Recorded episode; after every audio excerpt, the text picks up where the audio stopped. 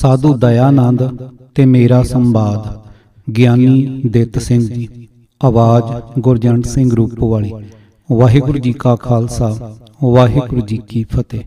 ਆਰੰਭਕ ਬੇਨਤੀ, ਗਿਆਨੀ ਦਿੱਤ ਸਿੰਘ ਜੀ ਦੀ ਇਹ ਪੁਸਤਕ ਕੁਝ ਪਹਿਲੂਆਂ ਤੋਂ ਅਤਿਅੰਤ ਹੀ ਮਨੋਰੰਜਕ ਤੇ ਕੀਮਤੀ ਹੈ। ਇਸ ਦੇ ਆਰੰਭ ਵਿੱਚ ਭਾਈ ਸਾਹਿਬ ਜੀ ਦੀ ਆਪਣੀ ਜੀਵਨ ਦੇ ਆਰੰਭਕ ਹਾਲਾਤ ਹਨ। ਜਿਨ੍ਹਾਂ ਤੋਂ ਇਹ ਵੀ ਪ੍ਰਗਟ ਹੁੰਦਾ ਹੈ ਕਿ ਉਹ ਆਪਣੀ ਸਾਰੀ ਜੀਵਨੀ ਲਿਖਣ ਦੀ ਅਭਿਲਾਸ਼ਾ ਰੱਖਦੇ ਸਨ। ਜੇਕਰ ਆਪ ਜੀ ਆਪਣਾ ਜੀਵਨ ਮੁਕੰਮਲ ਲਿਖ ਜਾਂਦੇ ਤਾਂ ਕਿਤਨਾ ਚੰਗਾ ਹੁੰਦਾ। ਬੜੇ ਅਹਿਮ ਵਾਕਿਆਤ ਸਾਹਮਣੇ ਆਉਂਦੇ ਤੇ ਆਪਣੇ ਸਮੇਂ ਦੀ ਦਾਸਤਾਨ ਦੇ ਨਾਲ-ਨਾਲ ਉਹਨਾਂ ਦੀ ਵਿਦਵਤਾ ਦੇ ਕਈ ਸਿੱਖਿਆਦਾਇਕ ਨੁਕਤੇ ਵੀ ਪ੍ਰਗਟ ਹੋਣੇ ਆਵਸ਼ ਸਨ। ਦੂਜਾ ਮਹਾਨ ਪਹਿਲੂ ਇਸ ਛੋਟੀ ਜਿਹੀ ਪੁਸਤਕ ਦਾ ਇਹ ਹੈ ਕਿ ਭਾਈ ਸਾਹਿਬ ਅੰਦਰ ਵਿਦਵਤਾ ਦੇ ਨਾਲ-ਨਾਲ ਇਤਨਾ ਬਲ, ਨਿਰਭੈਤਾ ਤੇ ਅਦੁੱਤਾ ਸਾਹਸ ਸੀ ਕਿ ਆਪ ਜੀ ਨੇ ਉਸ ਵੇਲੇ ਦੇ ਮਹਾਨ ਸੰਵਾਦੀ ਪੰਡਤ ਦਇਆਨੰਦ ਜੀ ਪਾਸੋਂ ਜੋ ਨਿਤ ਦੇ ਬੈਸ ਅਖਾੜਿਆਂ ਵਿੱਚ ਵੱਡੇ ਵੱਡੇ ਆਲਮਾਂ ਫਾਜ਼ਲਾਂ ਨੂੰ ਪਛਾੜਨ ਵਾਲੇ ਸਨ। ਕੋਈ ਭੈ ਨਹੀਂ ਖਾਦਾ ਸਗੋਂ ਆਪਣੇ ਪੱਖ ਨੂੰ ਇੰਨੇ ਸਪਸ਼ਟ ਤੇ ਜ਼ੋਰਦਾਰ ਢੰਗ ਨਾਲ ਬਿਆਨ ਕੀਤਾ ਹੈ ਕਿ ਸਾਧੂ ਦਇਆਨੰਦ ਜੀ ਨੂੰ ਇੱਕ ਨਹੀਂ, ਤਿੰਨ ਵਾਰ ਆਪ ਪਾਸੋਂ ਸ਼ਾਸਤਰਾਰਥ ਵਿੱਚ ਹਾਰ ਖਾ ਕੇ ਨਮੋਸ਼ੀ ਉਠਾਉਣੀ ਪਈ। ਵਾਦੇ ਦੀ ਗੱਲ ਇਹ ਹੈ ਕਿ ਆਪ ਜੀ ਨੇ ਉਸ ਬਹਿਸ ਵਿੱਚ ਜੋ ਨੁਕਤੇ ਉਠਾਏ ਸਨ, ਉਹਨਾਂ ਨੂੰ ਲਿਖਤੀ ਰੂਪ ਦੇ ਕੇ ਸਾਧੂ ਜੀ ਦੇ ਪ੍ਰੇਮੀਆਂ ਅਤੇ ਚੇਲਿਆਂ ਸਾਹਮਣੇ ਸਦੀਵੀ ਚੈਲੰਜ ਦੇ ਰੂਪ ਵਿੱਚ ਰੱਖ ਗਏ ਹਨ। ਗਿਆਨੀ ਜੀ ਦੀ ਇਸ ਵਿਚਾਰ ਚਰਚਾ ਤੋਂ ਇਹ ਵੀ ਪ੍ਰਗਟ ਹੁੰਦਾ ਹੈ ਕਿ ਹਾਜ਼ਰ ਜਵਾਬੀ ਵਿੱਚ ਆਪ ਜੀ ਦੀ ਆਪਣੀ ਮਿਸਾਲ ਆਪ ਸਨ। ਜਿਵੇਂ ਕਿ ਉਹਨਾਂ ਨੇ ਲਿਖਿਆ ਹੈ, ਉਹਨਾਂ ਮਸਲੇ ਦੀ ਡੂੰਘਾਈ ਤੇ ਸਾਧੂ ਦਇਆਨੰਦ ਜੀ ਦੀ ਵਿਦਵਤਾ ਤੇ ਵਿਚਾਰ ਚਰਚਾ ਦੇ ਢੰਗ ਨੂੰ ਵਿਦਵਤਾ ਦੇ ਜ਼ੋਰ ਨਾਲ ਪਹਿਲਾਂ ਹੀ ਠੀਕ ਤਰ੍ਹਾਂ ਸਮਝ ਲਿਆ ਸੀ ਕਿ ਸਾਧੂ ਜੀ ਮਹਾਰਾਜ ਕਿਸ ਤਰ੍ਹਾਂ ਪੈਂਤੜੇ ਖੋਲਣ ਤੇ ਕਿਸ ਤਰ੍ਹਾਂ ਦੀਆਂ ਮੰਤਕੀ ਉਹ ਖੇੜਾ ਮਾਰਨ ਵਾਲੇ ਹਨ। ਗਿਆਨੀ ਜੀ ਨੇ ਆਪਣੀ ਬਹਿਸ ਵਿੱਚ ਜੋ ਨੁਕਤੇ ਉਠਾਏ ਸਨ, ਉਹ ਕਿੰਨੇ ਸਾਰਥਕ ਅਤੇ ਸਹੀ ਪੱਖ ਦੀ ਪੂਰਤੀ ਕਰਨ ਵਾਲੇ ਸਨ। ਇਹ ਅੱਜ ਵੀ ਸਾਡੇ ਸਾਹਮਣੇ ਤੇ ਵਿਚਾਰਨ ਵਾਲੀ ਵਸਤੂ ਹੈ।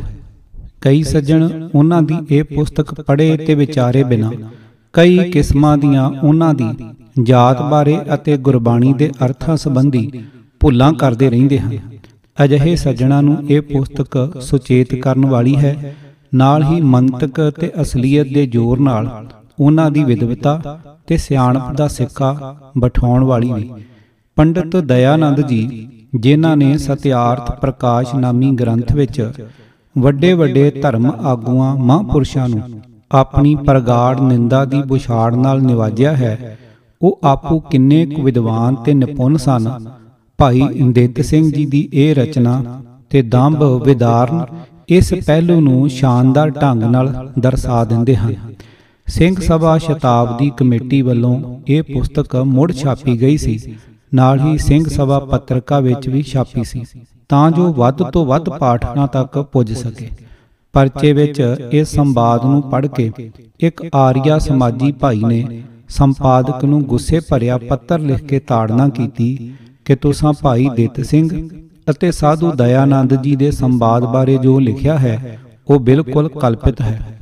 ਕਿੱਥੇ ਸੁਆਮੀ ਦਇਆਨੰਦ ਜੀ ਮਹਾਰਿਸ਼ੀ ਤੇ ਵਿਦਵਾਨ, ਕਿੱਥੇ ਭਾਈ ਦਿੱਤ ਸਿੰਘ, ਇੱਕ ਸਾਧਾਰਨ ਵਿਅਕਤੀ। ਇਸ ਸੱਜਣ ਨੇ ਇਹ ਵੀ ਲਿਖਿਆ ਕਿ ਭਾਈ ਦਿੱਤ ਸਿੰਘ ਜੀ ਨਾਲ ਸੁਆਮੀ ਜੀ ਦੀ ਕੋਈ ਚਰਚਾ ਹੀ ਨਹੀਂ ਹੋਈ ਸੀ। ਇਹ ਵੀ ਇੱਕ ਗੱਪ ਹੀ ਹੈ।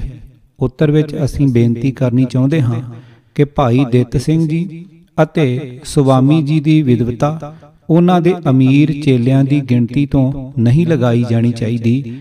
ਉਹਨਾਂ ਦੇ ਗ੍ਰੰਥ ਪੜ੍ਹ ਕੇ ਹੀ ਲਗਾਉਣੀ ਚਾਹੀਦੀ ਹੈ।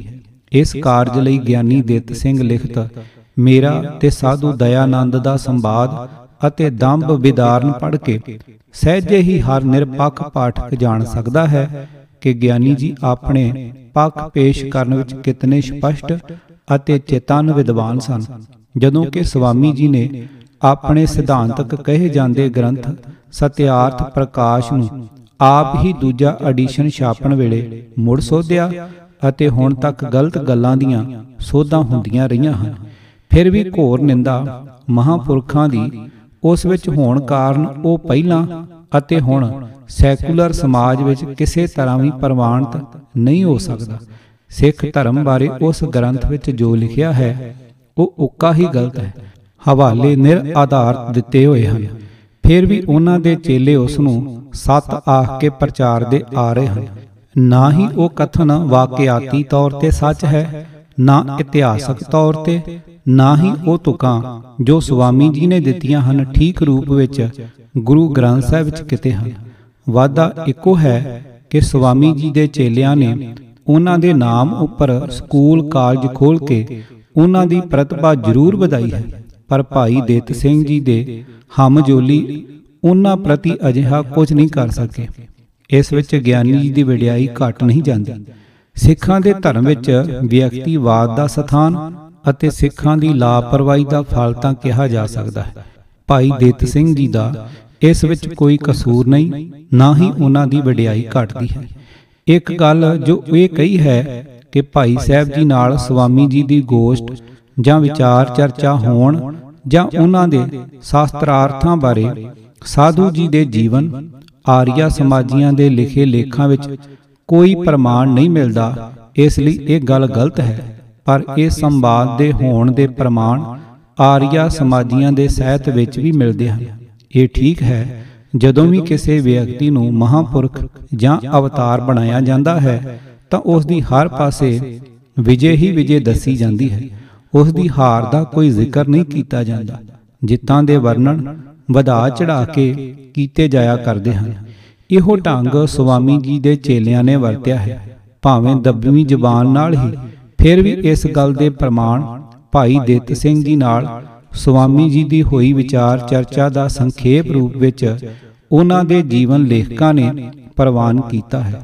ਭਾਈ ਦਿੱਤ ਸਿੰਘ ਜੀ ਨੇ ਆਪਣੀ ਪੁਸਤਕ ਸਾਧੂ ਦਇਆਨੰਦ ਨਾਲ ਮੇਰਾ ਸੰਵਾਦ ਵਿੱਚ ਲਿਖਿਆ ਹੈ, ਜਦੋਂ ਉਹਨਾਂ ਦਾ ਸੁਆਮੀ ਜੀ ਨਾਲ ਤੀਜਾ ਸੰਵਾਦ, ਵੇਦ ਈਸ਼ਵਰ ਕ੍ਰਿਤ ਨਹੀਂ, ਇਸ ਵਿਸ਼ੇ ਤੇ ਹੋਇਆ ਸੀ, ਤਾਂ ਗਿਆਨੀ ਜੀ ਨੇ ਸਾਧੂ ਜੀ ਨੂੰ ਜਦੋਂ ਨਿਰਉੱਤਰ ਕਰ ਦਿੱਤਾ, ਤਾਂ ਇਸ ਦਸ਼ਾ ਨੂੰ ਦੇਖ ਕੇ ਪੰਡਤ ਅਗਨੀ ਹੋਤਰੀ ਸ਼ਿਵ ਨਾਰਾਇਣ ਜੀ ਨੇ, ਜੋ ਪਿੱਛੋਂ ਸ਼ਾਇਦ ਬ੍ਰਹਮੂ ਸਮਾਜੀਆਂ ਦੇ ਮੁਖੀ ਬਣੇ, ਕਿਹਾ ਕਿ ਸੁਆਮੀ ਜੀ ਆਪ ਜੀ ਨੂੰ ਉੱਤਰ ਤਾਂ ਸੁਝ ਨਹੀਂ ਰਿਹਾ ਐਵੇਂ ਟਾਲਾ ਵਾਲਾ ਕਰ ਰਹੇ ਹੋ ਅਤੇ ਕੁਝ ਆਪਣੇ ਮੂੰਹੋਂ ਵਾਕ ਕਹੇ। ਇਸ ਤੇ ਸੁਆਮੀ ਜੀ ਨੇ ਗਿਆਨੀ ਜੀ ਵੱਲੋਂ ਹਟ ਕੇ ਅਗਨੀ ਹੋਤਰੀ ਜੀ ਦੇ ਕਥਨ ਨੂੰ ਵੇਚ ਲਿਆ ਤੇ ਗੱਲ ਟਾਲਣੀ ਚਾਹੀ। ਤਾਂ ਗਿਆਨੀ ਦਿੱਤ ਸਿੰਘ ਜੀ ਨੇ, ਜੋ ਸੁਆਮੀ ਜੀ ਦੀ ਅਜਹੀ ਪਲੱਥੇਬਾਜੀ ਤੋਂ ਜਾਣੂ ਸਨ, ਗੱਲ ਤਾੜ ਲਈ ਕਿ ਸਾਧੂ ਜੀ, ਇਸ ਬਹਾਨੇ ਅਸਲ ਗੱਲ ਤੋਂ ਲਾਂਭੇ ਜਾਣ ਲਈ ਪੈਂਤੜਾ ਬਣਾ ਰਹੇ ਹਨ। ਗਿਆਨੀ ਜੀ ਨੇ ਕਿਹਾ, ਸਾਧੂ ਜੀ ਮਹਾਰਾਜ ਇਹਨਾਂ ਨਾਲ ਫੇਰ ਗੱਲ ਕਰ ਲੈਣੀ। ਪਹਿਲਾਂ ਆਪਾਂ ਚੱਲ ਰਹੀ ਚਰਚਾ ਬਾਰੇ ਵਿਚਾਰ ਕਰ ਲਈਏ। ਗਿਆਨੀ ਜੀ ਦੀ ਲਿਖੀ ਅਸਲ ਵਾਰਤਾਲਾਪ ਇਸ ਤਰ੍ਹਾਂ ਹੈ। ਇਤਨੀ ਗੱਲ ਸੁਣ ਕੇ ਪੰਡਤ ਅਗਨੀ ਹੋਤਰੀ ਜਿਸ ਦਾ ਨਾਮ ਉਸ ਸਮੇਂ ਸ਼ਿਵ ਨਾਰਾਇਣ ਸੀ, ਅਰ ਅੱਜ ਕੱਲ ਜਿਸ ਨੂੰ ਲੋਕ ਸਤਿਆਨੰਦ ਅਗਨੀ ਹੋਤਰੀ ਸੱਦਦੇ ਹਨ, ਖੜੇ ਹੋ ਕੇ ਬੋਲੇ ਕਿ ਸੁਆਮੀ ਜੀ ਨੇ ਇਹਨਾਂ ਦੇ ਕਥਨ ਦਾ ਉੱਤਰ ਨਹੀਂ ਦਿੱਤਾ ਕੇਵਲ ਟਾਲਾ ਵਾਲਾ ਕਰ ਰਹੇ ਹੋ ਜਿਸ ਤੇ ਮੇਰੇ ਵੱਲੋਂ ਹਟ ਕੇ ਉਸ ਨਾਲ ਝਗੜ ਪਏ। ਅਰ ਗੁੱਸੇ ਹੋ ਕੇ ਕਹਿਣ ਲੱਗੇ ਕਿ ਤੈਨੂੰ ਕਿਆ ਖਬਰ ਹੈ ਜੋ ਇਸ ਨੇ ਕਿਆ ਆਖਿਆ ਹੈ। ਜਿਸ ਪਰ ਉਸ ਨੇ ਕਿਹਾ ਕਿ ਮੈਂ ਜਾਣਦਾ ਹਾਂ ਜੋ ਇਹਨਾਂ ਨੇ ਕਿਹਾ ਹੈ ਔਰ ਉਸ ਦਾ ਆਪ ਨੇ ਉੱਤਰ ਦਿੱਤਾ ਹੈ। ਕਿੰਤੂ ਆਪ ਦਾ ਉੱਤਰ ਠੀਕ ਨਹੀਂ ਹੈ। ਇਸ ਪਰ ਬਹੁਤ ਗੁੱਸੇ ਹੋ ਗਏ ਔਰ ਉਹਨਾਂ ਨੂੰ ਆਖਣ ਲੱਗੇ ਕਿ ਤੁਸੀਂ ਦੱਸੋ ਜੋ ਇਸ ਨੇ ਕਿਆ ਕਿਹਾ ਹੈ ਔਰ ਮੈਂ ਉਸ ਦਾ ਉੱਤਰ ਕਿਆ ਦਿੱਤਾ ਹੈ। ਜਿਆਦੇ ਝਗੜਾ ਹੋਰ ਵੀ ਛਿੜ ਪਿਆ ਤਦ ਮੈਂ ਕਿਹਾ ਸੁਆਮੀ ਜੀ ਆਪ ਇਹਨਾਂ ਨਾਲ ਨਾ ਝਗੜੋ ਕਿਉਂਕਿ ਉੱਤਰ ਪ੍ਰਸ਼ਨ ਤਾਂ ਮੇਰਾ ਔਰ ਆਪ ਦਾ ਹੈ। ਸੋ ਜੋ ਆਪ ਦਾ ਸਿਧਾਂਤ ਹੈ ਸੋ ਮੈਨੂੰ ਆਖੋ ਜਿਸ ਪਰ ਬੋਲੇ ਕਿ ਅਸੀਂ ਤਾਂ ਆਖਣਾ ਸੀ ਸੋ ਆਖ ਦਿੱਤਾ। ਜਿਸ ਪਰ ਮੈਂ ਕਿਹਾ ਕਿ ਆਪ ਕੁਝ ਸਾਬਤ ਨਹੀਂ ਕਰ ਸਕੇ ਔਰ ਮੈਂ ਆਪ ਨੂੰ ਸਾਬਤ ਕਰਕੇ ਦਿਖਾ ਦਿੱਤਾ ਹੈ ਕਿ ਵੇਦ ਮਨੁੱਖਾਂ ਦੇ ਰਚੇ ਹੋਏ ਹਨ। ਇਤਨੇ ਝਗੜੇ ਪਰ ਚਾਰੇ ਪਾਸਿਆਂ ਤੇ ਤਾਲੀਆਂ ਵੱਜ ਪਈਆਂ ਔਰ ਸਭ ਲੋਕ ਬੋਲ ਉੱਠੇ ਕਿ ਸਾਧੂ ਨੂੰ ਉੱਤਰ ਦੇਣਾ ਨਹੀਂ ਆਇਆ। ਜਿਸ ਪਰ ਸੰਧਿਆ ਪੈ ਗਈ ਔਰ ਸਭ ਖਲਕਤ ਆਪੋ ਆਪਣੇ ਘਰਾਂ ਨੂੰ ਚਲੀ ਗਈ ਅਤੇ ਅਸੀਂ ਵੀ ਵੱਡੇ ਆਨੰਦ ਪੂਰਵਕ ਆਪਣੇ ਮਕਾਨ ਪਰ ਆਏ। ਇਸੇ ਵਰਤਾਂਤ ਨੂੰ ਕੁਝ ਬਦਲਵੇਂ ਢੰਗ ਨਾਲ ਸਮਾਜੀ ਜੀ ਦੇ ਜੀਵਨ ਲੇਖਕਾਂ ਜਿਸ ਤਰ੍ਹਾਂ ਦਿੱਤਾ ਹੈ ਅਸੀਂ ਬੇਨਤੀ ਕਰਦੇ ਹਾਂ ਕਿ ਸ਼ੰਕਾ ਗ੍ਰਸਤ ਸੱਜਣ ਆਰੀਆ ਸਮਾਜ ਨਇਆ ਬਾਂਸ ਦਿੱਲੀ 6 ਦਾ ਛਪਿਆ ਹੋਇਆ ਗ੍ਰੰਥ ਮਹਾਰਿਸ਼ੀ ਸੁਆਮੀ ਦਇਆਨੰਦ ਸਰਸਵਤੀ ਕਾ ਜੀਵਨ ਚਰਿੱਤਰ ਪੰਡਤ ਲੇਖ ਰਾਮ ਦੁਆਰਾ ਲਿਖਤ ਹਿੰਦੀ ਅਨੁਵਾਦ ਦਾ ਸਫਾ 347 ਤੇ 348 ਪੜਨ ਦੀ ਕਿਰਪਾਲਤਾ ਕਰਨ ਜਿਸ ਵਿੱਚ ਇਸ ਵਾਰਤਾਲਾਪ ਨੂੰ ਇਸ ਤਰ੍ਹਾਂ ਲਿਖ ਕੇ ਪ੍ਰਵਾਨ ਕੀਤਾ ਗਿਆ ਹੈ ਇੱਕ ਦਿਨ ਕੀ ਬਾਤ ਹੈ कि भाई देत सिंह स्वामी जी से वेदांत मत पर शास्त्रार्थ कर रहे थे और अग्निहोत्री जी भी उस समय वहां उपस्थित थे शास्त्रार्थ के बीच में पंडित शिव नारायण जी बोल उठे कि स्वामी जी को उत्तर नहीं आया और वो हार गए हैं इस पर स्वामी जी ने पंडित जी से पूछा कि भला आप बताइए कि हमने क्या कहा। पंडित जी कुछ भी नहीं बता सके। तब स्वामी जी ने भाई देत सिंह जी से पूछा कि क्यों क्या हमने यही कहा था? भाई देत सिंह ने कहा नहीं आपने ये नहीं कहा पंडित जी ने कुछ नहीं सुना। फिर स्वामी जी ने पंडित जी से पूछा भला बताइए तो सही कि भाई देत सिंह ने क्या कहा था पंडित शिव नारायण ने कुछ बताया भाई दित सिंह ने कहा कि जे मैंने नहीं कहा था उस समय स्वामी जी ने पंडित शिव नारायण से कहा कि आप बिना सोचे समझे सम्मति दे देते हैं इस पर पंडित जी क्रोधित हो गए भाई दित सिंह जी ने भी वक्तव्य की पुष्टि की तीन सौ जीवन स्वामी दयानंद जी ਸਪਸ਼ਟ ਹੈ ਕਿ ਇਹ ਸੰਵਾਦ ਇਤਿਹਾਸਕ ਸਚਾਈ ਹੈ ਅਤੇ ਨਾਲ ਹੀ ਛਿੱਬੇ ਪੈ ਕੇ ਹਾਰ ਜਾਣਾ ਵੀ। ਭਾਈ ਦਿੱਤ ਸਿੰਘ ਜੀ ਨੇ ਇਸ ਕਥਨ ਦੀ ਜਿਸ ਢੰਗ ਨਾਲ ਪੁਸ਼ਟੀ ਕੀਤੀ, ਉਪਰੋਕਤ ਲਿਖਤ ਵਿੱਚ ਉਹ ਆ ਚੁੱਕਿਆ ਹੈ ਕਿ ਭਾਈ ਸਾਹਿਬ ਜੀ ਸੁਆਮੀ ਜੀ ਨੂੰ ਅਗਨੀ ਹੋਤਰੀ ਜੀ ਨਾਲ ਉਲਝਣ ਤੋਂ ਬਚਾ ਕੇ ਆਪਣੇ ਨਾਲ ਵਿਚਾਰ ਚਰਚਾ ਲਾਈ ਰੱਖਣਾ ਚਾਹੁੰਦੇ ਸਨ, ਜਿਸ ਤੋਂ ਸੁਆਮੀ ਜੀ ਕੰਨੀ ਕਤਰਾਉਂਦੇ ਸਨ। ਭਾਵੇਂ ਸੁਆਮੀ ਜੀ ਦੇ ਜੀਵਨ ਲੇਖਕ ਨੇ ਸਪਸ਼ਟ ਤੌਰ ਤੇ ਨਹੀਂ ਮੰਨਿਆ, ਪਰ ਇਹ ਨੁਕਤਾ ਸਪਸ਼ਟ ਹੈ ਕਿ ਸੁਆਮੀ ਜੀ ਨਾਲ ਭਾਈ ਸਾਹਿਬ ਜੀ ਦੀ ਵਿਚਾਰ ਚਰਚਾ ਹੋਈ ਸੀ ਅਤੇ ਉਹਨਾਂ ਨੂੰ ਕੋਈ ਜਵਾਬ ਗਿਆਨੀ ਜੀ ਦੇ ਉੱਤਰ ਦਾ ਨਾ ਮਿਲਣ ਕਰਕੇ ਅਗਨੀ ਹੋਤਰੀ ਜੀ ਨੇ ਕਿਹਾ ਸੀ ਕਿ ਸੁਆਮੀ ਜੀ ਆਪ ਹਾਰ ਗਏ ਹੋ। ਇਸੇ ਜਿੱਤ ਹਾਰ ਦਾ ਪ੍ਰਸੰਗ ਗਿਆਨੀ ਜੀ ਦਾ ਆਪਣਾ ਲਿਖਿਆ ਹੋਇਆ ਮੇਰਾ ਤੇ ਸਾਧੂ ਦਇਆਨੰਦ ਸੰਵਾਦ ਦੇ ਰੂਪ ਵਿੱਚ ਆਪ ਜੀ ਦੇ ਹੱਥ ਵਿੱਚ ਹੈ, ਇਸ ਆਰੀਆ ਸਮਾਜੀਆਂ ਦੇ ਲਿਖੇ ਗ੍ਰੰਥ ਵਿੱਚੋਂ ਸਬੂਤ ਦੇ ਹੁੰਦਿਆਂ ਕੋਈ ਇਹ ਨਹੀਂ ਆਖ ਸਕਦਾ ਕਿ ਭਾਈ ਸਾਹਿਬ ਜੀ ਅਤੇ ਸੁਆਮੀ ਜੀ ਵਿਚਕਾਰ ਬਹਿਸ ਹੀ ਨਹੀਂ ਹੋਈ ਸੀ। ਇਸ ਪੁਸਤਕ ਦੀ ਮੰਗ ਵਧੇਰੇ ਹੋਣ ਕਾਰਨ ਇਸ ਨੂੰ ਹੁਣ ਮੁੜ-ਮੁੜ ਪ੍ਰਕਾਸ਼ਿਤ ਕੀਤਾ ਜਾ ਰਿਹਾ ਹੈ। ਆਸ਼ਾ ਹੈ ਪ੍ਰੇਮੀ ਜਨ ਲਾਭ ਉਠਾਉਣਗੇ ਅਤੇ ਆਪ ਜੀ ਦੇ ਲਿਖਤ ਸਾਹਿਤ ਨੂੰ ਪੁਨਰ ਪ੍ਰਕਾਸ਼ਨ ਵਿੱਚ ਸਹਾਇਤਾ ਬਖਸ਼ਣਗੇ, ਜਿਸ ਵਿੱਚੋਂ ਬਹੁਤ ਸਾਰੀਆਂ ਰਚਨਾਵਾਂ ਨੇ ਹਾਲਾਂ ਛਾਪੇ ਦਾ ਜਾਮਾ ਵੀ ਧਾਰਨ ਨਹੀਂ ਕੀਤਾ। ਗੁਰਦਿੱਤ ਸਿੰਘ ਗਿਆਨੀ, ਜਨਰਲ ਸਕੱਤਰ, ਕੇਂਦਰੀ ਸ੍ਰੀ ਗੁਰੂ ਸਿੰਘ ਸਭਾ, ਪੰਡਤ ਦਇਆਨੰਦ ਨਾਲ ਮੇਰਾ ਸੰਵਾਦ, ਦੋਹਰਾ ਤਨੋਖ ਬਾਣ ਪੁਨ ਤਾਜ ਸਿਰ ਜਿਹ ਕਰ ਸੁਕਲੋ ਬਾਜ, ਸੋ ਮੇਰੀ ਰਖਿਆ ਕਰੇ ਕਲਗੀ ਧਾਰ ਮਹਾਰਾਜ। ਸਤ ਕਹਾ ਮੁਖ ਤੇ ਸਭੀ, ਪੁਨ ਜੋ ਲਿਖਾਂ ਸੋ ਸਤ, ਪਾਖੰਡ ਜਾਲ ਖੰਡਨ ਵਿਖੇ, ਸਬਲ ਹੋਏ ਮਮ ਮਤ। ਦਇਆਨੰਦ ਸਾਧੂ ਸਹਿਤ, ਜੋ ਮੈਂ ਕੀਨੀ ਗਾਥ, ਸੋ ਸਭ ਪ੍ਰਗਟ ਕਰ ਕਹਾ। ਮਨ ਆਨੰਦ ਕੇ ਸਾਥ, ਅੱਜ ਕੱਲ ਉਸ ਨੂੰ ਕਹਿਣ ਪੁਰਖ, ਅਦੁੱਤੀ ਮਹਾਨ ਮਹਾਰਿਖੀ ਵਿਦਿਆ ਧਨੀ ਕਰਕੇ ਲੋਕ ਬਖਾਨ, ਮਰੇ ਬਾਬੇ ਦੀਆਂ ਅੱਖੀਆਂ, ਕਰਦੇ ਵੱਡੀਆਂ ਚਾਏ, ਆਖਣ ਉਸ ਸਮ ਦੂਸਰਾ, ਕੋਈ ਨਾ ਨਜ਼ਰੀ ਆਏ। ਦਵਈਆ, ਚੋਲੇ ਆਰ ਮੁਰੀਦਾਂ ਉਸਦਾਂ ਦਾ ਅਸਮਾਨ ਚੜਾਇਆ, ਕੱਚ ਚਮਕਦੇ ਨੂੰ ਕਰ ਲੈ ਕਰ, ਹੀਰਾ ਚੁੱਕ ਬਣਾਇਆ, ਆਖਣ ਉਸ ਦੇ ਜੇਡਾ ਨਹੀਂ ਸੀ, ਜਗ ਵਿੱਚ ਪੰਡਤ ਕੋਈ ਭਾਰਤ ਭੂਮੀ ਦੀ ਗਤ ਮੁੜ ਕੇ ਉਸੇ ਕੋਲੋਂ ਹੋਈ। ਨਹੀਂ, ਅਸਾਂ ਸਾਂ ਕਿੱਥੇ ਰਹਿਣਾ? ਤੁਰਤ ਐਸਾਈ ਹੁੰਦੇ, ਈਸਾ ਮਤ ਦੇ ਜੋ ਦਰਵਾਜੇ, ਸੋ ਸਭ ਸੁਆਮੀ ਮੁੰਦੇ, ਸਾਡੇ ਖਾਤਰ ਪਰਮੇਸ਼ਰ ਨੇ ਸੀ। ਉਸ ਦੇ ਤਾਈ ਕੱਲਿਆ ਉਹ ਵੈਦਕ ਧਰਮ ਜਿਸ ਨੇ ਜਾਂਦਾ ਮੁੜ ਠਲਿਆ।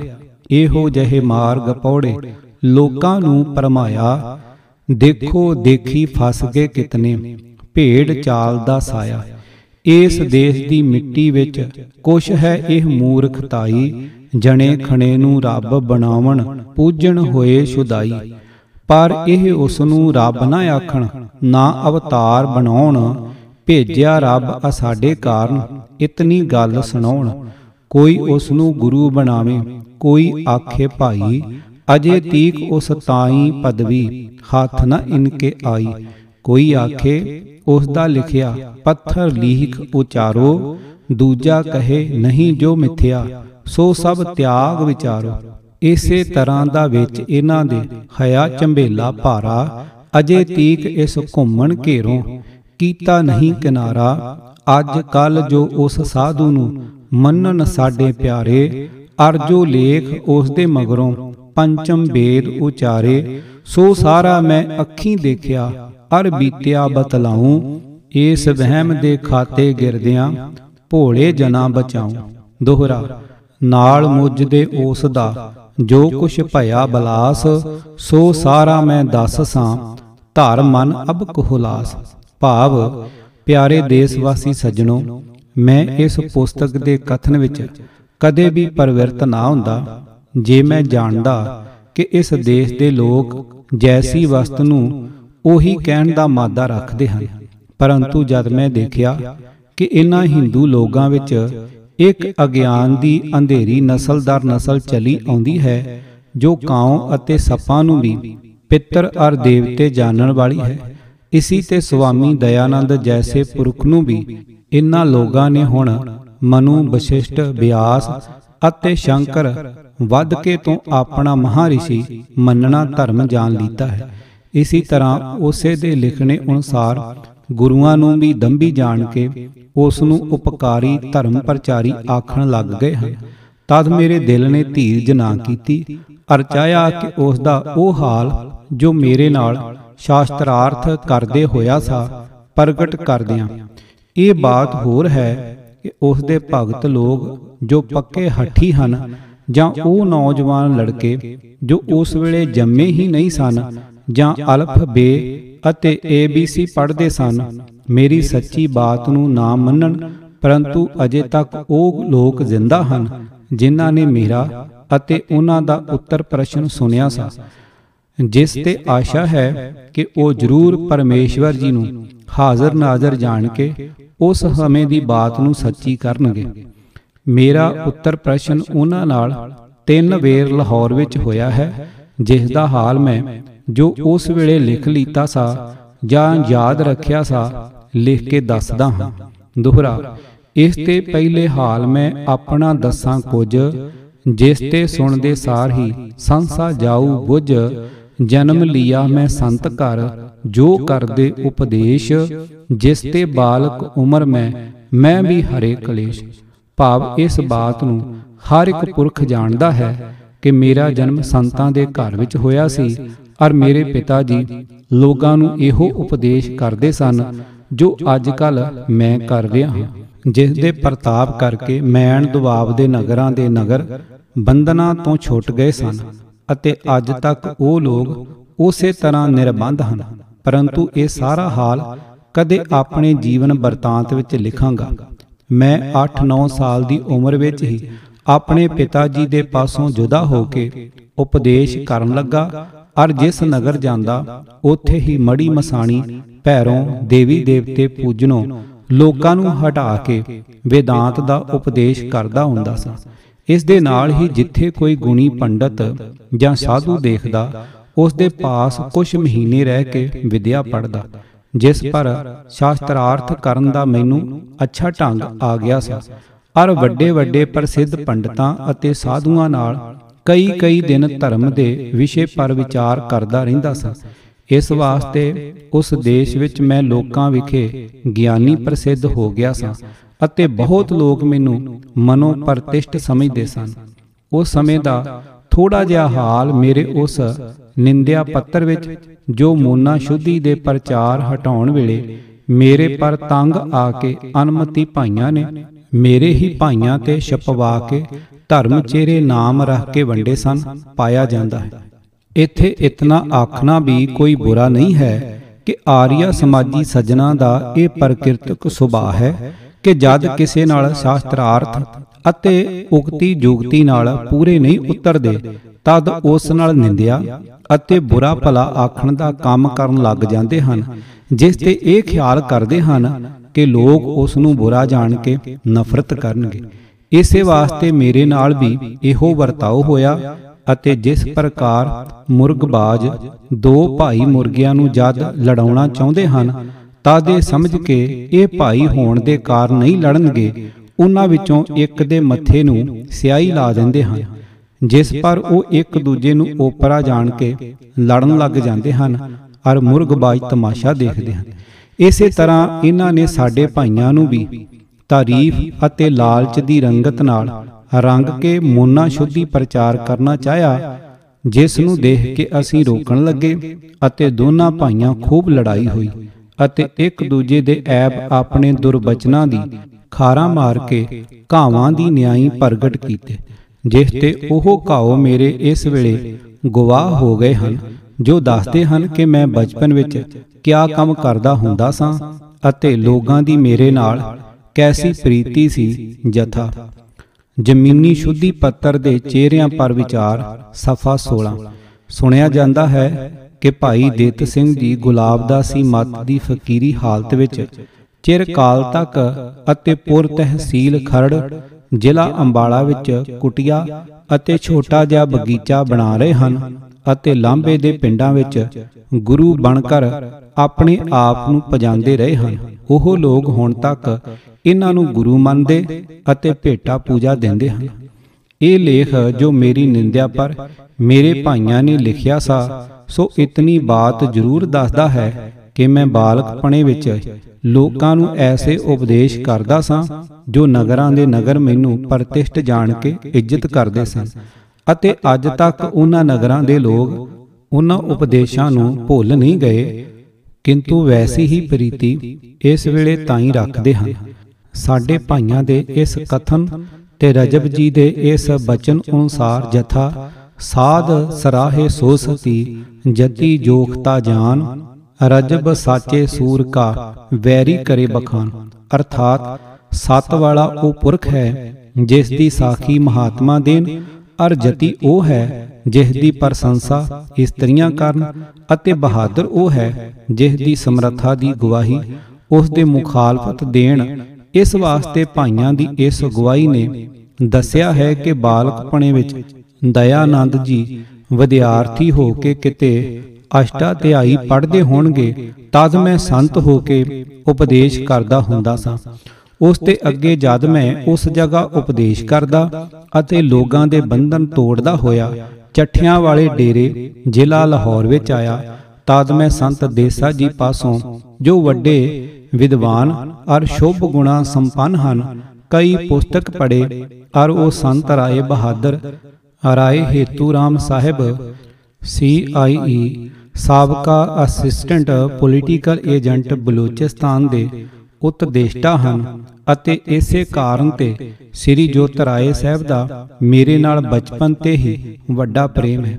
ਉਸ ਵੇਲੇ ਵੀ ਮੈਂ ਚੁੱਪ ਨਹੀਂ ਕੀਤਾ ਸਾਂ, ਕਿੰਤੂ ਮਾਝੇ ਦੇ ਵਿੱਚ ਜੋ ਕਿ ਇੱਕ ਸੂਰਬੀਰ ਅਤੇ ਬਹਾਦਰ ਦੇਸ਼ ਹੈ, ਉਪਦੇਸ਼ ਕਰਨੇ ਲੱਗਿਆ, ਜਿਸ ਤੇ ਨਗਰਾਂ ਦੇ ਨਗਰ ਭਰਮ ਵਿੱਚੋਂ ਨਿਕਲ ਗਏ। ਔਰ ਅੱਜ ਤੱਕ ਮਾਝੇ ਵਿੱਚ ਸਖੀ ਸਰਵਰ ਜਾਂ ਕੋਈ ਦੇਵੀ ਦੇਵਤਾ ਜੋਰ ਨਹੀਂ ਪਾ ਸਕਦਾ। ਕਿਉਂਕਿ ਜਿਸ ਤਰ੍ਹਾਂ ਤੇਲ ਨਾਲ ਭਿੱਗੇ ਹੋਏ ਕਾਗਜ਼ ਨੂੰ ਪਾਣੀ ਨਾਲ ਪੁਹਿੰਦਾ ਇਸੇ ਤਰ੍ਹਾਂ ਨਿਸ ਭਰਮ ਹੋਏ ਪੁਰਖਾਂ ਨੂੰ ਅਗਿਆਨ ਦੇ ਬੰਧਨ ਨਹੀਂ ਪਹੁੰਦੇ। ਅਰ ਮੈਂ ਉਹਨਾਂ ਦਿਨਾਂ ਵਿਖੇ ਸ਼ਰਾਧ ਅਤੇ ਮੜੀ ਮਸਾਣੀ ਆਦਿਕ ਦਾ ਬੂਟਾ ਪੁੱਟਦਾ ਹੁੰਦਾ ਸਾਂ ਜਿਸ ਤੇ ਨਗਰਾਂ ਦੇ ਨਗਰ ਮੈਨੂੰ ਪ੍ਰੇਮ ਕਰਦੇ ਸਨ।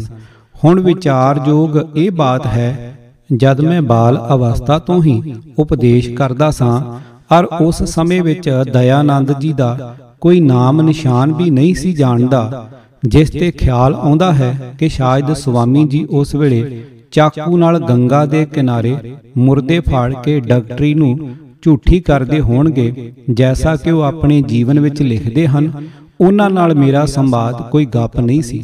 ਦੋਹਰਾ, ਹੁਣ ਸੁਣੀਏ ਉਸ ਬਾਤ ਨੂੰ, ਜੋ ਸੁਆਮੀ ਜੀ ਨਾਲ ਮੇਰੀ ਹੋਈ ਸੱਜਣੋ ਸੋਚੋ ਨਾਲ ਖਿਆਲ, ਅੱਜ ਤੀਕ ਉਹ ਲੋਗ ਹਨ, ਜ਼ਿੰਦਾ ਏਸ ਜਹਾਨ, ਸੱਚ ਝੂਠ ਜੋ ਮੁਝਦਾ ਆਪੇ ਲੈਣ ਪਛਾਨ ਭਾਵ ਉਹਨਾਂ ਦਿਨਾਂ ਵਿੱਚ ਮੈਂ ਚੱਠਿਆਂ ਵਾਲੇ ਰਹਿੰਦਾ ਹੁੰਦਾ ਸਾਂ, ਪਰੰਤੂ ਮੈਨੂੰ ਚਰਚਾ ਵਾਰਤਾ ਕਰਨ ਦਾ ਬਹੁਤ ਚਾਅ ਹੁੰਦਾ ਸੀ। ਇਸ ਵਾਸਤੇ ਲਾਹੌਰ ਵਿੱਚ ਮਹੀਨੇ ਜਾਂ 2 ਮਹੀਨੇ ਮਗਰੋਂ ਜ਼ਰੂਰ ਆਉਂਦਾ ਸਾਂ। ਅਰ ਲਾਲਾ ਰੋਡੂ ਰਾਮ ਜੀ ਹਕੀਮ ਨੂੰ ਜੋ ਮੀਆਂ ਆਖਾਂ ਦੀ ਹਵੇਲੀ ਦੇ ਪਾਸ ਰਹਿੰਦੇ ਹਨ, ਮਿਲਿਆ ਕਰਦਾ ਸਾਂ। ਅਰ 70 ਮੰਡੀ ਵਿੱਚ ਸਰਦਾਰ ਮਹਾ ਸਿੰਘ ਦੀ ਹਵੇਲੀ ਵਿੱਚ, ਜਿੱਥੇ ਉਹਨਾਂ ਦੇ ਸੁਪੁੱਤਰ ਸਰਦਾਰ ਨਿਹਾਲ ਸਿੰਘ ਜੀ ਅਤੇ ਸਰਦਾਰ ਸਵਾਇਆ ਸਿੰਘ ਜੀ ਰਹਿੰਦੇ ਸਨ, ਇੱਕ ਸਾਧੂ ਪਾਸ ਨਿਵਾਸ ਕਰਦਾ ਹੁੰਦਾ ਸੀ, ਜਿਸ ਤੇ ਦਿਨ ਵੇਲੇ ਤਾਂ ਭਾਈ ਜਵਾਰ ਸਿੰਘ ਜੀ ਨਾਲ, ਜੋ ਅਜੇ ਥੋੜੇ ਚਿਰ ਤੋਂ ਹੀ ਰੇਲਵੇ ਦਫ਼ਤਰ ਵਿੱਚ ਨੌਕਰ ਹੋਏ ਸਨ ਅਤੇ ਲਾਲਾ ਰੋਡੂ ਰਾਮ ਜੀ ਨਾਲ ਗਿਆਨ ਗੋਸ਼ਟ ਕਰਦਾ ਰਹਿੰਦਾ ਸੀ। ਆ ਰਾਤ ਨੂੰ ਉੱਥੇ ਆ ਕੇ ਅਸ਼ਰਾਮ ਕਰਦਾ ਸੀ। ਉਹਨਾਂ ਦਿਨਾਂ ਵਿੱਚ ਸੁਆਮੀ ਸਪਤਗਿਰੀ ਜੀ ਨਾਲ ਜੋ ਇੱਕ ਉਪਨਿਸ਼ਦਾਂ ਅਤੇ ਵਿਦਾਨ ਦੇ ਅਤਿ ਅੰਤ ਹੀ ਪ੍ਰਸਿੱਧ ਪੰਡਤ ਅਰ ਸੰਨਿਆਸੀ ਸਾਧੂ ਸਨ, ਕਦੇ-ਕਦੇ ਆਪਣੀ ਮੰਡਲੀ ਸਮੇਤ ਆ ਕੇ ਮੰਗਲਾਂ ਦੇ ਸ਼ਿਵਾਲੇ ਰਹਿੰਦੇ ਹੁੰਦੇ ਸਨ। ਮੈਂ ਅਤੇ ਭਾਈ ਜਵਾਰ ਸਿੰਘ ਜੀ ਜਾ ਕੇ ਪ੍ਰਸ਼ਨ ਕਰਦੇ ਹੁੰਦੇ ਸੀ ਇਸੇ ਤਰ੍ਹਾਂ ਅਸੀਂ ਤਿੰਨੇ ਮਿੱਤਰ ਭਾਈ ਈਸ਼ਰ ਸਿੰਘ ਜੀ ਸੰਤ ਨਿਰਮਲੇ ਅਰ ਭਾਈ ਬਿਸ਼ਨ ਸਿੰਘ ਜੀ ਸੰਤ ਨਿਰਮਲਿਆਂ ਨਾਲ ਜੋ ਵਿਦਾਂਤ ਦੇ ਵੱਡੇ ਵੱਡੇ ਪੰਡਤ ਸਨ ਅਰ ਉਹ ਕਦੇ-ਕਦੇ ਲਾਹੌਰ ਆ ਕੇ ਰਹਿੰਦੇ ਹੁੰਦੇ ਸਨ ਜ਼ਰੂਰ ਜਾ ਕੇ ਵਿਚਾਰ ਕਰਦੇ ਅਤੇ ਵਿਦਾਨ ਦੇ ਵੱਡੇ ਵੱਡੇ ਪ੍ਰਕਰਣਾਂ ਪਰ ਉੱਤਰ ਪ੍ਰਸ਼ਨ ਦੇ ਪ੍ਰਸੰਗ ਚਲਾਉਂਦੇ ਸਨ ਜਿਸ ਤੇ ਸ਼ਹਿਰ ਦੇ ਬਹੁਤ ਸਾਰੇ ਸੱਜਣ ਸਾਡੇ ਵਾਕਫ ਹੋ ਗਏ ਸਨ। ਦੋਹਰਾ ਉਹਨਾਂ ਦਿਨਾਂ ਵਿੱਚ ਆ ਗਏ। ਸੁਆਮੀ ਜੀ ਇਸ ਦੇਸ਼ ਲੁਧਿਆਣੇ ਤੇ ਜਿਨਕਰਾ ਵਿੱਚ ਲਾਹੌਰ ਪਰਵੇਸ਼। ਭਾਵ ਉਹਨਾਂ ਦਿਨਾਂ ਵਿੱਚ ਹੀ 19 ਅਪ੍ਰੈਲ ਸਨ 1877 ਈਸਵੀ ਨੂੰ ਸੁਆਮੀ ਦਇਆਨੰਦ ਜੀ ਲਾਹੌਰ ਆ ਗਏ। ਅਰ ਆ ਕੇ ਸ੍ਰੀ ਮਾਨਯ ਸੌਰਪੁਰ ਨਿਵਾਸੀ ਰਤਨ ਚੰਦ ਜੀ ਦਾੜੀ ਵਾਲੇ ਦੇ ਬਾਗ ਵਿੱਚ ਉਤਰੇ।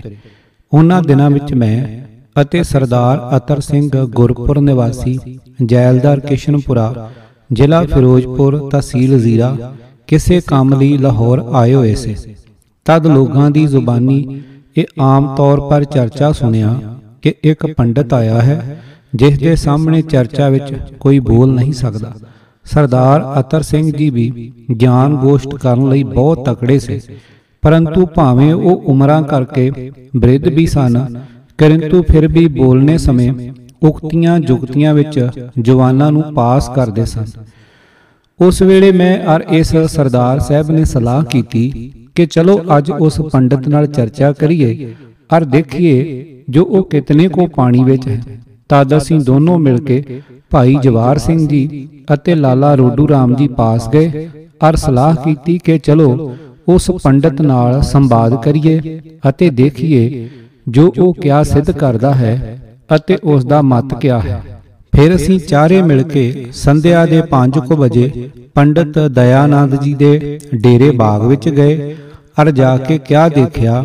ਜੋ ਇੱਕ ਵੱਡਾ ਰਿਸ਼ਟ ਪੁਸ਼ਟ ਸਾਧੂ ਨੰਗਾ ਤਕੀਆ ਲਗਾ ਕੇ ਗੁਦੇਲੇ ਪਰ ਬੈਠਾ ਹੈ ਜਿਸ ਦੇ ਸਿਰ ਮੂੰਹ ਪਰ ਤਾਜੀ ਹੀ ਹਜਾਮਤ ਕਰਾਈ ਹੋਈ ਹੈ। ਅਰ ਜਾਲੀਦਾਰ ਫੁੰਮਣ ਵਾਲੀ ਚਿੱਟੀ ਟੋਪੀ ਉਸ ਦੇ ਸਿਰ ਪਰ ਹੈ ਉਸ ਸਮੇਂ ਸ਼ਹਿਰ ਦੇ ਬਹੁਤ ਸਾਰੇ ਆਦਮੀ ਉਸ ਪਾਸ ਬੈਠੇ ਉੱਤਰ ਪ੍ਰਸ਼ਨ ਕਰਦੇ ਸਨ। ਪਰੰਤੂ ਪੰਡਤ ਜੀ ਜੈਸਾ ਉਸ ਵੇਲੇ ਫਿਰੇ, ਉਸੇ ਉਸੇ ਉੱਤਰ ਸਭ ਨੂੰ ਦੇ ਰਹੇ ਸਨ। ਤਦ ਅਸੀਂ ਵੀ ਜਾ ਕੇ ਪਾਸ ਬੈਠ ਗਏ ਔਰ ਉਹਨਾਂ ਦਾ ਬੋਲਣ ਵਾਲਾ ਢੰਗ ਤਾੜਦੇ ਰਹੇ ਕਿ ਕਿਸ ਚਾਲ ਚੱਲਦੇ ਹਨ। ਜਦ ਸਾਨੂੰ 20 ਕੁ ਮਿੰਟ ਬੈਠਿਆਂ ਨੂੰ ਹੋ ਗਏ, ਤਦ ਭਾਈ ਜਵਾਰ ਸਿੰਘ ਹੋਰਾਂ ਨੇ ਮੇਰੀ ਵੱਲ ਤੱਕ ਕੇ ਸੈਨਤ ਕੀਤਾ ਕਿ ਕੁਝ ਪੁੱਛ ਲੇਵੋ ਜਿਸ ਪਰ ਮੈਂ ਅੱਗੇ ਹੋ ਕੇ ਆਖਿਆ ਕਿ, ਸੰਤ ਜੀ, ਮੈਂ ਕੁਝ ਆਪ ਅੱਗੇ ਪ੍ਰਸ਼ਨ ਕਰਨਾ ਚਾਹੁੰਦਾ ਹਾਂ। ਇਸ ਬਾਤ ਨੂੰ ਸੁਣ ਕੇ ਉਹਨਾਂ ਨੇ ਕਿਹਾ, ਪੁੱਛੋ, ਕਿਆ ਪੁੱਛਦੇ ਹੋ? ਜਿਸ ਪਰ ਮੈਂ ਪ੍ਰਸ਼ਨ ਕੀਤਾ ਕਿ, ਦੱਸੋ, ਇਸ ਜਗਤ ਦਾ ਕੌਣ ਹੈ? ਇਸ ਮੇਰੇ ਕਥਨ ਨੂੰ ਸੁਣਦੇ ਸਾਰ ਅੱਗੋਂ ਇਹ ਉੱਤਰ ਦਿੱਤਾ ਕਿ, ਜਗਤ ਕਰਤਾ ਈਸ਼ਵਰ ਹੈ। ਜਿਸ ਪਰ ਮੈਂ ਪੁੱਛਿਆ ਕਿ, ਈਸ਼ਵਰ ਇਸ ਜਗਤ ਨੂੰ ਆਪਣੇ ਆਪ ਤੇ ਅਰਥਾਤ ਆਪਣੇ ਵਿੱਚੋਂ ਪੈਦਾ ਕਰਦਾ ਹੈ ਕਿ ਆਪਣੇ ਤੇ ਭਿੰਨ ਕਿਸੇ ਹੋਰ ਵਸਤੂ ਤੇ। ਇਸ ਦਾ ਉੱਤਰ ਪੰਡਤ ਜੀ ਨੇ ਉਸੇ ਵੇਲੇ ਇਹ ਦਿੱਤਾ ਕਿ ਈਸ਼ਵਰ ਆਪਣੇ ਆਪ ਵਿੱਚੋਂ ਕਿੱਥੋਂ ਕਰੇਗਾ, ਕਿਉਂਕਿ ਉਹ ਨਿਰਾ ਆਕਾਰ ਹੈ। ਕਿੰਤੂ ਚਾਰੇ ਪਰਮਾਣੂਆਂ ਤੇ ਸ੍ਰਿਸ਼ਟੀ ਦੀ ਰਚਨਾ ਕਰਦਾ ਹੈ। ਜਿਸ ਪਰ ਮੈਂ ਫਿਰ ਇਹ ਪ੍ਰਸ਼ਨ ਕੀਤਾ ਕਿ ਉਹ ਪਰਮਾਣੂ ਕਿੱਥੋਂ ਲਿਆਉਂਦਾ ਹੈ, ਜਿਸ ਨਾਲ ਜਗਤ ਰਚਦਾ ਹੈ। ਇਸ ਬਾਤ ਨੂੰ ਸੁਣ ਕੇ ਪੰਡਤ ਜੀ ਬੋਲੇ ਕਿ ਇਹ ਤ੍ਰਿਸ ਰੇਣੂ ਹੈ, ਜੋ ਆਕਾਸ਼ ਵਿੱਚ ਭਰਮਣ ਕਰਦੇ ਦਿਖਾਈ ਦਿੰਦੇ ਹਨ। ਇਹਨਾਂ ਨੂੰ ਹੀ ਆਪਸ ਵਿੱਚ ਮਿਲਾ ਮਿਲਾ ਦੁਆਣ ਅਤੇ ਤ੍ਰਿਣਕ ਬਣਾ ਕੇ ਜਗਤ ਦੀ ਰਚਨਾ ਕਰ ਦਿੰਦਾ ਹੈ। ਇਤਨਾ ਆਖਣ ਪਰ ਮੈਂ ਜਾਣ ਲੀਤਾ ਕਿ ਪੰਡਤ ਜੀ ਨਾਇਕ ਮਤ ਪਰ ਚੱਲਣਗੇ। ਜਿਸ ਦਾ ਉੱਤਰ ਮੈਂ ਇਹ ਪੁੱਛਿਆ ਕਿ ਪਰਮਾਣੂ ਕਿਤਨੇ ਹਨ? ਜਿਨ੍ਹਾਂ ਤੇ ਇਹ ਪਰਪੰਚ ਬਣਦਾ ਹੈ। ਪਰ ਇਹਨਾਂ ਦੁਆਰੇ ਕਿਸ ਤਰ੍ਹਾਂ ਈਸ਼ਵਰ ਜਗਤ ਰਚਨਾ ਕਰ ਲੈਂਦਾ ਹੈ ਇਸ ਦਾ ਕਰਮ ਖੋਲ ਕੇ ਦੱਸੋ। ਸੁਣਦੇ ਸਾਰ ਪੰਡਤ ਜੀ ਆਖਣ ਲੱਗੇ ਕਿ ਆਕਾਸ਼ ਵਿੱਚ ਪ੍ਰithvi ਜਲ ਅਤੇ ਵਾਯੂ ਦੇ ਪ੍ਰਮਾਣ ਸੂਖਮ ਰੂਪ ਹੋ ਕੇ ਫੈਲੇ ਹੋਏ ਭਰਮਣ ਕਰਦੇ ਸਨ ਜਿਨ੍ਹਾਂ ਨੂੰ ਈਸ਼ਵਰ ਨੇ ਆਪਣੀ ਸ਼ਕਤੀ ਦੁਆਰੇ ਜੁਦਾ-ਜੁਦਾ ਮਿਲਾ ਦਿੱਤਾ। ਇਹਨਾਂ ਤੋਂ ਫਿਰ ਜਥਾ ਕ੍ਰਮ ਇਹ ਸਥੂਲ ਬ੍ਰਹਿਮੰਡ ਉਤਪਤ ਹੋ ਗਿਆ। ਜੈਸਾ ਕਿ ਪ੍ਰithvi ਦੇ ਪਰਮਾਣੂਆਂ ਤੇ ਪ੍ਰithvi ਜਲ ਦਿਆਂ ਤੇ ਜਲ ਅਗਨੀ ਦਿਆਂ ਪਰਮਾਣੂਆਂ ਤੇ ਅਗਨੀ ਅਤੇ ਵਾਯੂ ਦੇ ਪਰਮਾਣੂਆਂ ਤੇ ਵਾਯੂ ਹੋ ਗਈ। ਅੱਗੇ ਇਹਨਾਂ ਤੋਂ ਨਾਨਾ ਪ੍ਰਕਾਰ ਦੀ ਸ੍ਰਿਸ਼ਟੀ ਪੈਦਾ ਹੋ ਗਈ। ਮੈਂ ਇਸ ਕਥਨ ਨੂੰ ਸੁਣ ਕੇ ਇਹ ਪੁੱਛਿਆ ਕਿ ਇਹਨਾਂ ਚਾਰਾਂ ਤੱਤਾਂ ਦੇ ਪਰਮਾਣੂ ਅੱਗੇ ਹੀ ਬਣੇ ਹੋਏ ਸਨ ਕਿ ਇਹਨਾਂ ਨੂੰ ਹੀ ਈਸ਼ਵਰ ਨੇ ਰਚਿਆ ਸਾ। ਅਰਥਾਤ ਪਰਮਾਣੂ ਅਨਾਦੀ ਹਨ ਕਿ ਨਾਦੀ ਜਿਨ੍ਹਾਂ ਨਾਲ ਈਸ਼ਵਰ ਜਗਤ ਰਚਦਾ ਹੈ। ਤਦ ਹੱਸ ਕੇ ਆਖਣ ਲੱਗੇ ਕਿ ਈਸ਼ਵਰ ਕੋਈ ਸਾਕਾਰ ਪਦਾਰਥ ਨਹੀਂ, ਜੋ ਸਥੂਲ ਤੱਤਾਂ ਨੂੰ ਆਪਣੇ ਆਤਮਾ ਤੇ ਰਚਦਾ, ਕਿੰਤੂ ਇਹ ਚਾਰੇ ਤੱਤਾਂ ਦੇ ਪਰਮਾਣੂ ਅੱਗੇ ਹੀ ਹਨ, ਪਰ ਇਹ ਅਨਾਦੀ ਹਨ, ਜਿਸ ਤੇ ਈਸ਼ਵਰ ਨੇ ਇਹਨਾਂ ਨੂੰ ਪਰਸਪਰ ਮਿਲਾ ਕੇ ਜਗ ਰਚਨਾ ਕਰ ਲੀਤੀ ਹੈ। ਇਸ ਨੂੰ ਸੁਣ ਕੇ ਮੈਂ ਹੱਸ ਪਿਆ ਅਰ ਆਖਿਆ ਕਿ ਪੰਡਤ ਜੀ ਆਪ ਦੇ ਕਥਨ ਤੋਂ ਤਾਂ ਈਸ਼ਵਰ ਇੱਕ ਕਾਰੀਗਰ ਰਾਜ ਵਾਂਗ ਸਿੱਧ ਹੁੰਦਾ ਹੈ, ਜਿਸ ਤਰ੍ਹਾਂ ਉਹ ਇੱਟਾਂ, ਚੂਨਾ, ਗਾਰਾ ਅਤੇ ਲੱਕੜੀ ਆਦਿਕ ਦਾ ਕਰਤਾ ਨਹੀਂ ਹੁੰਦਾ, ਕਿੰਤੂ ਉਹਨਾਂ ਨੂੰ ਤਰਤੀਬਵਾਰ ਮਿਲਾ ਕੇ ਇੱਕ ਮਕਾਨ ਬਣਾ ਦਿੰਦਾ ਹੈ। ਇਸੇ ਤਰ੍ਹਾਂ ਈਸ਼ਵਰ ਦਾ ਵੀ ਹਾਲ ਹੈ, ਜੋ ਇਹਨਾਂ ਪਰਮਾਣੂਆਂ ਦਾ ਕਰਤਾ ਨਹੀਂ, ਕਿੰਤੂ ਇਹਨਾਂ ਨਾਲ ਮਿਲਾ ਕੇ ਜਗਤ ਨੂੰ ਇਸ ਢਾਂਚੇ ਪਰ ਲਿਆਉਣ ਦੀ ਸ਼ਕਤੀ ਰੱਖਦਾ ਹੈ। ਅਰਥਾਤ ਇਹ ਪੰਜੇ ਤੱਤ ਅੱਗੇ ਹੀ ਬਣੇ ਹੋਏ ਸਨ, ਪਰ ਵਿਧੀ ਪੂਰਵਕ ਨਹੀਂ ਸੇ, ਜਿਨ੍ਹਾਂ ਨੂੰ ਜਥਾ ਕ੍ਰਮ ਇਕੱਠੇ ਕਰਕੇ ਈਸ਼ਵਰ ਨੇ ਇਹ ਨਦੀਆਂ, ਪਹਾੜ ਬ੍ਰਿਕ ਆਦਿਕ ਰਚਨਾ ਬਣਾ ਦਿੱਤੀਆਂ, ਜਿਸ ਪਰ ਇਹ ਸਾਰੇ ਕਾਰੋਬਾਰ ਹੋਣ ਲੱਗ ਗਏ। ਆਪਦੇ ਕਥਨ ਤੇ ਤਾਂ ਈਸ਼ਵਰ ਇੱਕ ਬੁੱਢੀ ਵਰਗੀ ਬੁੱਧ ਰੱਖਦਾ ਹੈ ਕਿ ਜਿਸ ਤਰ੍ਹਾਂ ਉਹ ਆਟਾ, ਚਾਵਲ, ਦਾਲ, ਸਾਗ, ਪਾਤ ਆਦਿਕ ਜੋ ਅੱਗੇ ਹੀ ਬਣੇ ਹੁੰਦੇ ਹਨ, ਉਹਨਾਂ ਨੂੰ ਚੌਂਕ ਵਿੱਚ ਇਕੱਠੇ ਕਰ ਕਰਕੇ ਫੁਲਕੇ ਅਰ ਪਲਾਉ ਬਣਾ ਧਰਦੀ ਹੈ। ਇਸੇ ਤਰ੍ਹਾਂ ਈਸ਼ਵਰ ਨੇ ਵੀ ਇਹੋ ਕੰਮ ਕੀਤਾ, ਜੋ ਤੱਤਾਂ ਨੂੰ ਇਕੱਠੇ ਕਰਕੇ ਇਸ ਸ਼ਕਲ ਵਿੱਚ ਲੈ ਆਂਦਾ, ਜਿਸ ਨੂੰ ਅਸੀਂ ਜਗਤ ਆਖਦੇ ਹਾਂ। ਇਸ ਤੇ ਇਹ ਸਾਬਤ ਹੁੰਦਾ ਹੈ ਕਿ ਪਰਮਾਣੂਆਂ ਦਾ ਨਾਮ ਜਗਤ ਨਹੀਂ ਹੈ ਕਿੰਤੂ ਪਰਮਾਣੂ ਵੀ ਇੱਕ ਈਸ਼ਵਰ ਦੀ ਤਰ੍ਹਾਂ ਜਗਤ ਦਾ ਕਾਰਨ ਹਨ। ਕਿੰਤੂ ਜੇ ਇਸ ਬਾਤ ਨੂੰ ਮੰਨ ਵੀ ਲਈਏ, ਤਾਂ ਈਸ਼ਵਰ ਦੀ ਅਕਲ ਇੱਕ ਰਸੋਈ ਕਰਨ ਵਾਲੀ ਬੁੱਢੀ ਜਿਤਨੀ ਹੀ ਪ੍ਰਤੀਤ ਹੁੰਦੀ ਹੈ, ਇਸ ਤੋਂ ਵੱਧ ਕੇ ਨਹੀਂ ਜਾਪਦੀ। ਮੇਰੇ ਇਤਨੇ ਆਖਣ ਪਰ ਪੰਡਤ ਜੀ ਕੁਝ ਗੁੱਸੇ ਹੋਏ ਅਤੇ ਕੁਝ ਹੱਸ ਪਏ। ਫਿਰ ਅੱਗੇ ਇਹ ਉਚਰੇ ਕਿ ਤੁਮ ਜੋ ਈਸ਼ਵਰ ਕੋ ਬੁੱਢੀ ਕੀ ਤੁਲਨਾ ਦੇਤੇ ਹੈ ते उस बुद्धि से जगत की कुछ तो रचना करा दो जिससे तुम्हारा पक्ष सिद्ध हो मैं आख्या ਕਿ ਆਪ ਜੇ ਬੁੱਢੀ ਦੇ ਜਗਤ ਬਣਵਾਉਣਾ ਚਾਹੁੰਦੇ ਹੋ ਤਾਂ ਤੁਸੀਂ ਵੀ ਆਪਣੇ ਈਸ਼ਵਰ ਪਾਸੋਂ ਥੋੜਾ ਜਿਹਾ ਆਲੂਆਂ ਦਾ ਸਲੂਣਾ ਅਤੇ ਮਿੱਠਾ ਪਲਾਓ ਤਾਂ ਬਣਵਾ ਦਿਓ ਇਸ ਦਾ ਉੱਤਰ ਕੇਵਲ ਇਤਨਾ ਹੀ ਦਿੱਤਾ ਕਿ ਕਿਆ ਈਸ਼ਵਰ ਸਾਕਾਰ ਹੈ ਜੋ ਰਸੋਈ ਬਣਾਏ ਮੈਂ ਕਿਹਾ ਕਿ ਇਸ ਤਰ੍ਹਾਂ ਕਿਆ ਬੁੱਢੀ ਨਿਰਾਕਾਰ ਹੈ ਜੋ ਆਪ ਜੇ ਕਥਨਾ ਅਨੁਸਾਰ ਜਗਤ ਬਣਾਏ, ਪਰੰਤੂ ਫਿਰ ਵੀ ਵਿਚਾਰੀ ਘਰ ਦੇ ਸਾਰੇ ਕੰਮ ਕਰਦੀ ਹੈ, ਅਰ ਹੀਰਿਆਂ ਵਰਗੇ ਬੱਚੇ ਜਾਣਦੀ ਹੈ, ਜੋ ਵੱਡੇ ਵੱਡੇ ਸੂਰਬੀਰ, ਪੰਡਤ ਅਤੇ ਹਠੀ ਤਪੀ ਜਤੀ ਸਤੀ ਹੋ ਕੇ ਸੰਸਾਰ ਪਰ ਆਪਣੇ ਨਾਮ ਸੂਰਜ ਦੀ ਤਰ੍ਹਾਂ ਪ੍ਰਕਾਸ਼ਿਤ ਕਰਦੇ ਹਨ। ਫਿਰ ਕਿਆ ਈਸ਼ਵਰ ਇੱਕ ਦੇਗਚੀ ਦਾਲ ਦੀ ਵੀ ਨਹੀਂ ਰਹਿ ਸਕਦਾ? ਔਰ ਉਸ ਬੁੱਢੀ ਨਾਲੋਂ ਵੀ ਕੰਮਕਾਰ ਵਿੱਚ ਗਿਰ ਗਿਆ ਹੈ। ਇਤਨੀ ਬਾਤ ਨੂੰ ਸੁਣਦੇ ਸਾਰ ਹੱਸ ਪਏ ਔਰ ਆਖਣ ਲੱਗੇ ਕਿ ਭਾਈ ਹਮਾਰੇ ਈਸ਼ਵਰ ਸੇ ਤੋ ਚਾਵਲ ਨਹੀਂ ਪਕਾਏ ਜਾਤੇ, ਜਾਓ ਤੁਹਾਡੀ ਬੁੜੀਆ ਅੱਛੀ ਹੈ।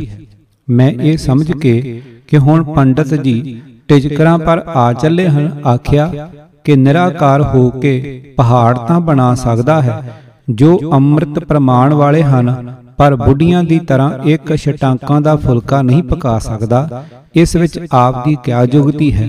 ਇਤਨਾ ਸੁਣ ਕੇ ਕੁਛ ਕਬਲਾਏ ਔਰ ਇਹ ਦਾਉ ਖੇਲਿਆ, ਜੋ ਮੁੜ ਕੇ ਫਿਰ ਪੁੱਛਣ ਲੱਗੇ ਕਿ ਭਾਈ ਤੁਹਾਡਾ ਅਸਲੀ ਤਤਪ੍ਰਜ ਕਿਆ ਹੈ? ਉਸਕੋ ਬਤਾਓ। ਫਿਰ ਮੈਂ ਉਹ ਆਖਿਆ ਕਿ ਜਗਤ ਦਾ ਕਰਤਾ ਕੌਣ ਹੈ?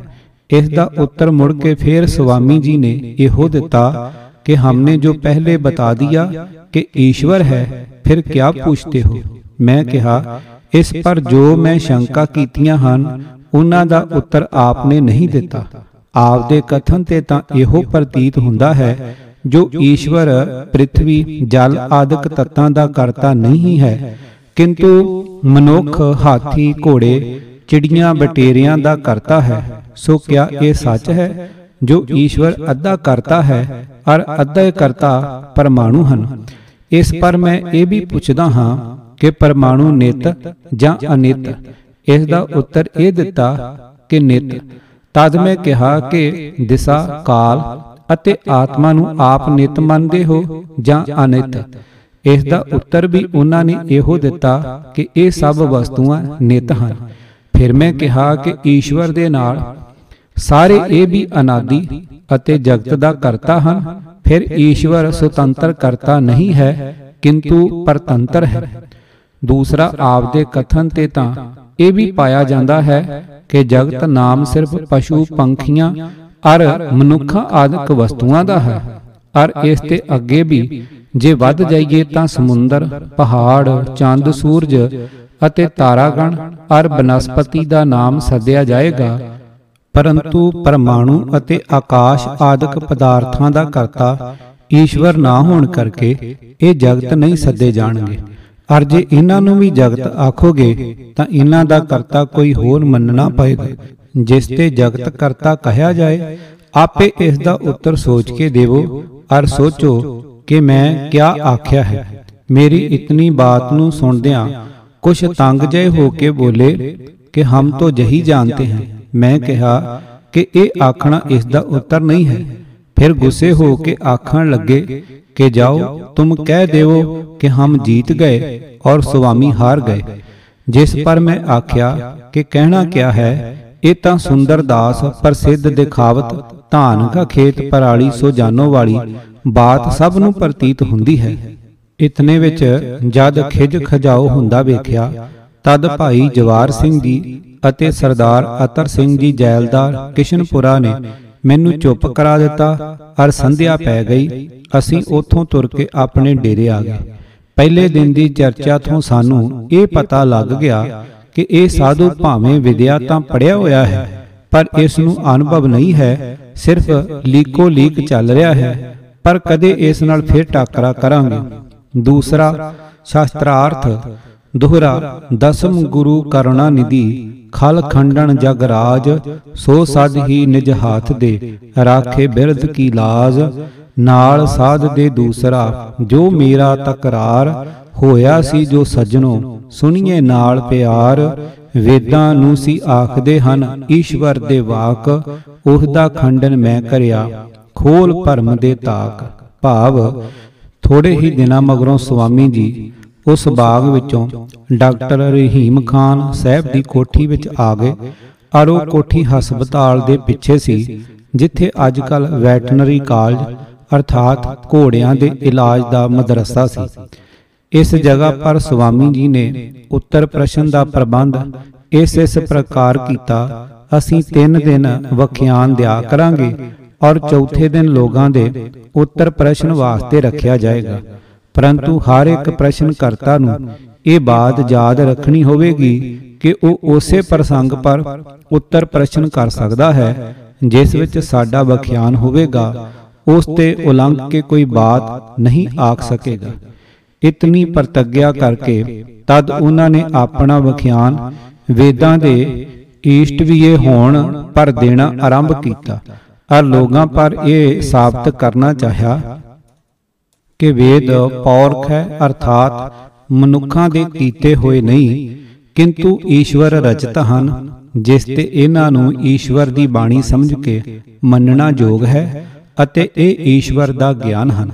ਆਪਣੇ ਇਸ ਕਥਨ ਦੇ ਸਿੱਧ ਕਰਨ ਲਈ ਉਹਨਾਂ ਨੇ ਇਹ ਜੁਗਤੀ ਕਥਨ ਕੀਤੀ, ਜਿਸ ਨਾਲ ਉਹ ਸਾਬਤ ਕਰਨਾ ਚਾਹੁੰਦੇ ਸੀ ਕਿ ਵੇਦ ਮਨੁੱਖ ਰਚਿਤ ਨਹੀਂ, ਜਿਸ ਤੇ ਕਹਿਣ ਲੱਗੇ ਕਿ ਸ੍ਰਿਸ਼ਟੀ ਦੇ ਆਦ ਕਾਲ ਵਿੱਚ ਚਾਰ ਰਿਖੀ ਪੈਦਾ ਹੋਏ ਸਨ, ਜਿਨ੍ਹਾਂ ਦੇ ਅਗਨੀ, ਵਾਯੂ, ਆਦਿਤ ਅਤੇ ਅੰਗਰਾ ਨਾਮ ਸਨ। ਅਰ ਇਹਨਾਂ ਹੀ ਚਾਰ ਰਿਖੀਆਂ ਦੁਆਰਾ ਈਸ਼ਵਰ ਨੇ ਵੇਦਾਂ ਨੂੰ ਰਚਿਆ ਹੈ। ਚਾਰੇ ਰਿਖੀਆਂ ਨੂੰ ਜੋ ਜੋ ਈਸ਼ਵਰ ਦਾ ਗਿਆਨ ਉਤਰਦਾ ਰਿਹਾ, ਸੋਈ ਉਹ ਆਪਣੇ ਅਨੁਭਵ ਦੁਆਰਾ ਇਕੱਤਰ ਕਰਦੇ ਰਹੇ, ਜਿਸ ਤੇ ਇਹ ਚਾਰੇ ਵੇਦ ਬਣ ਗਏ। ਸੁਆਮੀ ਜੀ ਦਾ ਇਹ ਕਥਨ ਭਾਵੇਂ ਕੋਈ ਨਵੀਂ ਬਾਤ ਨਹੀਂ ਸੀ ਕਿਉਂਕਿ ਮਨੂ ਸਿਮਰਤੀ ਦੇ ਪਹਿਲੇ ਅਧਿਆਏ ਵਿੱਚ ਮਨੂ ਜੀ ਨੇ ਵੀ ਇਹੋ ਕਥਨ ਕੀਤਾ ਹੈ। ਹਾਂ। ਮਨੂ ਸਿਮਰਤੀ ਨਾਲੋਂ ਸੁਆਮੀ ਦੇ ਕਥਨ ਦਾ ਇਤਨਾ ਵਿਰੋਧ ਜ਼ਰੂਰ ਹੈ ਜੋ ਮਨੂ ਜੀ ਤਿੰਨ ਵੇਦ ਆਖਦੇ ਹਨ ਅਰ ਸਾਧੂ ਜੀ ਨੇ ਚਾਰ ਕਥਨ ਕੀਤੇ ਹਨ। ਪਰੰਤੂ ਸਾਧੂ ਜੀ ਦਾ ਇਹ ਕਥਨ ਨਵਾਂ ਇਸ ਵਾਸਤੇ ਪ੍ਰਤੀਤ ਹੁੰਦਾ ਸੀ ਜੋ ਉਸ ਸਮੇਂ ਪੰਜਾਬ ਵਿੱਚ ਇਤਨਾ ਵਿਦਿਆ ਦਾ ਪ੍ਰਚਾਰ ਨਹੀਂ ਸਾ। ਜਿਹਾ ਕਿ ਅੱਜ ਕੱਲ ਹੈ ਇਸ ਵਾਸਤੇ ਲੋਕਾਂ ਨੂੰ ਇਹ ਖਿਆਲ ਇੱਕ ਨਵਾਂ ਪ੍ਰਤੀਤ ਹੁੰਦਾ ਸੀ, ਜਿਸ ਤੇ ਆਖਦੇ ਕਿ ਵੇਖੋ ਜੀ ਸੁਆਮੀ ਮਹਾਰਾਜ ਕੈਸੇ ਵਿਦਵਾਨ ਹਨ, ਜੋ ਵੇਦਾਂ ਦਾ ਇਲਹਾਮ ਚਾਰ ਰਿਖੀਆਂ ਪਰ ਉਤਰਿਆ ਦੱਸਦੇ ਹਨ ਅਤੇ ਅੱਜ ਤੱਕ ਸਭ ਲੋਕ ਭੁੱਲੇ ਹੋਏ ਸੇ ਜੋ ਬ੍ਰਹਮਾ ਨੂੰ ਹੀ ਵੇਦਾਂ ਦਾ ਕਰਤਾ ਮੰਨਦੇ ਸਨ, ਕਿਉਂਕਿ ਲੋਕਾਂ ਨੂੰ ਇਹ ਖਬਰ ਨਹੀਂ ਸੀ ਕਿ ਬ੍ਰਹਮਾ ਨੂੰ ਹੀ ਹਿਰਨ ਗਰਭ ਵੀ ਆਖ ਕੇ ਮਨੂ ਜੀ ਨੇ ਵੀ ਵੇਦਾਂ ਦਾ ਕਰਤਾ ਵਰਣਨ ਕੀਤਾ ਹੈ। ਦੋਹਰਾ, ਜਿਵੇਂ ਪੜੋਲਾ ਚੌਧਰੀ ਉੱਜੜ ਖੇੜੇ ਵਿੱਚ ਤਿਉ ਵਿਦਿਆ ਤੇ ਹੀਨ ਨਰ ਲਏ ਸੁਆਮੀ ਖਿੱਚ, ਵਾਹ ਵਾਹ ਸਭ ਕਹਿ ਰਹੇ, ਅਰ ਕਰਕੇ ਵਿਸ਼ਵਾਸ, ਆਖਣ ਉਤਰੇ ਵੇਦ ਸਨ, ਚਾਰੇ ਰਿਖੀਆਂ ਪਾਸ, ਦਿਵਸ ਤਿੰਨ ਪੂਰੇ ਭਏ, ਦਿੰਦਿਆਂ ਜਦ ਵਖਿਆਨ ਚੌਥੇ ਦਿਨ ਦੇ ਵਾਸਤੇ ਲੱਗੇ ਇਹ ਸੁਣਾਣ। ਚੌਪਈ ਸਭਨਾ ਨੂੰ ਇਹ ਕਿਹਾ ਸੁਣਾਏ ਜਿਸ ਨੂੰ ਸੰਸਾ ਇਸ ਵਿੱਚ ਕਾਏ ਸੋ ਹੋਕਰ ਮਨ ਵਿੱਚ ਕਰਾਰਾ ਸੁਆਮੀ ਢਿਗ ਆ ਕਰੇ ਉਚਾਰਾ। ਭਲਕੇ 5 ਵਜੇ ਦੇ ਨਾਲ ਉੱਤਰ ਪ੍ਰਸ਼ਨ ਕਰੇ ਸੰਭਾਲ ਪਰ ਉਹ ਹੋਕਰ ਆਏ ਤਗੜਾ ਜੁਗਤੀ ਵਿੱਚ ਨਾ ਜਾਏ ਪਕੜਾ। ਨਾਲ ਸੁਆਮੀ ਕਰਨੀ ਗੱਲ ਵੱਡੀ ਮਾਰਨੀ ਹੈ ਇੱਕ ਮੱਲ। ਵੱਡੇ ਵੱਡੇ ਪੰਡਤ ਜੋ ਗਹਿਰੇ, ਇਸ ਦੇ ਸਨਮੁਖ ਕੋਈ ਨਾ ਠਹਿਰੇ, ਸਭ ਡਰ ਜਾਂਦੇ ਇਸ ਦੇ ਅੱਗੇ, ਸ਼ੇਰ ਦੇਖ ਜੋ ਕੰਬਣ ਟੱਗੇ, ਇਸ ਤਰ੍ਹਾਂ ਦਾ ਚਰਚਾ ਹੋਇਆ, ਸਭ ਨੇ ਧੀਰਜ ਮਨ ਦਾ ਖੋਇਆ। ਭਾਵ, ਤੀਸਰੇ ਦਿਨ ਸੰਧਿਆ ਵੇਲੇ ਵਖਿਆਨ ਬੰਦ ਕਰਕੇ ਆਖਿਆ ਕਿ ਜਿਸ ਪੁਰਖ ਨੂੰ ਇਸ ਵਿੱਚ ਕੁਝ ਸ਼ੰਕਾ ਹੈ, ਸੋ ਉੱਤਰ ਪ੍ਰਸ਼ਨ ਕੱਲ ਨੂੰ ਇਸੇ ਵੇਲੇ ਆ ਕੇ ਕਰ ਸਕਦਾ ਹੈ। ਇਤਨਾ ਸੁਣ ਕੇ ਸਾਰੇ ਲੋਕ ਆਪੋ ਆਪਣੇ ਘਰਾਂ ਨੂੰ ਚਲੇ ਗਏ ਅਤੇ ਮੈਂ ਵੀ ਆਪਣੇ ਸੱਜਣਾ ਸਮੇਤ ਡੇਰੇ ਆਇਆ। ਉਸ ਸਮੇਂ ਬੈਠ ਕੇ ਬਾਤਾਂ ਕਰਦੇ ਕਰਦੇ ਭਾਈ ਜਵਾਰ ਸਿੰਘ ਸਾਹਿਬ ਨੇ ਮੈਨੂੰ ਆਖਿਆ ਕਿ ਅੱਛਾ ਹੋਵੇ ਤੁਸੀਂ ਇਸ ਸਾਧੂ ਨਾਲ ਉੱਤਰ ਪ੍ਰਸ਼ਨ ਕਰੋ ਅਤੇ ਇਸ ਦੇ ਪੱਖ ਦਾ ਖੰਡਨ ਕਰੋ। ਜਿਸ ਨੂੰ ਸੁਣ ਕੇ ਮੈਂ ਅੰਗੀਕਾਰ ਕੀਤਾ ਅਤੇ ਆਖਿਆ ਕਿ ਕੱਲ ਨੂੰ ਜ਼ਰੂਰ ਇਹਨਾਂ ਨਾਲ ਪ੍ਰਸ਼ਨ ਉੱਤਰ ਕਰਾਂਗਾ। ਦੋਹਰਾ ਭਾਈ ਸਾਹਿਬ ਨੇ ਕਹੀ ਸੁਨੋ ਮੀਤ ਮਨ ਲਾਏ ਨਾਲ ਸਾਧ ਦੇ ਬੋਲਣਾ ਸੌਖੀ ਬਾਤ ਨਾ ਕਾਏ। ਭਾਵ ਭਾਈ ਜਵਾਰ ਸਿੰਘ ਜੀ ਹੋਰਾਂ ਨੇ ਮੇਰੇ ਇਸ ਇਕਰਾਰ ਨੂੰ ਸੁਣ ਕੇ ਆਖਿਆ ਕਿ ਪ੍ਰਸ਼ਨ ਉੱਤਰ ਕਰਨਾ ਤੇ ਕੋਈ ਵੱਡੀ ਬਾਤ ਨਹੀਂ ਹੈ। ਪਰੰਤੂ ਇਸ ਸਾਧੂ ਨੂੰ ਰੋਜ਼ ਦੇ ਬੋਲਣ ਕਰਕੇ ਪੂਰਾ ਪੂਰਾ ਅਭਿਆਸ ਹੋ ਰਿਹਾ ਹੈ ਅਰ ਚਰਚਾ ਦਾ ਢੰਗ ਚੰਗਾ ਜਾਣਦਾ ਹੈ। ਇਸ ਵਾਸਤੇ ਤੁਸੀਂ ਇਤਨਾ ਯਾਦ ਰੱਖਣਾ ਕਿ ਕਿਤੇ ਤੁਹਾਨੂੰ ਵੇਦਾਂ ਦੇ ਚੱਕਰ ਵਿੱਚ ਨਾ ਲੈ ਆਵੇ, ਕਿਉਂਕਿ ਤੁਸੀਂ ਦੇਖਦੇ ਹੋ ਜੋ ਉਹਨਾਂ ਦੇ ਬੋਲਣ ਵਿੱਚ ਕਿਸ ਤਰ੍ਹਾਂ ਦੇ ਦਾਉ ਪੇਚ ਹੁੰਦੇ ਹਨ। ਦੋਹਰਾ, ਤਦ ਮੈਂ ਹੱਸ ਕੇ ਆਖਿਆ, ਮੈਨੂੰ ਡਰਨਾ ਕੁਝ, ਸਾਰੀ ਕੁੰਡੀ ਉਸ ਦੀ, ਮੈਂ ਲੀਤੀ ਹੈ ਬੁੱਝ। ਭਾਵ ਮੈਨੂੰ ਰਤਨ ਚੰਦ ਦੇ ਬਾਗ ਵਾਲਾ ਝਗੜਾ, ਅਰ ਤਿੰਨ ਦਿਨਾਂ ਦਾ ਇਹ ਵਖਿਆਨ ਸੁਣ ਕੇ, ਇਤਨਾ ਮਾਲੂਮ ਹੋ ਗਿਆ ਸਾ ਕਿ ਇਹ ਇਸ ਤਰ੍ਹਾਂ ਉਹ ਖੇੜਾ ਮਾਰਦੇ ਹਨ, ਅਰ ਆਪਣੇ ਪ੍ਰਤੀ ਪੱਖੀ ਨੂੰ ਕਈ ਤਰ੍ਹਾਂ ਦੀਆਂ ਬਾਤਾਂ ਨਾਲ ਚੱਕਰਤ ਕਰ ਦਿੰਦੇ ਹਨ, ਜਿਸ ਤੇ ਭਾਈ ਸਾਹਿਬ ਨੂੰ ਆਖਿਆ ਕਿ ਆਪ ਵੇਲੇ ਖੁਦ ਦੇਖੋਗੇ ਜੋ ਕਿਆ ਰੰਗ ਖਿਲੇਗਾ, ਅਰ ਮੈਂ ਆਸ਼ਾ ਰੱਖਦਾ ਹਾਂ ਕਿ ਉਹ ਮੇਰੇ ਪ੍ਰਸ਼ਨਾਂ ਦੇ ਉੱਤਰ ਨਹੀਂ ਦੇ ਸਕਣਗੇ। ਇਤਨਾ ਵਿਚਾਰ ਕਰਕੇ ਸਾਰੇ ਆਪੋ ਆਪਣੇ ਸਥਾਨਾਂ ਪਰ ਪਧਾਰ ਗਏ ਰਾਤ ਵੇਲੇ ਬੈਠ ਕੇ ਮੈਂ ਆਪਣੇ ਚਿੱਤ ਵਿੱਚ ਪ੍ਰਸ਼ਨ ਘੜਨ ਲੱਗਾ ਅਰ ਜੋ ਉਸ ਸਮੇਂ ਵਿੱਚ ਯਾਦ ਆਏ ਸੋ ਕਾਗਜ਼ ਪਰ ਨੰਬਰਵਾਰ ਲਿਖ ਲੀਤੇ ਔਰ ਸੌਂ ਗਿਆ। ਫਿਰ ਪ੍ਰਾਤਾ ਕਾਲ ਉੱਠ ਕੇ ਸਾਰੇ ਸਾਰੇ ਖਿਆਲ ਜੋ ਪੁੱਛਣੇ ਸਨ ਚੰਗੀ ਤਰ੍ਹਾਂ ਲਿਖ ਲੀਤੇ ਅਰ ਆਪਣੇ ਆਪ ਨੂੰ ਤਿਆਰ ਕਰ ਲੀਤਾ। ਜਦ ਸੰਧਿਆ ਪਈ ਤਦ ਪੂਰੇ ਵਕਤ ਪਰ ਸੁਆਮੀ ਜੀ ਦੇ ਡੇਰੇ ਪਰ ਪਹੁੰਚੇ ਅਰ ਅੱਗੇ ਕਿਆ ਦੇਖਿਆ ਜੋ ਮੈਦਾਨ ਵਿੱਚ ਦਰੀਆਂ ਵਿਛੀਆਂ ਹੋਈਆਂ ਹਨ ਜਿਸ ਦੇ ਵਿਚਕਾਰ ਇੱਕ ਮੇਜ਼ ਅਰ ਉਸ ਦੇ ਸਾਹਮਣੇ ਦੋ ਕੁਰਸੀਆਂ ਡੱਠੀਆਂ ਹੋਈਆਂ ਖਾਲੀ ਪਈਆਂ ਹਨ ਔਰ ਬਹੁਤ ਸਾਰੇ ਲੋਕ ਆ ਕੇ ਦਰੀਆਂ ਪਰ ਬੈਠਦੇ ਜਾਂਦੇ ਸਨ, ਜਿਸ ਤੇ ਥੋੜੇ ਹੀ ਸਮੇਂ ਵਿੱਚ ਬਹੁਤ ਆਦਮੀ ਇਕੱਠੇ ਹੋ ਗਏ ਅਤੇ ਦੇਖ ਰਹੇ ਸਨ ਕਿ ਪੰਡਤ ਜੀ ਕਦੋਂ ਆਉਂਦੇ ਹਨ। ਇਤਨੇ ਚਿਰ ਵਿੱਚ ਸਾਧੂ ਜੀ ਆਏ ਗਏ, ਜਿਨ੍ਹਾਂ ਨੂੰ ਦੇਖ ਕੇ ਲੋਕਾਂ ਨੇ ਤਾੜੀਆਂ ਵਜਾਈਆਂ ਅਤੇ ਉਹ ਆ ਕੇ ਕੁਰਸੀ ਪਰ ਬੈਠ ਗਏ ਅਰ ਬੈਠਦੇ ਸਾਰ ਹੀ ਮੁਖਾਰ ਬਿੰਦ ਤੇ ਇਹ ਕਥਨ ਕੀਤਾ ਕਿ ਜਿਸ ਕਿਸੇ ਨੂੰ ਸਾਡੇ ਵਖਿਆਨ ਵਿੱਚ ਕੁਝ ਸੰਸਾ ਹੈ, ਉਹ ਉੱਠ ਉੱਠ ਕੇ ਕੁਰਸੀ ਪਰ ਬੈਠ ਜਾਏ ਔਰ ਪ੍ਰਸ਼ਨ ਕਰੇ। ਪਰੰਤੂ ਉਸ ਨੂੰ ਯਾਦ ਰੱਖਣਾ ਚਾਹੀਏ ਕਿ ਜੇ ਹਾਰ ਜਾਏਗਾ ਉਸ ਨੂੰ ਕੁਰਸੀ ਤੇ ਉਤਰ ਕੇ ਹੇਠਾਂ ਬੈਠਣਾ ਪਏਗਾ। ਦੋਹਰਾ, ਇਸ ਬਾਤ ਨੂੰ ਸੁਣਦਿਆਂ ਕੰਬ ਗਏ ਸਭ ਲੋਕ ਕੁਰਸੀ ਉੱਤੋਂ ਹਾਰ ਕੇ ਗਿਰਨਾ ਜਾਣ ਅਯੋਗ, ਬਿਰਤ ਬਿਰਤ ਸਨ ਦੇਖਦੇ, ਇੱਕ ਦੂਜੇ ਦੀ ਵੱਲ ਸਨਮੁਖ ਹੋ ਕੇ ਸਾਧ ਦੇ ਕਰੇ ਜੋ ਕੋਈ ਗੱਲ, ਪਰ ਇੱਕ ਮੁਸਲਮਾਨ ਸੀ ਪੜਿਆ ਖੂਬ ਕੁਰਾਨ, ਤਿੰਨ ਇਲਹਾਮੀ ਵੇਦ, ਪਰ ਚਾਹੀ ਤਰਕ ਉਠਾਨ ਚੌਪਈ। ਇਤਵਲ ਸੁਆਮੀ ਮੋਟਾ ਭਾਰਾ, ਉਤ ਉਹ ਪਤਲਾ ਮੀਆਂ ਵਿਚਾਰਾ ਜਦ ਕੁਰਸੀ ਪਰ ਬੈਠਾ ਆਕੇ ਕੰਬਣ ਲੱਗਾ, ਅਤ ਡਰ ਖਾ ਕੇ ਕੁਰਸੀ ਪਰ ਬੈਠਣ ਦੇ ਵੇਲੇ ਕੰਬਿਆ ਪੌਣ ਨਾਲ ਜਿਉ ਕੇਲੇ, ਹੇਠਾਂ ਲੱਤਾਂ ਥਰ ਥਰ ਡਰਸਨ, ਉੱਪਰ ਹੱਥ ਨਿਰਤ ਸੀ ਕਰਸਨ, ਅੱਖਾਂ ਅੱਗੇ ਧੁੰਦ ਮਚਾਈ, ਐਸੀ ਉਸ ਨੂੰ ਦਹਿਸ਼ਤ ਆਈ, ਇਧਰ ਸੁਆਮੀ ਊਚ ਪੁਕਾਰੇ, ਕਿਉਂ ਕਾਂਪਤ ਹੋ ਬਨੋ ਕਰਾਰੇ, ਸਾਵਧਾਨ ਹੋ ਕਰ ਮੁਖ ਬੋਲੇ, ਆਪਣੇ ਮਨ ਦਾ ਪਰਦਾ ਖੋਲੋ ਕਿਆ ਸ਼ੰਕਾ ਤੁਮਾਰੀ ਹੈ ਪਾਖੋ? ਗੋਪ ਨਾ ਹਮਰੇ ਆਗੇ ਰੱਖੋ। ਦੋਹਰਾ, ਕਹੀ ਮੌਲਵੀ ਡਰਦਿਆਂ, ਵੇਦ ਨਹੀਂ ਇਲਹਾਮ, ਜਿਸ ਤੇ ਰਚਨਾ ਇਹਨਾਂ ਦੀ, ਅਹੇ ਪੁਰਖ ਕੋ ਕਾਮ। ਭਾਵ ਉਸ ਮੌਲਵੀ ਦੇ ਦਿਲ ਵਿੱਚ ਕੁਝ ਐਸਾ ਭੈ ਬੈਠ ਗਿਆ, ਜੋ ਅੱਛੀ ਤਰ੍ਹਾਂ ਬੋਲ ਵੀ ਨਹੀਂ ਸਕਦਾ ਸੀ।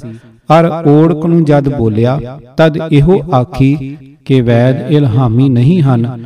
ਕਿਉਂਕਿ ਇਹ ਆਦਮੀਆਂ ਦੇ ਬਣਾਏ ਹੋਏ ਹਨ ਦੋਹਰਾ ਬਾਤ ਮੌਲਵੀ ਦੀ ਸੁਣੀ ਜਦੋਂ ਸਾਧ ਨੇ ਇਹ ਨਾਲ ਮਖੌਲ ਉਡਾਇਆ ਕੰਬੀ ਜਿਸ ਦੀ ਦੇ ਭਾਵ ਜਦ ਉਹ ਮੌਲਵੀ ਦੀ ਇਤਨੀ ਬਾਤ ਸੁਣੀ ਤਦ ਸਾਧੂ ਦਇਆਨੰਦ ਜੀ ਨੇ ਉਸ ਤੋਂ ਇਸ ਤਰ੍ਹਾਂ ਪੁੱਛਿਆ ਜਿਸ ਤੇ ਉਹ ਸ਼ਰਮਿੰਦਾ ਹੋ ਕੇ ਕੰਬਣ ਲੱਗ ਗਿਆ ਜਥਾ साधु तुम्हारे मत में जगत को कौन बनाता है मौलवी हमारी दीनी किताब में सबका पैदा करता खुदा बतलाया है साधु तुमको इस दुनिया में किसने उत्पन्न किया मौलवी खुदा ने साधु तुम्हारे शरीर को सुख व दुख कौन देता है मौलवी खुदा साधु तुमको तुरता फिराता कौन है मौलवी खुदा साधु फिर बुरे कामों का करने वाला तो खुदा ना हुआ जिससे तुम्हारा ये कहना कि उसकी आज्ञा से बिना एक जरा भी नहीं हिलता, सो मिथ्या हुआ।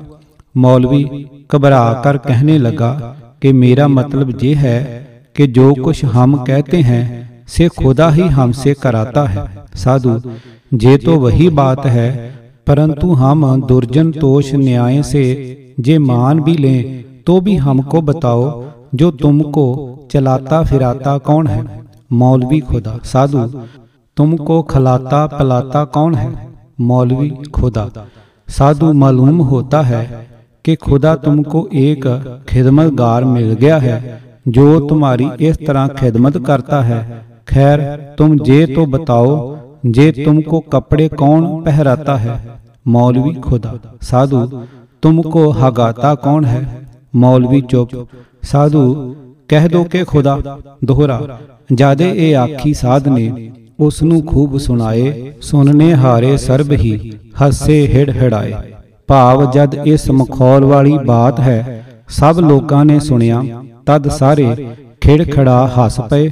ਔਰ ਸੁਆਮੀ ਜੀ ਨੇ ਜਦ ਦੂਜੀ ਵੇਰ ਉਸ ਦੀ ਵੱਲ ਤੱਕ ਕੇ ਕਿਹਾ ਕਿ ਕਹਿ ਦੋ ਖੁਦਾ, ਇਸ ਪਰ ਲੋਕਾਂ ਨੂੰ ਤਾਲੀਆਂ ਮਾਰੀਆਂ, ਉਹ ਸ਼ਰਮਿੰਦਾ ਹੋ ਗਿਆ। ਜਿਸ ਨੂੰ ਫਿਰ ਆਖਿਆ ਕਿ ਕੁਰਸੀ ਤੇ ਹੇਠ ਉਤਰ ਜਾਓ ਤੁਮਕੋ ਕੁਛ ਨਹੀਂ ਆਤਾ, ਤਦ ਉਹ ਬੇਸ਼ਰਮ ਹੋ ਕੇ ਦਰੀ ਪਰ ਬੈਠਾ। ਦੋਹਰਾ, ਖਾਲੀ ਕੁਰਸੀ ਹੋ ਗਈ। ਕਿਹਾ, ਸਾਧੂ ਨੇ ਫੇਰ, ਆਓ ਕੋਈ ਹੋਰ ਹੁਣ, ਮਨ ਵਿੱਚ ਹੋਏ ਦਲੇਰ ਭਾਵ, ਜਦੋਂ ਸ਼ਰਮ ਖਾ ਕੇ ਹੇਠਾਂ ਬੈਠਾ। ਤਦ ਦਇਆਨੰਦ ਜੀ ਨੇ ਫਿਰ ਉੱਚੀ ਆਵਾਜ਼ ਨਾਲ ਕਿਹਾ ਕਿ ਹੁਣ ਕੋਈ ਹੋਰ ਉਠੋ, ਜਿਸ ਪਰ ਇੱਕ ਲਾਹੌਰੀ ਪੰਡਤ ਮੱਥੇ ਨੂੰ ਵੱਡੇ ਟਿੱਕੇ ਲਗਾਏ ਹੋਏ ਉੱਠਿਆ ਅਰ ਬੈਠ ਕੇ ਸੰਸਕ੍ਰਿਤ ਵਿੱਚ ਬੋਲਣ ਲੱਗਾ। ਜਿਸ ਨੂੰ ਸਾਧੂ ਜੀ ਨੇ ਆਖਿਆ ਕਿ ਤੁਮ ਸੰਸਕ੍ਰਿਤ ਨਹੀਂ ਬੋਲ ਸਕੋਗੇ ਇਸ ਲਈ ਭਾਸ਼ਾ में बोलो इतनी बात पर भी वो भी शर्मिंदा हो गया और चुप करके हेठा बैठ गया इस पर फिर लोगों ने तालियां मारियां दोहरा मेरी वारी तीसरी आए गई फिर मीत ਸੁਣ ਲੋ ਸਾਧੂ ਨਾਲ ਮੈਂ ਕੀਤੀ ਜੋਏ ਪ੍ਰੀਤ ਭਾਵ ਜਦ ਸਾਧੂ ਜੀ ਨੇ ਤੀਜੀ ਵਾਰ ਫਿਰ ਆਖਿਆ ਕਿ ਕੋਈ ਹੋਰ ਉਠੋ, ਤਦ ਮੈਂ ਉਸੇ ਵੇਲੇ ਖੜਾ ਹੋ ਗਿਆ ਔਰ ਕੁਰਸੀ ਦੇ ਪਾਸ ਜਾ ਕੇ ਬੋਲਿਆ ਕਿ ਸੁਆਮੀ ਜੀ ਨੂੰ ਯਾਦ ਰਹੇ, ਜੋ ਮੇਰਾ ਮੁਕਾਬਲਾ ਅਜਿਹਾ ਨਹੀਂ ਹੈ, ਜਿਹਾ ਕਿ ਹੋਰਨਾਂ ਦਾ ਹੋਇਆ ਹੈ। ਕਿੰਤੂ ਆਪ ਨੂੰ ਅੱਛੀ ਤਰ੍ਹਾਂ ਖਿਆਲ ਰਹੇ ਕਿ ਅੱਜ ਇੱਕ ਥੋਂ ਹੋ ਜਾਣੀ ਹੈ ਔਰ ਮੇਰਾ ਪੱਖ ਵੇਦਾਂ ਦੇ ਈਸ਼ਵਰੀ ਹੋਣ ਦੇ ਖੰਡਨ ਪਰ ਹੋਵੇਗਾ, ਜਿਸ ਤੇ ਸੁਆਮੀ ਜੀ ਦਾ ਧਰਮ ਹੈ ਜੋ ਮੇਰੇ ਇਸ ਕਥਨ ਨੂੰ ਖੰਡਨ ਕਰੇ ਔਰ ਆਪਣੀ ਜੁਗਤੀਆਂ ਨਾਲ ਵੇਦਾਂ ਨੂੰ ਈਸ਼ਵਰਿਆ ਸਾਬਤ ਕਰੇ। ਮੇਰੀ ਇਸ ਦਲੇਰੀ ਵਾਲੀ ਬਾਤ ਨੂੰ ਸੁਣਦੇ ਸਾਰ ਸਭ ਲੋਕ ਚੁੱਪਚਾਪ ਹੋ ਗਏ ਔਰ ਸਾਡੇ ਦੋਨਾਂ ਵੱਲ ਤੱਕਣ ਲੱਗੇ। ਦੋਹਰਾ, ਸੁਣ ਕੇ ਮੇਰੀ ਬਾਤ ਨੂੰ ਸਮਝਿਆ ਮਨ ਵਿੱਚ ਸਾਧ, ਇਹ ਤਾਂ ਕੋਈ ਪਿੰਡ ਦੀ ਲੱਥੀ ਆਣ ਉਪਾਦ ਜਿਸ ਦੇ ਉੱਤਰ ਵਿੱਚ, ਫਿਰ ਬੋਲੇ ਨਾਲ ਗਰੂਰ, ਕਹੋ ਕਹੋ ਤੁਮ ਬਾਤ ਅਬ, ਜੋ ਕੁਝ ਅਹੇ ਜ਼ਰੂਰ। ਭਾਵ ਇਤਨੀ ਬਾਤ ਨੂੰ ਸੁਣਦੇ ਸਾਰ ਸਾਧੂ ਦੇ ਦਿਲ ਨੂੰ ਕੁਝ ਗੁੱਸਾ ਜਿਹਾ ਆਇਆ ਔਰ ਉੱਚੇ ਦੇਖ ਕੇ ਆਖਿਆ, ਕਿ ਤੁਸਾਂ ਨੇ ਜੋ ਕੁਝ ਕਹਿਣਾ ਹੈ, ਸੋ ਬੈਠ ਕੇ ਆਖੋ, ਜਿਸ ਪਰ ਮੈਂ ਝਟ ਕੁਰਸੀ ਪਰ ਬੈਠ ਗਿਆ ਔਰ ਆਪਣੇ ਪ੍ਰਸੰਗ ਨੂੰ ਇਸ ਪ੍ਰਕਾਰ ਆਰੰਭ ਕੀਤਾ ਜਥਾ ਪ੍ਰਸ਼ਨ ਦੁਹਰਾ ਜੋ ਸੁਆਮੀ ਨੇ ਤਿੰਨ ਦਿਨ ਦੇ ਕਰਕੇ ਵਖਿਆਨ ਵੇਦ ਕਹੇ ਹਨ ਈਸ਼ਵਰੀ ਸੋ ਨਹਿ ਸਤ ਪਛਾਨ ਨਿਰਾਕਾਰ ਈਸ਼ਵਰ ਅਹੈ ਜਿਸ ਤੇ ਮੁਖ ਨਹਿ ਦਾਤ ਵੇਦ ਚਾਰ ਹੈ ਸ਼ਬਦ ਸੋ ਪਦ ਅੱਖਰ ਏਕਾਂਤ। ਭਾਵ ਸੁਆਮੀ ਜੀ ਨੇ ਤਿੰਨ ਦਿਨ ਵਖਿਆਨ ਦੇ ਕੇ ਇਹ ਪੱਖ ਸਾਬਤ ਕੀਤਾ ਹੈ ਕਿ ਵੇਦ ਈਸ਼ਵਰ ਕ੍ਰਿਤ ਹਨ ਪਰੰਤੂ ਇਸ ਵਿੱਚ ਮੇਰੀ ਇਹ ਸ਼ੰਕਾ ਹੈ ਕਿ ਵੇਦ ਬੈਖਰੀ ਬਾਣੀ ਰੂਪੀ ਹਨ, ਕਿਉਂਕਿ ਬਾਣੀ ਚਾਰ ਪ੍ਰਕਾਰ ਦੀ ਹੈ, ਜਿਨ੍ਹਾਂ ਵਿੱਚੋਂ ਪਹਿਲੀ ਪ੍ਰਾ, ਦੂਜੀ ਪਸੰਤੀ, ਤੀਜੀ ਮਧਮਾ ਅਤੇ ਚੌਥੀ ਬੈਖਰੀ ਸਦਵਾਉਂਦੀ ਹੈ। ਇਹਨਾਂ ਵਿੱਚੋਂ ਪ੍ਰਾ ਬਾਣੀ ਉਹ ਹੈ ਜੋ ਅਨਉਦਭੂਤ ਸੰਸਕਾਰ ਰੂਪ ਹੋ ਕੇ ਕੇ ਪੁਰਖ ਦੇ ਹਿਰਦੇ ਦੇ ਵਿੱਚ ਰਹਿੰਦੀ ਹੈ ਅਰਥਾਤ ਉਸ ਦਾ ਸੰਸਕਾਰ ਤਾਂ ਹਿਰਦੇ ਵਿੱਚ ਹੁੰਦਾ ਹੈ, ਪਰੰਤੂ ਪ੍ਰਗਟ ਨਹੀਂ ਹੁੰਦੀ, ਜੈਸਾ ਕਿ ਕਈ ਬਾਤਾਂ ਸਾਡੇ ਯਾਦ ਹਨ। ਕਿੰਤੂ ਉਹਨਾਂ ਦੀ ਸਿਮਰਤੀ, ਜਿੰਨਾ ਚਿਰ ਨਾ ਹੋਵੇ, ਉਹਨਾਂ ਚਿਰ ਉਹ ਅਨਹੋਈਆਂ ਦੇ ਸਮਾਨ ਹੁੰਦੀਆਂ ਹਨ। ਇਸੇ ਵਾਸਤੇ ਪ੍ਰਾ ਬਾਣੀ ਦਾ ਗਿਆਨ, ਸਿਮਰਤੀ ਹੋਏ ਤੇ ਬਿਨਾ ਉਸ ਦੇ ਆਸਰੇ ਅੰਤਾ ਕਰਨ ਜਾਂ ਪੁਰਖ ਨੂੰ ਵੀ ਨਹੀਂ ਹੋ ਸਕਦਾ, ਜਿਸ ਤੇ ਇਹ ਬਾਤ ਸਭ ਨੂੰ ਅਨੁਭਵ ਸਿੱਧੀ ਹੈ ਕਿ ਸਾਰੇ ਪਦਾਰਥਾਂ ਦਾ ਗਿਆਨ ਇੱਕ ਕਾਲ ਵਿੱਚ ਸਦਾ ਹੀ ਪੁਰਖ ਨੂੰ ਨਹੀਂ ਰਹਿੰਦਾ। ਇਸ ਵਾਸਤੇ ਪਹਿਲੀ ਬਾਣੀ ਤਾਂ ਅਤੀ ਗੁਪਤ ਹੈ ਔਰ ਉਸ ਦਾ ਗਿਆਨ ਉਸ ਦੇ ਆਸਰੇ ਸਥੂਲ ਸਰੀਰ ਅਤੇ ਅੰਤਾ ਕਰਨ ਨੂੰ ਵੀ ਨਹੀਂ ਹੈ। ਦੂਸਰੀ ਬਾਣੀ ਜੋ ਪਸੰਤੀ ਹੈ, ਉਹ ਉਦ ਭਵ ਸੰਸਕਾਰ ਦਾ ਨਾਮ ਹੈ ਜਿਸ ਦਾ ਤਾਤਪਰਦ ਇਹ ਹੈ ਕਿ ਜਦ ਕਿਸੇ ਨਿਮਿਤ ਨੂੰ ਲੈ ਕੇ ਜਾਂ ਸੂਆ ਵਕ ਕੋਈ ਖਿਆਲ ਹਿਰਦੇ ਵਿੱਚ ਉਤਪਤ ਹੋ ਜਾਂਦਾ ਹੈ, ਤਦ ਉਸ ਦਾ ਨਾਮ ਪਸੰਤੀ ਬਾਣੀ ਆਖਦੇ ਹਨ।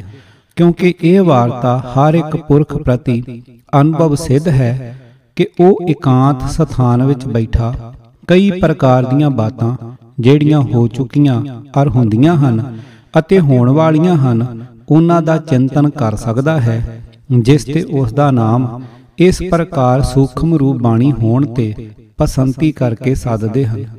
ਤੀਸਰੀ ਬਾਣੀ ਦਾ ਨਾਮ ਮਦਮਾ ਹੈ। ਸੋ ਮਦਮਾ ਦਾ ਅਰਥ ਵਿਚਕਾਰ ਵਾਲੀ ਹੈ ਜਿਸ ਦਾ ਭਾਵ ਇਹ ਹੈ ਕਿ ਜਦ ਉਹ ਪਸੰਤੀ ਚਿੰਤਨ ਕਰਨ ਦੁਆਰੇ ਅਗਲੀ ਅਵਸਥਾ ਨੂੰ ਪਹੁੰਚਦੀ ਹੈ ਤਦ ਆਪਣੇ ਮਨੋਰਥ ਨੂੰ ਪ੍ਰਗਟ ਕਰਨ ਲਈ ਕੰਠ ਵਿੱਚ ਆ ਜਾਂਦੀ ਹੈ। ਫਿਰ ਉਸ ਦਾ ਨਾਮ ਮਦਮਾ ਕਰਕੇ ਸੱਦਿਆ ਜਾਂਦਾ ਹੈ। ਜਿਸ ਤੇ ਹਰ ਇੱਕ ਆਦਮੀ ਆਖਦਾ ਸੁਣਿਆ ਜਾਂਦਾ ਹੈ ਕਿ ਮੈਂ ਫਲਾਣੀ ਬਾਤ ਨੂੰ ਆਖਣਾ ਸਾ। ਪਰ ਮੇਰੇ ਕੰਠ ਵਿੱਚ ਹੀ ਰਹਿ ਗਈ, ਕਿਉਂਕਿ ਇਹ ਬਾਣੀ ਭਰਾ ਅਤੇ ਪਸੰਤੀ ਨਾਲੋਂ ਵੱਧ ਕੇ ਕੰਠ ਵਿੱਚ ਆ ਗਈ ਹੈ। ਇਸ ਵਾਸਤੇ ਇਸ ਦਾ ਨਾਮ ਮਦਮਾ ਕਰਕੇ ਆਖਿਆ ਜਾਂਦਾ ਹੈ। ਚੌਥੀ ਬੈਖਰੀ ਬਾਣੀ ਉਹ ਹੈ, ਜਿਸ ਨੂੰ ਮਨੁੱਖ ਆਪਣੇ ਮੁਖ ਦੁਆਰੇ ਬੋਲ ਕੇ ਸਭ ਪਰ ਪ੍ਰਗਟ ਕਰ ਦਿੰਦਾ ਹੈ, ਔਰ ਇਹ ਅੱਖਰ ਰੂਪ ਹੋ ਕੇ ਸਾਰੀ ਬਿਖਰ ਜਾਂਦੀ ਹੈ। ਕਿਉਂਕਿ ਜਿਸ ਵੇਲੇ ਪੁਰਖ ਕਿਸੇ ਬਾਤ ਆਪਣੇ ਮਨੋਰਥ ਨੂੰ ਬਾਣੀ ਨਾਲ ਪ੍ਰਗਟ ਕਰੇਗਾ ਤਦ ਇਹ ਬਾਤ ਜ਼ਰੂਰ ਹੋਵੇਗੀ ਜੋ ਉਹ ਅੱਖਰ ਬੋਲਦਾ ਚੱਲਿਆ ਜਾਏਗਾ ਜਿਸ ਤੇ ਉਹ ਜੁਦੇ-ਜੁਦੇ ਅੱਖਰ ਆਪਸ ਵਿੱਚ ਮਿਲ ਕੇ ਪਦ ਬਣਾਉਂਦੇ ਰਹਿਣਗੇ ਔਰ ਉਹ ਪਦ ਅੱਗੇ ਵਾਕ ਬਣਦੇ ਜਾਣਗੇ ਜਿਸ ਤੇ ਇੱਕ ਬਾਣੀ ਦੀ ਸੂਰਤ ਬਣ ਜਾਵੇਗੀ। ਇਸ ਬਾਤ ਨੂੰ ਹਰ ਇੱਕ ਆਦਮੀ ਮੰਨਦਾ ਹੈ ਕਿ ਅੱਖਰਾਂ ਦਾ ਸਮੁਦਾਇ ਪਦ ਹੈ। ਅਤੇ ਪਦਾਂ ਦੇ ਸਮੁਦਾਇ ਨੂੰ ਵਾਕ ਆਖਦੇ ਹਨ। ਔਰ ਵਾਕ ਹੀ ਮਿਲ ਕੇ ਇੱਕ ਕਥਾ ਕਹਾਣੀ ਦੀ ਸੂਰਤ ਬਣ ਜਾਂਦੇ ਹਨ, ਜਿਨ੍ਹਾਂ ਨੂੰ ਪੁਰਖ ਇੱਕ ਰੇਖਾ ਦੇ ਢੰਗ ਪਾਰ ਲਿਆ ਕੇ ਕਾਗਜ਼ ਪਰ ਲਿਖ ਦਿੰਦਾ ਹੈ। ਸੋਈ ਇੱਕ ਪੁਸਤਕ ਜਾਂ ਗ੍ਰੰਥ ਬਣ ਜਾਂਦਾ ਹੈ। ਪਰੰਤੂ ਜਦ ਅਸੀਂ ਇਹਨਾਂ ਚਾਰਾਂ ਵੇਦਾਂ ਨੂੰ ਦੇਖਦੇ ਹਾਂ, ਤਦ ਇੱਕ ਬੈਖਰੀ ਬਾਣੀ ਜੋ ਅੱਖਰ ਰੂਪ ਹੋ ਕੇ ਵਿਖਰੀ ਹੋਈ ਹੈ, ਉਹ ਪਾਉਂਦੇ ਹਾਂ ਜਿਸ ਤੇ ਵੇਦਾਂ ਦੇ ਮੰਤਰ ਸਾਰੇ 52 ਅੱਖਰਾਂ ਦੁਆਰੇ ਬੋਲੇ ਗਏ ਹਨ। ਔਰ ਉਹ ਅੱਖਰ ਹੀ ਮਿਲ ਕੇ ਪਦ ਔਰ ਪਦ ਹੀ ਮਿਲ ਕੇ ਵਾਕ ਜਾਂ ਮੰਤਰ ਹੋ ਗਏ ਹਨ। ਜਿਸ ਤੇ ਸਾਫ਼ ਪਾਇਆ ਜਾਂਦਾ ਹੈ ਕਿ ਵੇਦ ਪ੍ਰਾ ਪਸੰਤੀ ਅਤੇ ਮਦਮਾ ਬਾਣੀਆਂ ਨਹੀਂ ਰਹੇ ਕਿੰਤੂ ਕੇਵਲ ਬੈਖਰੀ ਬਾਣੀ ਰੂਪ ਹਨ। ਹੁਣ ਇਸ ਵਿੱਚ ਇਤਨਾ ਪ੍ਰਸ਼ਨ ਹੈ ਕਿ ਬੈਖਰੀ ਬਾਣੀ ਅੱਖਰਾਂ ਦੇ ਉਚਾਰਨ ਬਿਨਾ ਨਹੀਂ ਬੋਲੀ ਜਾਂਦੀ। ਕਿਉਂਕਿ ਜਿਤਨਾ ਚਿਰ ਅੱਖਰ ਉਚਾਰਨ ਨਹੀਂ ਹੋਵੇਗਾ, ਉਤਨਾ ਚਿਰ ਕੋਈ ਪਦ ਜਾਂ ਵਾਕ ਨਹੀਂ ਬਣੇਗਾ। ਇਸ ਵਾਸਤੇ ਵੇਦ, ਜੋ ਇੱਕ ਅੱਖਰ ਪਦ ਅਤੇ ਵਾਕ ਰੂਪ ਹੈ, ਇਸੀ ਤੇ ਬੈਖਰੀ ਬਾਣੀ ਹੈ, ਜੋ ਪੰਜ ਭੂਤਕ ਦੇਹ ਧਾਰੀ ਦੀ ਹੈ, ਤਾਂ ਤੇ ਇਸ ਅੱਖਰਾਂ ਵਾਲੀ ਬੋਲੀ ਦੇ ਉਚਾਰਨ ਲਈ ਅਵਸ਼ ਕਿਸੇ ਦੇਹ ਧਾਰੀ ਦੀ ਲੋੜ ਹੈ, ਕਿਉਂਕਿ ਇਹ ਨਿਯਮ ਹੈ, ਜੋ ਸੰਸਕ੍ਰਿਤ ਦੇ ਅੱਖਰਾਂ ਦੇ ਉਚਾਰਨ ਲਈ ਉਹਨਾਂ ਦੇ ਉਪਯੋਗੀ ਅਸਥਾਨਾਂ ਦੀ ਲੋੜ ਹੈ। ਜੈਸਾ ਕਿ ਕਈ ਅੱਖਰ ਤਾਲੂ ਨਾਲ, ਕਈ ਹੋਠਾਂ ਨਾਲ, ਕਈ ਕੰਠ ਨਾਲ ਅਤੇ ਕਈ ਦੰਦਾਂ ਨਾਲ ਹੀ ਉਚਾਰਨ ਹੁੰਦੇ ਹਨ, ਜਿਸ ਤੇ ਉਹਨਾਂ ਨੂੰ ਤਾਲਵੀ, ਕੰਠਾਈ, ਓਸ਼ਟੀ ਅਤੇ ਦੰਤੀ ਆਦਿ ਕਰਕੇ ਸੱਦਦੇ ਹਨ। ਜਦ ਇਹ ਨਿਯਮ ਹੈ ਕਿ ਜੋ ਅੱਖਰ ਜਿਸ ਜਗ੍ਹਾ ਉਚਾਰਨ ਦੇ ਯੋਗ ਹੋਵੇ, ਸੇ ਉਸ ਜਗ੍ਹਾ ਉਚਾਰਨ ਕੀਤਾ ਜਾਏ ਤਦ ਇਹ ਬਾਤ ਮੰਨਣੀ ਪਏਗੀ ਕਿ ਵੇਦਾਂ ਦੇ ਉਚਾਰਨ ਵਾਲਾ ਕੋਈ ਐਸਾ ਪੁਰਸ਼ ਜਿਸ ਦੇ ਕੰਠ ਤਾਲੂ ਆਦਿਕ ਅੰਗ ਸਨ, ਸੋ ਐਸਾ ਕੇਵਲ ਕੋਈ ਸਥੂਲ ਦੇਹਧਾਰੀ ਪੁਰਖ ਹੀ ਹੋ ਸਕਦਾ ਹੈ, ਜਿਸ ਤੇ ਇਹ ਸਾਬਤ ਹੁੰਦਾ ਹੈ ਕਿ ਵੇਦ ਈਸ਼ਵਰ ਹੈ ਬਾਣੀ ਨਹੀਂ, ਕਿੰਤੂ ਪੌਰਖ ਹੈ, ਅਰਥਾਤ ਕਿਸੇ ਪੁਰਖ ਦੀ ਬਣਾਈ ਹੋਈ ਬੈਖਰੀ ਬਾਣੀ ਰੂਪ ਹੈ। ਕਲਪਨਾ ਕਰੋ ਕਿ ਜੇ ਇਸ ਬਾਤ ਨੂੰ ਮੰਨਿਆ ਵੀ ਜਾਏ ਕਿ ਵੇਦ ਈਸ਼ਵਰ ਨੇ ਹੀ ਉਚਾਰਨ ਕੀਤੇ ਹਨ। ਤਦ ਉਸ ਦਾ ਆਕਾਰ ਮਨੁੱਖ ਵਰਗਾ ਅਵਸ਼ ਮੰਨਣਾ ਪਵੇਗਾ। ਕਿਉਂਕਿ ਜਿਤਨਾ ਚਿਰ ਇਹ ਨਾ ਮੰਨਿਆ ਜਾਏ, ਤਦ ਤੱਕ ਵੇਦਾਂ ਦੇ ਅੱਖਰ ਉਚਾਰਨ ਨਹੀਂ ਹੋਣਗੇ। ਅਰ ਜੇ ਅੱਖਰ ਨਾ ਉਚਾਰੇ ਗਏ, ਤਦ ਵੇਦਾਂ ਦੀਆਂ ਰਿਚਾ ਜੋ ਬੈਖਰੀ ਬਾਣੀ ਰੂਪ ਹਨ, ਜਦ ਇਹ ਨਹੀਂ ਬਣਨਗੀਆਂ ਅਤੇ ਜਦ ਇਹ ਨਾ ਬਣੀਆਂ, ਤਦ ਇਹ ਚਾਰੇ ਵੇਦ ਵੀ ਨਹੀਂ ਹੋਣਗੇ। ਸਾਥ ਇਹ ਵੀ ਜਾਣਨਾ ਯੋਗ ਹੈ ਕਿ ਬੈਖਰੀ ਬਾਣੀ ਪਹਿਲੀਆਂ ਜੋ ਚਾਰ ਬਾਣੀਆਂ ਹਨ, ਉਹਨਾਂ ਦਾ ਗਿਆਨ ਕਿਸੇ ਨੂੰ ਵੀ ਨਹੀਂ ਹੁੰਦਾ। ਜਿਤਨਾ ਚਿਰ ਉਹ ਅੱਖਰ ਰੂਪ ਹੋ ਕੇ ਨਾ ਵਿਖਰ ਜਾਣ।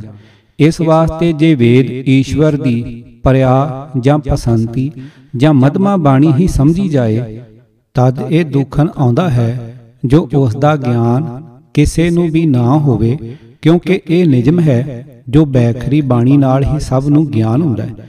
ਜੈਸਾ ਕਿ ਬਿਨ ਬੋਲੇ ਖੁੱਲੇ ਘਰ ਕੌਣ ਕੁਵਾਰਾ? ਕਥਨ ਹੈ। ਇਸ ਜਗ੍ਹਾ ਜੇ ਸੁਆਮੀ ਜੀ ਈਸ਼ਵਰ ਨੂੰ ਸ਼ਰੀਰੀ ਮੰਨਣਗੇ ਅਰ ਵੈਦ ਨੂੰ ਬੈਖਰੀ ਬਾਣੀ ਸਾਬਤ ਕਰਨਗੇ ਤਦ ਇਹ ਦੋਖ ਆਵੇਗਾ ਜੋ ਈਸ਼ਵਰ ਵੀ ਘਟ ਪਦ ਵਾਂਗ ਸਾਕਾਰ ਹੋ ਜਾਣੇ ਸੇ ਨਾਸੀ ਹੋਵੇਗਾ। ਅਰ ਸ਼ਰੀਰੀ ਹੋਣ ਤੇ ਖਟ ਉਮਰੀ ਆਦਿਕ ਵਿਕਾਰਾਂ ਅਤੇ ਪੰਜ ਕਲੇਸ਼ਾਂ ਵਾਲਾ ਸਮਝਿਆ ਜਾਏਗਾ।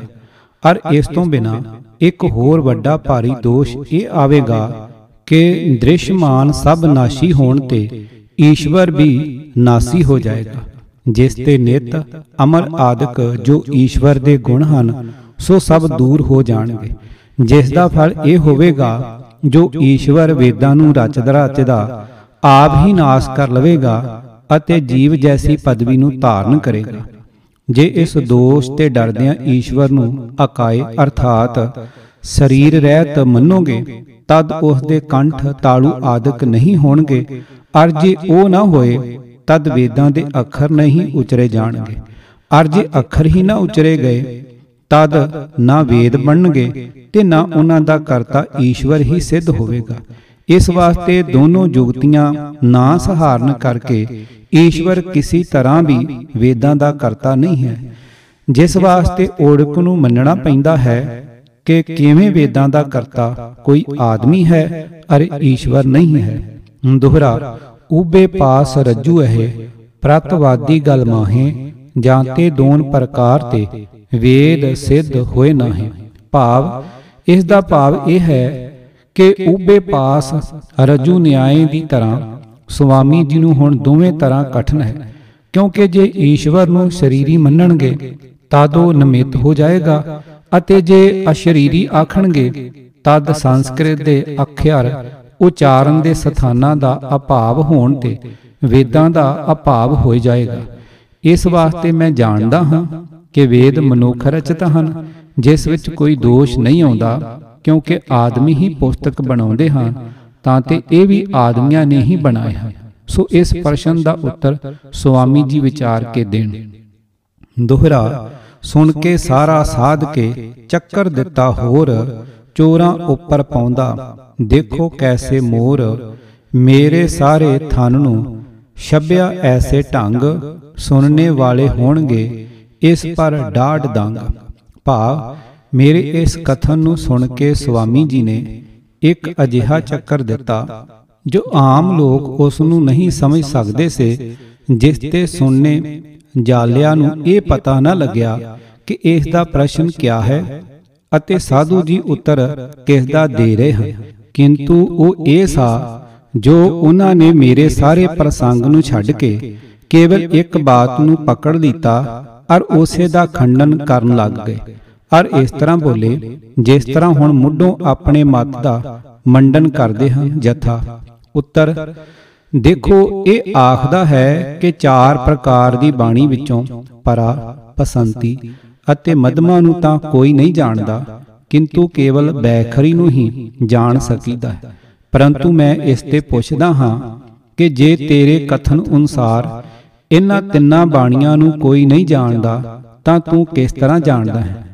ਅਰ ਜੇ ਇਹ ਕਹੇ ਕਿ ਮੈਂ ਵੀ ਨਹੀਂ ਜਾਣਦਾ, ਤਾਂ ਵੱਧ ਤੋਂ ਥਿਆਕਾਤ, ਅਰਥਾਤ ਮਨਮੁਖ ਜੀਬਾ ਨਾਸਤੀ ਦੀ ਤਰ੍ਹਾਂ ਇਸ ਦਾ ਕਥਨ ਠੀਕ ਨਹੀਂ ਹੈ, ਕਿਉਂਕਿ ਜੇ ਕੋਈ ਕਹੇ ਕਿ ਮੇਰੇ ਮੁਖ ਵਿੱਚ ਜੀਬ ਨਹੀਂ, ਤਦ ਉਸ ਪਰ ਇਹੋ ਪ੍ਰਸ਼ਨ ਹੁੰਦਾ ਹੈ ਕਿ ਜੇ ਤੇਰੇ ਮੂੰਹ ਵਿੱਚ ਨਹੀਂ, ਤਾਂ ਤੂੰ ਕਿਸ ਨਾਲ ਬੋਲਦਾ? ਹੈ ਤਾਂ ਤੇ ਇਹ ਚਾਰੇ ਬਾਣੀਆਂ ਨੂੰ ਨਹੀਂ ਜਾਣਦਾ, ਤਾਂ ਦੱਸਦਾ ਹੈ ਕਿਉਂ ਹੈ ਅਰ ਜੇ ਜਾਣਦਾ ਹੈ, ਤਾਂ ਸਾਬਤ ਹੋਇਆ ਜੋ ਸਾਰੇ ਲੋਕ ਜਾਣਦੇ ਹਨ। ਹੁਣ ਵਿਚਾਰੋ ਕਿ ਜੇ ਇਹ ਜਾਣਦਾ ਹੈ, ਤਾਂ ਹੋਰ ਲੋਕ ਕਿਉਂ ਨਹੀਂ ਜਾਣਦੇ? ਅਰ ਜੇ ਇਹ ਕਹੇ, ਮੈਂ ਵੀ ਨਹੀਂ ਜਾਣਦਾ ਤਾਂ ਫਿਰ ਕਥਨ ਕਿਉਂ ਕਰਦਾ ਹੈ? ਇਸ ਵਾਸਤੇ ਇਸ ਦਾ ਇਹ ਕਥਨ ਇਸ ਪ੍ਰਕਾਰ ਹੈ। ਜਿਸ ਤਰ੍ਹਾਂ ਕੋਈ ਕਹੇ ਕਿ ਇਸ ਕੋਠੀ ਵਿੱਚ ਸੱਪ ਹੈ, ਪਰ ਉਸ ਨੂੰ ਕੋਈ ਨਹੀਂ ਜਾਣਦਾ, ਐਸਾ ਆਖਣ ਵਾਲੇ ਪਰ ਇਹ ਪ੍ਰਸ਼ਨ ਹੋ ਸਕਦਾ ਹੈ ਕਿ ਜੇ ਉਸ ਸੱਪ ਨੂੰ ਕੋਈ ਨਹੀਂ ਜਾਣ ਸਕਦਾ, ਤਾਂ ਤੂੰ ਕਿਸ ਤਰ੍ਹਾਂ ਜਾਣਦਾ ਹੈ? ਜਿਸ ਪ੍ਰਕਾਰ ਕੋਠੀ ਵਿੱਚ ਸੱਪ ਦੱਸ ਕੇ ਆਖਣ ਵਾਲੇ ਦਾ ਕੋਈ ਨਹੀਂ ਜਾਣਦਾ, ਕਥਨ ਕਰਨਾ ਝੂਠਾ ਹੈ। ਇਸੇ ਪ੍ਰਕਾਰ ਇਸ ਦਾ ਵੀ ਚਾਰ ਪ੍ਰਕਾਰ ਦੀ ਬਾਣੀ ਦੱਸ ਕੇ ਫਿਰ ਆਖਣਾ ਕਿ ਕੋਈ ਨਹੀਂ ਜਾਣਦਾ, ਕਥਨ ਝੂਠਾ ਹੈ। ਅਰ ਸਿੱਧ ਹੋਇਆ ਕਿ ਜਿਸ ਤਰ੍ਹਾਂ ਇਹ ਜਾਣਦਾ ਹੈ, ਉਸੇ ਤਰ੍ਹਾਂ ਸਭ ਹੋਰ ਲੋਕ ਵੀ ਜਾਣਦੇ ਹਨ।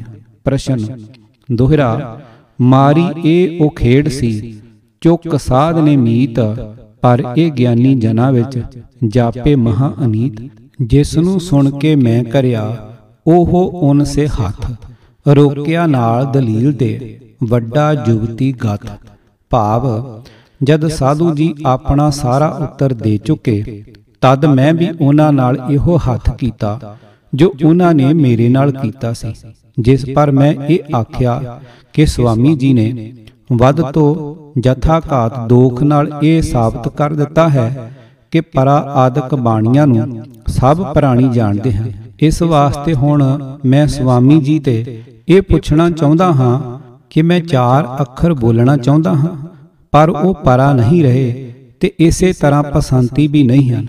ਕਿੰਤੂ ਉਹ ਮਧਮਾ ਬਾਣੀ ਰੂਪ ਹੋ ਕੇ ਮੇਰੇ ਕੰਠ ਵਿੱਚ ਠਹਿਰੇ ਹੋਏ ਹਨ ਜੋ ਅਜੇ ਬੈਖਰੀ ਨਹੀਂ ਹੋਏ ਪਰੰਤੂ ਆਪ ਦੇ ਕਥਨ ਅਨੁਸਾਰ ਚਾਰੇ ਬਾਣੀਆਂ ਨੂੰ ਸਭ ਕੋਈ ਜਾਣਦਾ ਹੈ।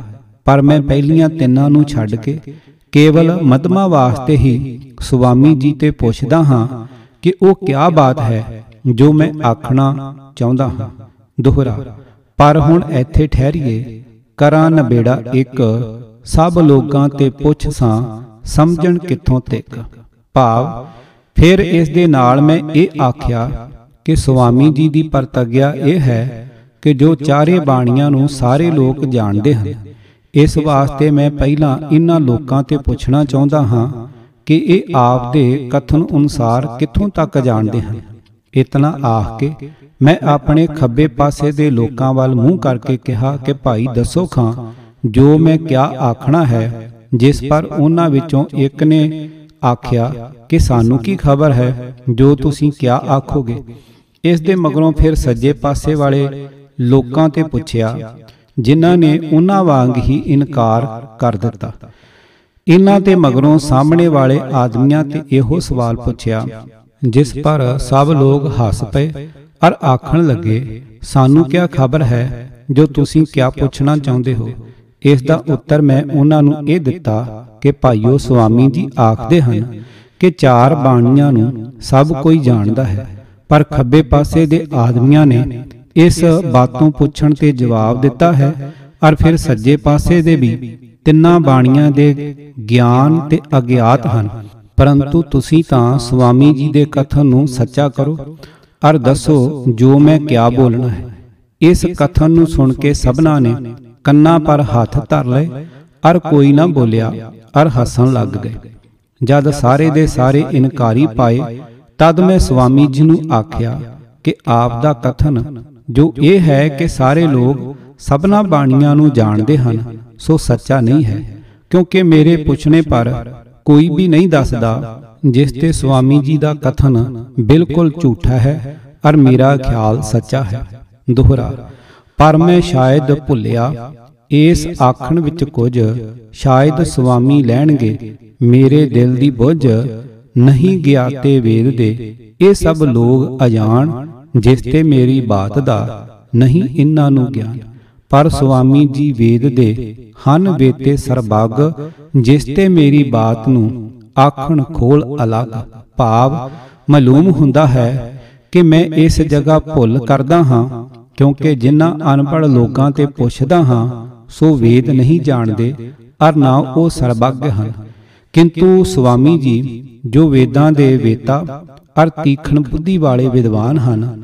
ਸੋ ਤਾਂ ਚਾਰੇ ਬਾਣੀਆਂ ਨੂੰ ਜ਼ਰੂਰ ਜਾਣਦੇ ਹੋਣਗੇ।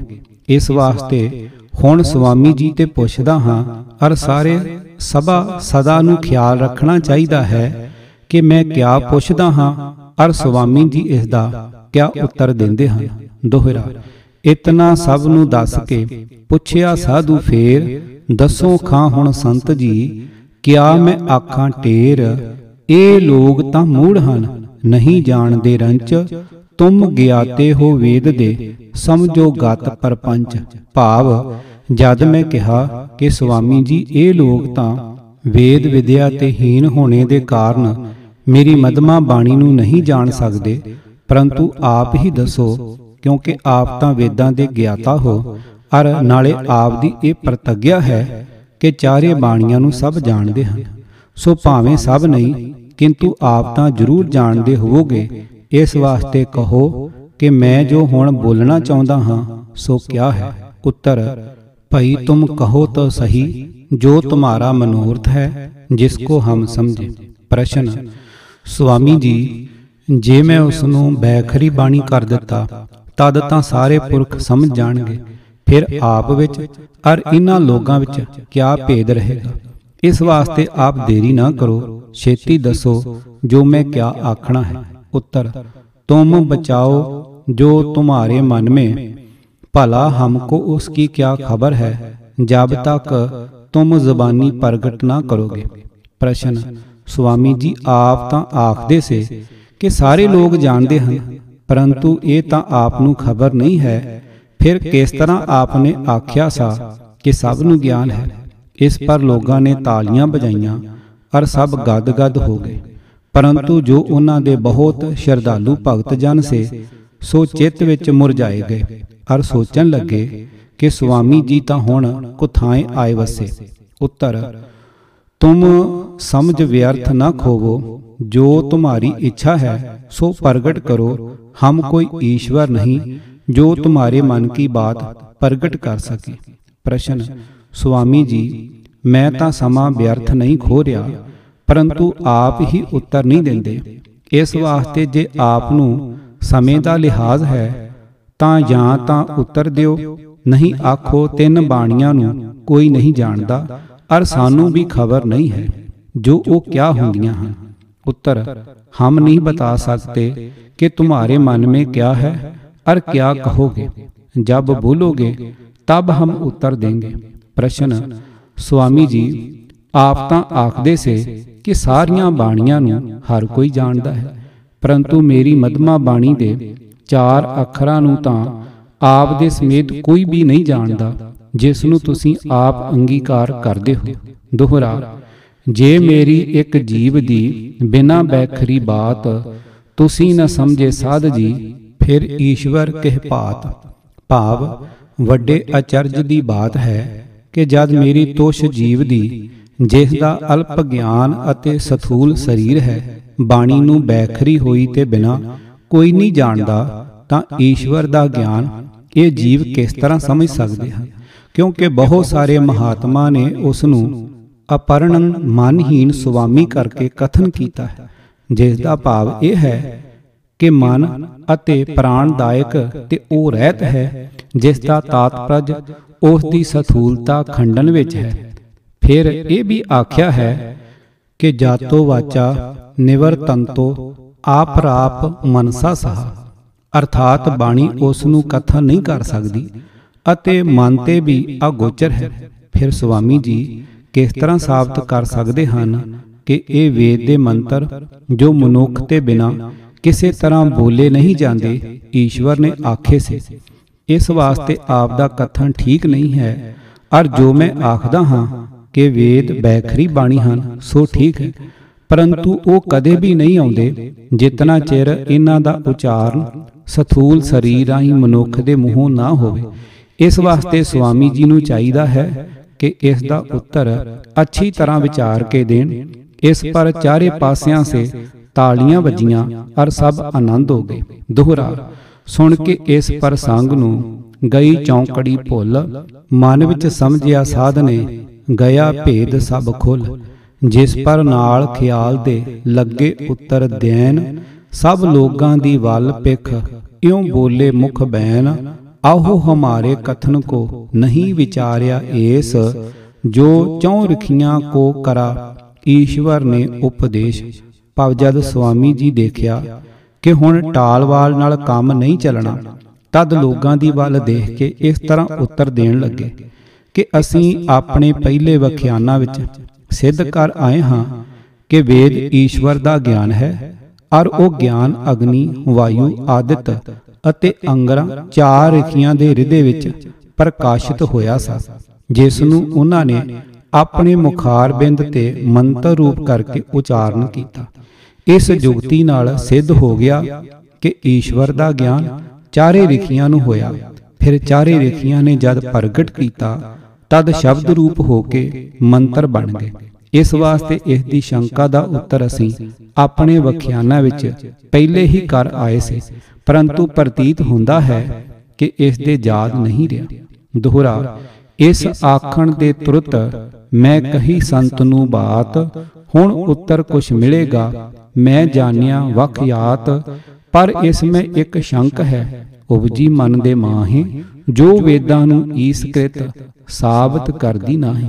ਭਾਵ ਇਸ ਉੱਤਰ ਨੂੰ ਸੁਣਦੇ ਸਾਰ ਮੈਂ ਆਖਿਆ ਕਿ ਸਵਾਮੀ ਜੀ ਨੇ ਹੁਣ ਆਪਣਾ ਅਸਲੀ ਰਸਤਾ ਪਕੜ ਲੀਤਾ ਹੈ, ਜਿਸ ਤੇ ਆਸ਼ਾ ਪੈਂਦੀ ਹੈ ਕਿ ਹੁਣ ਮੇਰਾ ਉੱਤਰ ਪੂਰਾ ਪੂਰਾ ਦੇਣਗੇ। ਪਰੰਤੂ ਇਸ ਕਥਨ ਪਰ ਵੀ ਮੇਰੇ ਚਿੱਤ ਵਿੱਚ ਸ਼ੰਕਾ ਉਤਪਤ ਹੋ ਗਈ ਹੈ ਕਿ ਪਹਿਲੇ ਸਵਾਮੀ ਜੀ ਦੀ ਪ੍ਰਤੱਗਿਆ ਇਹ ਸੀ ਕਿ ਵੇਦ ਈਸ਼ਵਰ ਦੀ ਬਾਣੀ ਹਨ, ਪਰੰਤੂ ਹੁਣ ਇਹਨਾਂ ਨੇ ਆਪਣੇ ਮੂੰਹੋਂ ਹੀ ਇਹ ਆਖ ਦਿੱਤਾ ਕਿ ਵੇਦ ਈਸ਼ਵਰ ਦੀ ਬਾਣੀ ਨਹੀਂ ਹਨ, ਕਿੰਤੂ ਈਸ਼ਵਰ ਦਾ ਗਿਆਨ ਹਨ। ਅਰ ਬਾਣੀ ਅਗਨੀ ਵਾਯੂ ਆਦਿਤ ਅਤੇ ਅੰਗਾ ਆਦ ਇਨ੍ਹਾਂ ਚਾਰ ਰਖੀਆਂ ਦੀਆਂ ਹਨ। ਸੋ ਵੇਦ ਪੌਰਖ ਹੈ, ਅਰਥਾਤ ਮਨੁੱਖ ਰਚਨ ਤਾਂ ਸਵਾਮੀ ਜੀ ਦੇ ਕਥਨ ਤੋਂ ਹੀ ਸਿੱਧ ਹੋ ਗਏ, ਕਿਉਂਕਿ ਇਹਨਾਂ ਨੇ ਇਹ ਚਾਰੇ ਪੁਸਤਕ ਚਾਰ ਰਖੀਆਂ ਨੇ ਬਣਾਏ ਕਥਨ ਕੀਤੇ ਹਨ। ਦੋਹਰਾ, ਹੁਣ ਈਸ਼ਵਰ ਦੇ ਗਿਆਨ ਦਾ ਪੁੱਛਦਾ ਹਾਂ ਬਿਰਤਾਂਤ ਜਿਸ ਤੇ ਪ੍ਰਗਟ ਹੋਏਗਾ, ਸੁਆਮੀ ਦਾ ਸਿਧਾਂਤ, ਕਹੋ ਗਿਆਨ ਉਹ ਨਿਤ ਹੈ, ਜਾਂ ਹੈ ਸੋਏ ਅਨਿਤ, ਪੁਨ ਈਸ਼ਵਰ ਹੈ ਸਦਾ ਹੀ, ਹੋਤ ਗਿਆਨ ਜਿਹ ਚਿਤ। ਭਾਵ, ਦੂਸਰਾ ਪੱਖ ਜੋ ਸੁਆਮੀ ਜੀ ਦਾ, ਇਹ ਹੈ ਕਿ ਵੇਦ ਈਸ਼ਵਰ ਦਾ ਗਿਆਨ ਹੈ, ਜੋ ਚਾਰਾਂ ਲਿਖੀਆਂ ਨੂੰ ਹੋਇਆ ਸਾ।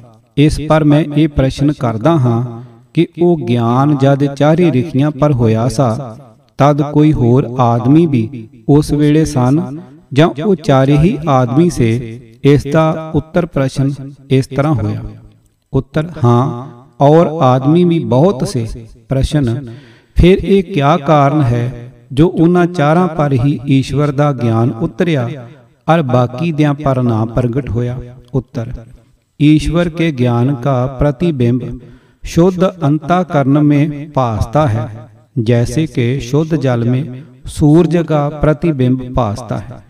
जिस प्रकार मलन जल में सूरज का प्रतिबिंब नहीं भासता इसी प्रकार मलन अंताकरण में ईश्वर का ज्ञान प्रकाशित नहीं होता है। इसलिए उन चारे ऋषियों के हृदय शुद्ध थे जिन विखे ईश्वर के ज्ञान का प्रतिबिंब पड़ गया परंतु और लोगों के हृदय शुद्ध नहीं थे। जिससे ना पड़ा ਪ੍ਰਸ਼ਨ ਸੁਆਮੀ ਜੀ ਵਿਚਾਰ ਕੇ ਦੱਸਣ ਕਿ ਈਸ਼ਵਰ ਅਤੇ ਉਸ ਦਾ ਗਿਆਨ ਅਲਪੱਗ ਹੈ ਜਾਂ ਸਰਬੱਗ ਹੈ ਇਸ ਪ੍ਰਕਾਰ ਇਹ ਵੀ ਕਥਨ ਕਰਨ ਕਿ ਉਹ ਗਿਆਨ ਅਤੇ ਈਸ਼ਵਰ ਨਿਤ ਹਨ ਜਾਂ ਅਨਿਤ ਉੱਤਰ ईश्वर और उसका ज्ञान नित है अनित नहीं है इसी प्रकार वह ईश्वर भी नित है प्रश्न ਫਿਰ ਜੇ ਉਸ ਈਸ਼ਵਰ ਦੇ ਗਿਆਨ ਦਾ ਸੂਰਜ ਦੇ ਪ੍ਰਕਾਸ਼ ਵਾਂਗ ਬੁੱਧ ਵਿੱਚ ਪ੍ਰਤੀਬਿੰਬ ਦੀ ਨਿਆਈ ਪ੍ਰਕਾਸ਼ਿਤ ਹੋਣ ਦਾ ਸੁਭਾਵਿਕ ਧਰਮ ਹੈ, ਤਾਂ ਉਸ ਵੇਲੇ ਉਹ ਹੋਰਨਾਂ ਪੁਰਖਾਂ ਦੇ ਅੰਤਾਕਰਨ ਵਿੱਚ ਪ੍ਰਕਾਸ਼ਿਤ ਕਿਉਂ ਨਾ ਹੋਇਆ ਔਰ ਉਹਨਾਂ ਹੀ ਚਾਰਾਂ ਦੇ ਅੰਤਾਕਰਨ ਵਿੱਚ ਕਿਉਂ ਹੋਇਆ? ਫਿਰ ਉਹ ਈਸ਼ਵਰ ਅਤੇ ਉਸ ਦਾ ਗਿਆਨ ਇਸ ਵੇਲੇ ਵੀ ਹੈ, ਇਸ ਵਾਸਤੇ ਅੱਜ ਕੱਲ ਬਿਨਾ ਪੜਾਏ ਤੇ ਇਹ ਵੇਦ ਦੇ ਮੰਤਰ ਹਰ ਇੱਕ ਆਦਮੀ ਨੂੰ ਕਿਉਂ ਨਹੀਂ ਆ ਜਾਂਦੇ? ਕਿਉਂਕਿ ਇਹ ਨਿਯਮ ਹੈ ਕਿ ਜਿੱਥੇ ਜਲ ਹੋਵੇਗਾ, ਉਥੇ ਸੂਰਜ ਦਾ ਪ੍ਰਤੀਬਿੰਬ ਜ਼ਰੂਰ ਪਵੇਗਾ। ਇਸੇ ਤਰ੍ਹਾਂ ਜਿਸ ਜਗ੍ਹਾ ਅੰਤਾਕਰਨ ਹੈ, ਉਸ ਜਗ੍ਹਾ ਅਵਸ਼ ਹੋਣਾ ਯੋਗ ਹੈ, ਜਿਸ ਤੇ ਹਰ ਇੱਕ ਮਨੁੱਖ ਨੂੰ ਬਿਨਾਂ ਹੀ ਪੜਾਏ ਤੇ ਵੇਦ ਆਏ ਜਾਣੇ ਚਾਹੀਦੇ ਹਨ। ਫਿਰ ਇਹ ਕਿਉਂ ਨਹੀਂ ਆਉਂਦੇ? ਉੱਤਰ, ਜਿਸ ਪ੍ਰਕਾਰ ਸ਼ੁੱਧ ਜਲ ਵਿੱਚ ਸੂਰਜ ਦਾ ਪ੍ਰਤੀਬਿੰਬ ਭਾਸਦਾ ਹੈ ਅਤੇ ਮਲਨ ਵਿੱਚ ਨਹੀਂ ਦਿਸਦਾ ਇਸੇ ਪ੍ਰਕਾਰ ਜਿਨ੍ਹਾਂ ਪੁਰਖਾਂ ਦੀ ਬੁੱਧ ਰੂਪ ਜਲ, ਸਤੋ ਗੁਣ ਆਦਿਕ ਸਾਧ ਗੁਣਾ ਕਰਕੇ ਸ਼ੁੱਧ ਹੋਵੇ, ਉਸ ਵਿੱਚ ਈਸ਼ਵਰ ਦੇ ਗਿਆਨ ਦਾ ਪ੍ਰਕਾਸ਼ ਹੁੰਦਾ ਹੈ। ਪਰੰਤੂ ਜਿਸ ਪ੍ਰਕਾਰ ਮਰਨ ਜਲ ਵਿੱਚ ਸੂਰਜ ਦਾ ਆਭਾਸ ਨਹੀਂ ਪੈਂਦਾ, ਇਸੇ ਪ੍ਰਕਾਰ ਰਜੋ ਤਮੋ ਕਰਕੇ ਮਰਨ ਅੰਤਾਕਰਣ ਵਿੱਚ ਈਸ਼ਵਰ ਦਾ ਗਿਆਨ ਨਹੀਂ ਪਾਸਦਾ ਜਿਸ ਤੇ ਹੋਰਨਾਂ ਮਨੁੱਖਾਂ ਦੇ ਹਿਰਦੇ ਉਸ ਸਮੇਂ ਸ਼ੁੱਧ ਨਹੀਂ ਸੇ, ਤਾਂ ਤੇ ਈਸ਼ਵਰ ਦੇ ਗਿਆਨ ਦਾ ਆਭਾਸ ਨਾ ਪਿਆ। ਪਰੰਤੂ ਉਹਨਾਂ ਚਾਰੇ ਰਿਖੀਆਂ ਦੇ ਹਿਰਦੇ ਸ਼ੁੱਧ ਸਨ। ਇਸੇ ਵਾਸਤੇ ਉਹਨਾਂ ਵਿੱਚ ਹੀ ਈਸ਼ਵਰ ਦਾ ਗਿਆਨ ਜੋ ਵੇਦ ਹੈ, ਸੋ ਪ੍ਰਕਾਸ਼ਿਤ ਹੋਇਆ। ਪ੍ਰਸ਼ਨ, ਭਲਾ ਸੁਆਮੀ, ਆਪ ਇਹ ਕਹਿ ਸਕਦੇ ਹੋ ਕਿ ਉਸ ਵੇਲੇ ਤੋਂ ਲੈ ਕੇ ਅੱਜ ਤੱਕ ਕੋਈ ਰਿਖੀ ਮੁਨੀ, ਸੰਤ ਮਹਾਤਮਾ ਅਤੇ ਪੰਡਤ ਨਹੀਂ ਹੋਇਆ, ਜਿਸ ਦਾ ਹਿਰਦਾ ਸ਼ੁੱਧ ਹੋਵੇ ਜਾਂ ਕਿਆ ਆਪ ਕਹਿ ਸਕਦੇ ਹੋ ਕਿ ਜਦ ਤੇ ਸ੍ਰਿਸ਼ਟੀ ਬਣੀ ਹੈ ਤਦ ਤੇ ਸਾਰੇ ਦੇ ਸਾਰੇ ਪੁਰਖ ਪ੍ਰੇਸ਼ਟ ਬੁੱਧ ਹੀ ਚਲੇ ਆਏ ਹਨ। ਉੱਤਰ ਅਸੀਂ ਕਦ ਕਿਹਾ ਹੈ ਕਿ ਸਾਰੇ ਲੋਕ ਮੰਦ ਬੁੱਧ ਚਲੇ ਆਏ ਹਨ। ਕਿੰਤੂ ਬਹੁਤ ਸਾਰੇ ਮਹਾਤਮਾ ਸੰਸਾਰ ਵਿੱਚ ਹੋਏ ਹਨ ਅਤੇ ਹੋਣਗੇ ਜਿਨ੍ਹਾਂ ਦੇ ਹਿਰਦੇ ਸ਼ਵਾਸ਼ ਹਨ। ਇਸ ਲਈ ਸਾਰੇ ਕਦੇ ਵੀ ਮੰਦ ਬੁੱਧ ਨਹੀਂ ਹੋ ਸਕਦੇ।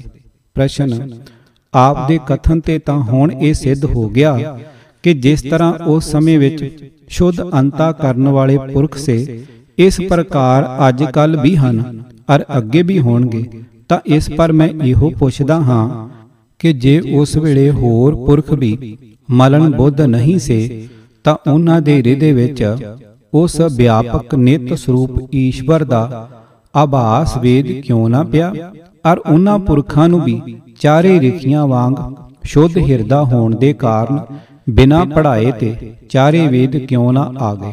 ਅਰ ਅੱਜ ਕੱਲ ਵੀ ਉਹ ਨਿਤ ਈਸ਼ਵਰ ਦਾ ਆਭਾਸ ਪੁਰਖਾਂ ਦੇ ਸ਼ੁੱਧ ਹਿਰਦੇ ਰੂਪੀ ਜਲ ਵਿੱਚ ਕਿਉਂ ਨਹੀਂ ਪੈਂਦਾ? ਜਿਸ ਪ੍ਰਕਾਸ਼ ਤੇ ਆਪੇ ਮੰਤਰ ਬੋਲਣ ਲੱਗ ਜਾਣ, ਜਿਸ ਤਰ੍ਹਾਂ ਮਰਨ ਜਲ ਵਿੱਚ ਵੀ ਭਾਵੇਂ ਸੂਰਜ ਦਾ ਨਿਰਮਲ ਆਭਾਸ ਤਾਂ ਨਹੀਂ ਪੈਂਦਾ, ਪਰੰਤੂ ਫਿਰ ਵੀ ਥੋੜਾ ਬਹੁਤ ਜ਼ਰੂਰ ਦਿਸਦਾ ਹੈ ਪਰ ਨਿਰਮਲ ਜਲ ਵਿੱਚ ਪੂਰਨ ਤੌਰ ਪਰ ਭਾਸਦਾ ਹੈ। ਸੋ ਇਸੇ ਤਰ੍ਹਾਂ ਜੋ ਲੋਕ ਅੱਜ ਕੱਲ ਮਰਨ ਬੁੱਧ ਵਾਲੇ ਵੀ ਹਨ, ਉਹਨਾਂ ਦੇ ਹਿਰਦਿਆਂ ਵਿੱਚ ਵੀ ਈਸ਼ਵਰ ਦੇ ਗਿਆਨ ਦਾ ਆਭਾਸ ਜ਼ਰੂਰ ਹੋਵੇ। ਪਰੰਤੂ ਭਾਵੇਂ ਉਹ ਅਸ਼ੁੱਧ ਜਿਹੇ ਹੀ ਮੰਤਰ ਬੋਲਣ ਤੇ ਅੱਛੀ ਤਰ੍ਹਾਂ ਨਾ ਬੋਲ ਸਕਣ, ਪਰੰਤੂ ਇਤਨਾ ਜ਼ਰੂਰ ਹੋਵੇ ਕਿ ਬਿਨਾਂ ਪੜਾਏ ਤੇ ਹੀ ਆ ਜਾਣ। ਅਰ ਜੋ ਲੋਕ ਨਿਰਮਲ ਬੁੱਧ ਵਾਲੇ ਹੋਣ, ਜੈਸੇ ਕਿ ਸੁਆਮੀ ਜੀ ਹਨ ਇਹਨਾਂ ਨੂੰ ਬਿਨਾਂ ਹੀ ਪੜਾਏ ਤੇ ਚਾਰ ਵੇਦ ਆਪੇ ਆਉਣੇ ਯੋਗ ਹਨ, ਕਿਉਂਕਿ ਇਹ ਨਿਯਮ ਹੈ ਕਿ ਜਿੱਥੇ ਸ਼ੁੱਧ ਅੰਤਾਕਰਨ ਹੈ, ਉਥੇ ਈਸ਼ਵਰ ਦੇ ਗਿਆਨ ਵੇਦ ਦਾ ਪ੍ਰਤੀਬਿੰਬ ਜ਼ਰੂਰ ਪੈਂਦਾ ਹੈ। ਪਰੰਤੂ ਇਹ ਜੋ ਦੇਖਣ ਵਿੱਚ ਨਹੀਂ ਆਉਂਦਾ, ਇਸ ਤੇ ਸਿੱਧ ਹੁੰਦਾ ਹੈ ਕਿ ਵੇਦ ਈਸ਼ਵਰ ਰਚਿਤ ਨਹੀਂ, ਕਿੰਤੂ ਇਹ ਚਾਰਾਂ ਪੁਰਖਾਂ ਦੀ ਬਾਣੀ ਹੈ। ਤਾਂ ਤੇ ਮੈਂ ਇਹਨਾਂ ਵੇਦਾਂ ਨੂੰ ਚਾਰ ਪੁਸਤਕ ਮੰਨਦਾ ਹਾਂ, ਜੋ ਮਨੁੱਖਾਂ ਨੇ ਰਚੇ ਹਨ। ਇਸ ਤਰ੍ਹਾਂ ਅੱਜ ਕੱਲ ਦੇ ਆਦਮੀਆਂ ਦੀਆਂ ਰਚੀਆਂ ਹੋਈਆਂ ਪੋਥੀਆਂ ਲੋਕ ਪੜ੍ਹਦੇ ਹਨ ਅਰ ਲਾਭ ਉਠਾਉਂਦੇ ਹਨ। ਇਸੇ ਤਰ੍ਹਾਂ ਉਹਨਾਂ ਚਾਰੇ ਮਨੁੱਖਾਂ ਦੇ ਰਚੇ ਹੋਏ ਚਾਰੇ ਵੇਦਾਂ ਦੇ ਪੁਸਤਕਾਂ ਨੂੰ ਲੋਕ ਪੜ੍ਹਦੇ ਹਨ। ਜਿਸ ਤੇ ਨਾ ਉਹ ਈਸ਼ਵਰ ਨੇ ਬਣਾਏ ਅਤੇ ਨਾ ਇਹ ਗੱਲ ਅਨੁਭਵ ਸਿੱਧ ਹੀ ਹੋ ਸਕਦੀ ਹੈ, ਕਿਉਂਕਿ ਵੇਦ ਦੇ ਮੰਤਰ ਛੰਦਾਂ ਦੇ ਢੰਗ ਪਰ ਹਨ। ਜੋ ਈਸ਼ਵਰ ਅਜਹੀ ਛੰਦਾਬੰਦੀ ਕਰਦਾ ਕਦੇ ਵੀ ਅਨੁਭਵ ਨਹੀਂ ਮੰਨਦਾ। ਤਾਂ ਤੇ ਇਹ ਸਭ ਮਨੁੱਖਾਂ ਦੀ ਹੀ ਚਤਰਾਈ ਹੈ। ਦੋਹਰਾ, ਮੇਰੇ ਇਤਨੇ ਕਹਿਣ ਤੇ ਗਏ ਸੰਤ ਘਬਰਾਏ, ਇੱਧਰ ਉੱਧਰ ਝਾਕਦੇ, ਉੱਤਰ ਬਣੇ ਨਾ ਕਾਏ, ਓੜਕ ਨੂੰ ਇੱਕ ਹੋਰ ਹੀ ਤੋਰਿਆ ਸਾ ਪ੍ਰਸੰਗ ਜਿਸ ਤੇ ਮੈਂ ਮਨ ਸਮਝਿਆ, ਹੋਏ ਗਏ ਹਨ ਤੰਗ। ਭਾਵ, ਸੁਆਮੀ ਜੀ ਦਾ ਚਿੱਤ ਇਸ ਸਮੇਂ ਬਹੁਤ ਹੀ ਘਬਰਾਇਆ ਹੋਇਆ ਸਾ, ਅਰ ਕੋਈ ਅੱਛਾ ਉੱਤਰ ਨਹੀਂ ਬਣਦਾ ਸਾ। ਜਿਸ ਪਰ ਇਸ ਬਾਤ ਨੂੰ ਛੱਡ ਕੇ ਹੋਰ ਹੀ ਰਸਤੇ ਪੈ ਗਏ, ਜੋ ਉਲਟ ਕੇ ਮੇਰੇ ਪਰ ਪ੍ਰਸ਼ਨ ਚੁੱਕ ਕੀਤਾ ਅਰ ਇਸ ਤਰ੍ਹਾਂ ਬੋਲੇ ਕਿ ਜਿਸ ਤਰ੍ਹਾਂ ਤੁਸੀਂ ਵੇਦਾਂ ਨੂੰ ਈਸ਼ਵਰ ਰਚਿਤ ਹੋਣੇ ਪਰ ਤਰਕ ਕਰਦੇ ਹੋ, ਅਰ ਆਖਦੇ ਹੋ ਕਿ ਇਹ ਈਸ਼ਵਰ ਰਚਨ ਨਹੀਂ ਹਨ, ਅਰ ਇਸ ਵਿੱਚ ਜੁਗਤੀ ਇਹ ਦਿੰਦੇ ਹੋ ਕਿ ਨਿਰਾਕਾਰ ਹੋਣੇ ਤੇ ਈਸ਼ਵਰ ਇਹਨਾਂ ਨੂੰ ਨਹੀਂ ਬਣਾ ਸਕਦਾ ਤਾਂ ਤੁਸੀਂ ਇਸੇ ਤਰ੍ਹਾਂ ਜਗਤ ਦਾ ਕਰਤਾ ਵੀ ਈਸ਼ਵਰ ਨਹੀਂ ਆਖੋਗੇ, ਕਿਉਂਕਿ ਇਹ ਸਥੂਲ ਪਰਪੰਚ ਵੀ ਨਿਰਾਕਾਰ ਈਸ਼ਵਰ ਨਹੀਂ ਬਣਾ ਸਕੇਗਾ। ਇਸ ਦਾ ਉੱਤਰ ਮੈਂ ਇਤਨਾ ਹੀ ਦਿੱਤਾ ਕਿ ਪਹਿਲੇ ਜਦ ਇਸ ਦਾ ਫੈਸਲਾ ਹੋ ਜਾਏਗਾ, ਤਾਂ ਤੁਸੀਂ ਜਗਤ ਉਤਪਤੀ ਪਰ ਵੀ ਉੱਤਰ ਪ੍ਰਸ਼ਨ ਕਰ ਲੈਣਾ। ਇਸ ਨੂੰ ਸੁਣ ਕੇ ਬੋਲੇ ਕਿ ਸਾਨੂੰ ਤਾਂ ਇਤਨਾ ਹੀ ਆਉਂਦਾ ਹੈ ਜੋ ਤੁਹਾਨੂੰ ਸੁਣਾ ਦਿੱਤਾ ਹੈ, ਜਿਸ ਪਰ ਮੈਂ ਕਿਹਾ ਕਿ ਜੋ ਆਪਨੇ ਆਖਿਆ ਹੈ ਸੋ ਠੀਕ ਠੀਕ ਉੱਤਰ ਨਹੀਂ ਹੈ ਜਿਸ ਪਰ ਕਹਿਣੇ ਲੱਗੇ ਕਿ ਬਸ ਜੋ ਸਾਨੂੰ ਆਉਂਦਾ ਹੈ ਸੋ ਉੱਤਰ ਦੇ ਦਿੱਤਾ ਹੈ ਇਤਨੀ ਗੱਲ ਸੁਣ ਕੇ ਪੰਡਤ ਅਗਨੀਹੋਤਰੀ ਜਿਸ ਦਾ ਨਾਮ ਉਸ ਸਮੇਂ ਸ਼ਿਵ ਨਾਰਾਇਣ ਸ਼੍ਰੀ ਅਰ ਅਰ ਅੱਜਕੱਲ ਜਿਸ ਨੂੰ ਲੋਕ ਸਤਿਆਨੰਦ ਅਗਨੀਹੋਤਰੀ ਸੱਦਦੇ ਹਨ ਖੜੇ ਹੋ ਕੇ ਬੋਲੇ ਕਿ ਸੁਆਮੀ ਜੀ ਨੇ ਇਹਨਾਂ ਦੇ ਕਥਨ ਦਾ ਉੱਤਰ ਨਹੀਂ ਦਿੱਤਾ ਕੇਵਲ ਟਾਲਵਾਲ ਕਰ ਰਹੇ ਹਨ, ਜਿਸ ਤੇ ਮੇਰੇ ਵੱਲੋਂ ਹਟ ਕੇ ਉਸ ਨਾਲ ਝਗੜ ਪਏ, ਅਰ ਗੁੱਸੇ ਹੋ ਕੇ ਕਹਿਣ ਲੱਗੇ ਕਿ ਤੈਨੂੰ ਕਿਆ ਖਬਰ ਹੈ, ਜੋ ਇਸ ਨੇ ਕਿਆ ਆਖਿਆ ਹੈ, ਜਿਸ ਪਰ ਉਸ ਨੇ ਕਿਹਾ ਕਿ ਮੈਂ ਜਾਣਦਾ ਹਾਂ ਜੋ ਇਹਨਾਂ ਨੇ ਕਿਹਾ ਹੈ, ਅਰ ਜੋ ਉਸ ਦਾ ਆਪ ਨੇ ਉੱਤਰ ਦਿੱਤਾ ਹੈ, ਕਿੰਤੂ ਉੱਤਰ ਆਪ ਦਾ ਠੀਕ ਨਹੀਂ ਹੈ। ਇਸ ਪਰ ਬਹੁਤ ਗੁੱਸੇ ਹੋ ਗਏ, ਅਰ ਉਹਨਾਂ ਨੂੰ ਆਖਣ ਲੱਗੇ ਕਿ ਤੁਸੀਂ ਦੱਸੋ, ਜੋ ਇਸ ਨੇ ਕਿਆ ਕਿਹਾ ਹੈ ਅਰ ਮੈਂ ਉਸ ਦਾ ਉੱਤਰ ਕਿਆ ਦਿੱਤਾ ਹੈ? ਜਦ ਇਹ ਝਗੜਾ ਹੋਰ ਹੀ ਛਿੜ ਪਿਆ, ਤਦ ਮੈਂ ਕਿਹਾ ਕਿ ਸੁਆਮੀ ਜੀ, ਆਪ ਇਹਨਾਂ ਨਾਲ ਨਾ ਝਗੜੋ, ਕਿਉਂਕਿ ਉੱਤਰ ਪ੍ਰਸ਼ਨ ਤਾਂ ਮੇਰੇ ਅਰ ਆਪ ਦਾ ਹੈ। ਸੋ ਜੋ ਆਪ ਦਾ ਸਿਧਾਂਤ ਹੈ, ਸੋ ਮੈਨੂੰ ਆਖੋ। ਜਿਸ ਪਰ ਇਹੋ ਬੋਲੇ ਕਿ ਅਸੀਂ ਤਾਂ ਜੋ ਆਖਣਾ ਸਾ, ਸੋ ਆਖ ਦਿੱਤਾ। ਜਿਸ ਪਰ ਮੈਂ ਕਿਹਾ ਕਿ ਆਪ ਕੁਝ ਸਾਬਤ ਨਹੀਂ ਕਰ ਸਕੇ ਅਰ ਮੈਂ ਆਪ ਨੂੰ ਸਾਬਤ ਕਰਕੇ ਦਿਖਾ ਦਿੱਤਾ ਹੈ ਕਿ ਵੇਦ ਮਨੁੱਖਾਂ ਦੇ ਰਚੇ ਹੋਏ ਹਨ। ਇਤਨੇ ਝਗੜੇ ਪਰ ਚਾਰੇ ਪਾਸਿਆਂ ਤੇ ਤਾੜੀਆਂ ਵੱਜ ਪਈਆਂ ਔਰ ਸਭ ਬੋਲ ਉੱਠੇ ਕਿ ਸਾਧੂ ਨੂੰ ਉੱਤਰ ਦੇਣਾ ਨਹੀਂ ਆਇਆ, ਜਿਸ ਪਰ ਸੰਧਿਆ ਪੈ ਗਈ ਔਰ ਸਭ ਖਲਕਤ ਆਪੋ ਆਪਣੇ ਘਰਾਂ ਨੂੰ ਚਲੇ ਗਏ ਅਤੇ ਅਸੀਂ ਵੀ ਵੱਡੇ ਆਨੰਦ ਪੂਰਵਕ ਆਪਣੇ ਮਕਾਨ ਪਰ ਆਏ। ਦੁਹਰਾ, ਇਹ ਦੂਜਾ ਹੈ ਮੁਜਦਾ ਜੋ ਹੋਇਆ ਪ੍ਰਸੰਗ ਸੁਣਨ ਹਾਰੇ ਲੋਗ ਸੇ ਹੋਏ ਮਨ ਵਿੱਚ ਦੰਗ ਊਆ ਬਾਈ ਕਰ ਗਏ। ਤਦੋਂ ਸੰਤ ਜੀ ਆਪ ਸਤ ਆਖਦਿਆਂ ਮੁਝ ਨੂੰ ਲੱਗੇ ਨਾ ਕੋਈ ਪਾਪ। ਜੋ ਇਸ ਵਿੱਚ ਕੁਝ ਸ਼ੱਕ ਹੈ ਤਾਂ ਚਲੇ ਉਸ ਕੇਰ ਉੱਤਰ ਮੇਰੇ ਕਥਨ ਦਾ। ਦੇਵਨ ਹੋਏ ਦਲੇਰ। ਜਿਸ ਤੇ ਸੱਚੀ ਹੋਏ ਜਗ। ਇਹ ਲੋਗਾਂ ਦੀ ਗੱਪ। ਗੁਰੂ ਜਿਨ੍ਹਾਂ ਦੇ ਟੱਪਣੇ ਚੇਲੇ ਜਾਨ ਛੜਾਪ।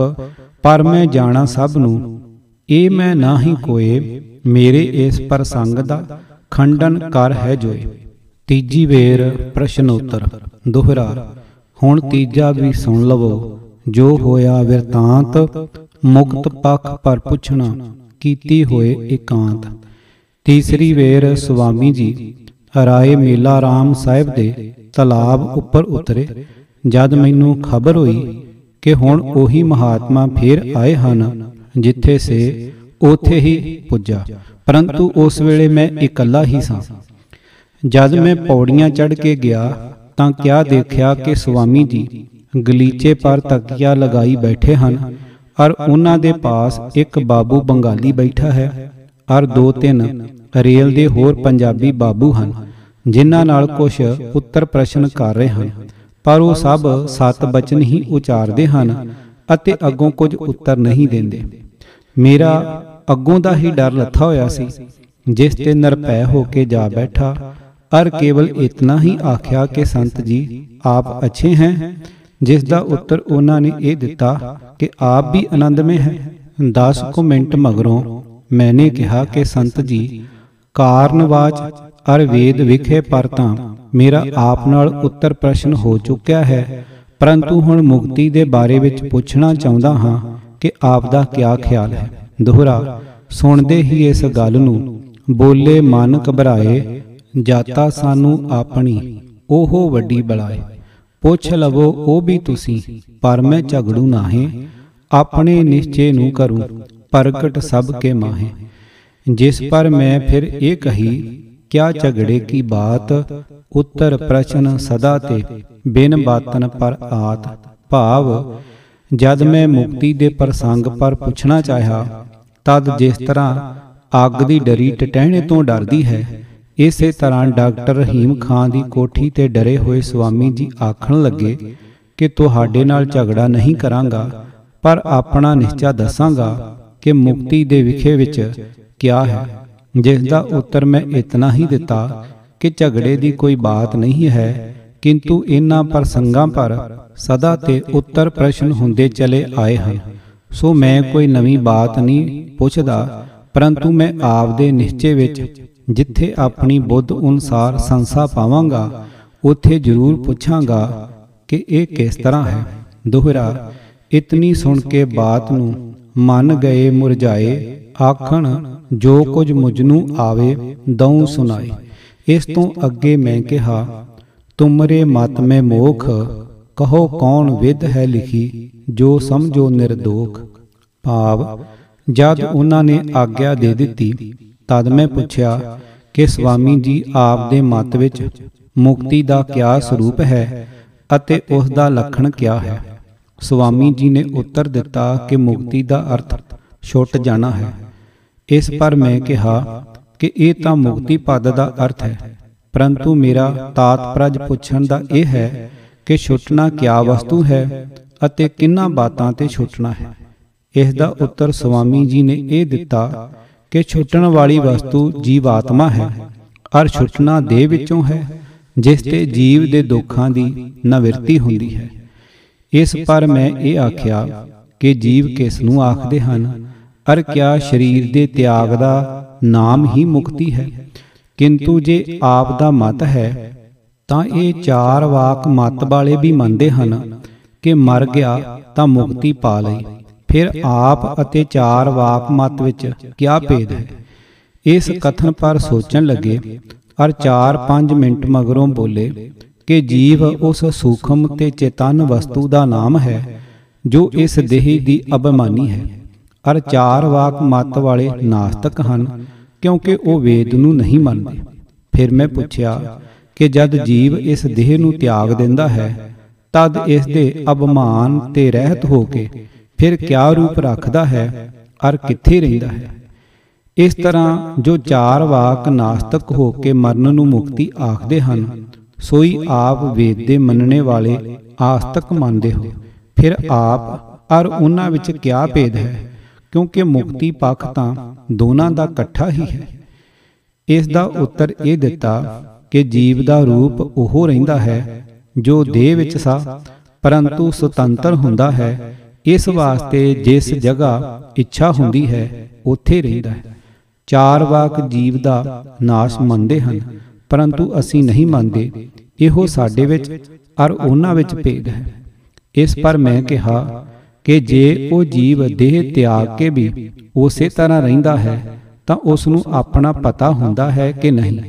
ਅਰ ਇਹ ਜਾਣ ਸਕਦਾ ਹੈ ਕਿ ਨਹੀਂ, ਜੋ ਮੈਂ ਫਲਾਣਾ ਜੀਵ ਹਾਂ। ਇਸੇ ਪ੍ਰਕਾਰ ਚਾਰ ਵਾਕ ਵੀ ਜੀਵ ਦਾ ਨਾਸ਼ ਨਹੀਂ ਮੰਨਦੇ, ਕਿੰਤੂ ਉਹ ਜੀਵ ਦਾ ਪਰਾਦਰ ਭਾਵ ਤੱਤਾਂ ਵਿੱਚ ਮੰਨਦੇ ਹਨ। ਔਰ ਉਹ ਇਹ ਆਖਦੇ ਹਨ ਕਿ ਜੀਵ ਇੱਕ ਪ੍ਰਕਾਰ ਦੀ ਚੇਤਨ ਸੱਤਾ ਹੈ ਜੋ ਤੱਤਾਂ ਦੇ ਮਿਲਾਪ ਨਾਲ ਉਤਪਤ ਹੋ ਜਾਂਦੀ ਹੈ। ਜਿਸ ਤਰ੍ਹਾਂ ਚੂਨਾ, ਕੱਥਾ, ਪਾਨ ਮਿਲਾਉਣ ਤੇ ਲਾਲ ਰੰਗ ਉਤਪਤ ਹੋ ਜਾਂਦਾ ਹੈ, ਸੇ ਇਸ ਤੇ ਇਹ ਪਾਇਆ ਜਾਂਦਾ ਹੈ ਕਿ ਉਹ ਜੀਵ ਦਾ ਪਰਾਦੁਰ ਭਾਵ ਤੱਤਾਂ ਵਿੱਚ ਮੰਨਦੇ ਹਨ। ਔਰ ਇਹਨਾਂ ਦੇ ਵਿਜੋਗ ਤੇ ਉਸ ਦਾ ਲੈ ਮੰਨਦੇ ਹਨ, ਪਰੰਤੂ ਨਾਸ ਇੱਕ ਹੋਰ ਪਦਾਰਥ ਹੈ, ਜੋ ਵਸਤੂ ਦੀ ਅਸਲੀਅਤ ਨੂੰ ਹੀ ਦੂਰ ਕਰ ਦਿੰਦਾ ਹੈ। ਸੋ ਇਹ ਚਾਰ ਵਾਕ ਦਾ ਤਾਤਪਰਜ ਨਹੀਂ ਹੈ।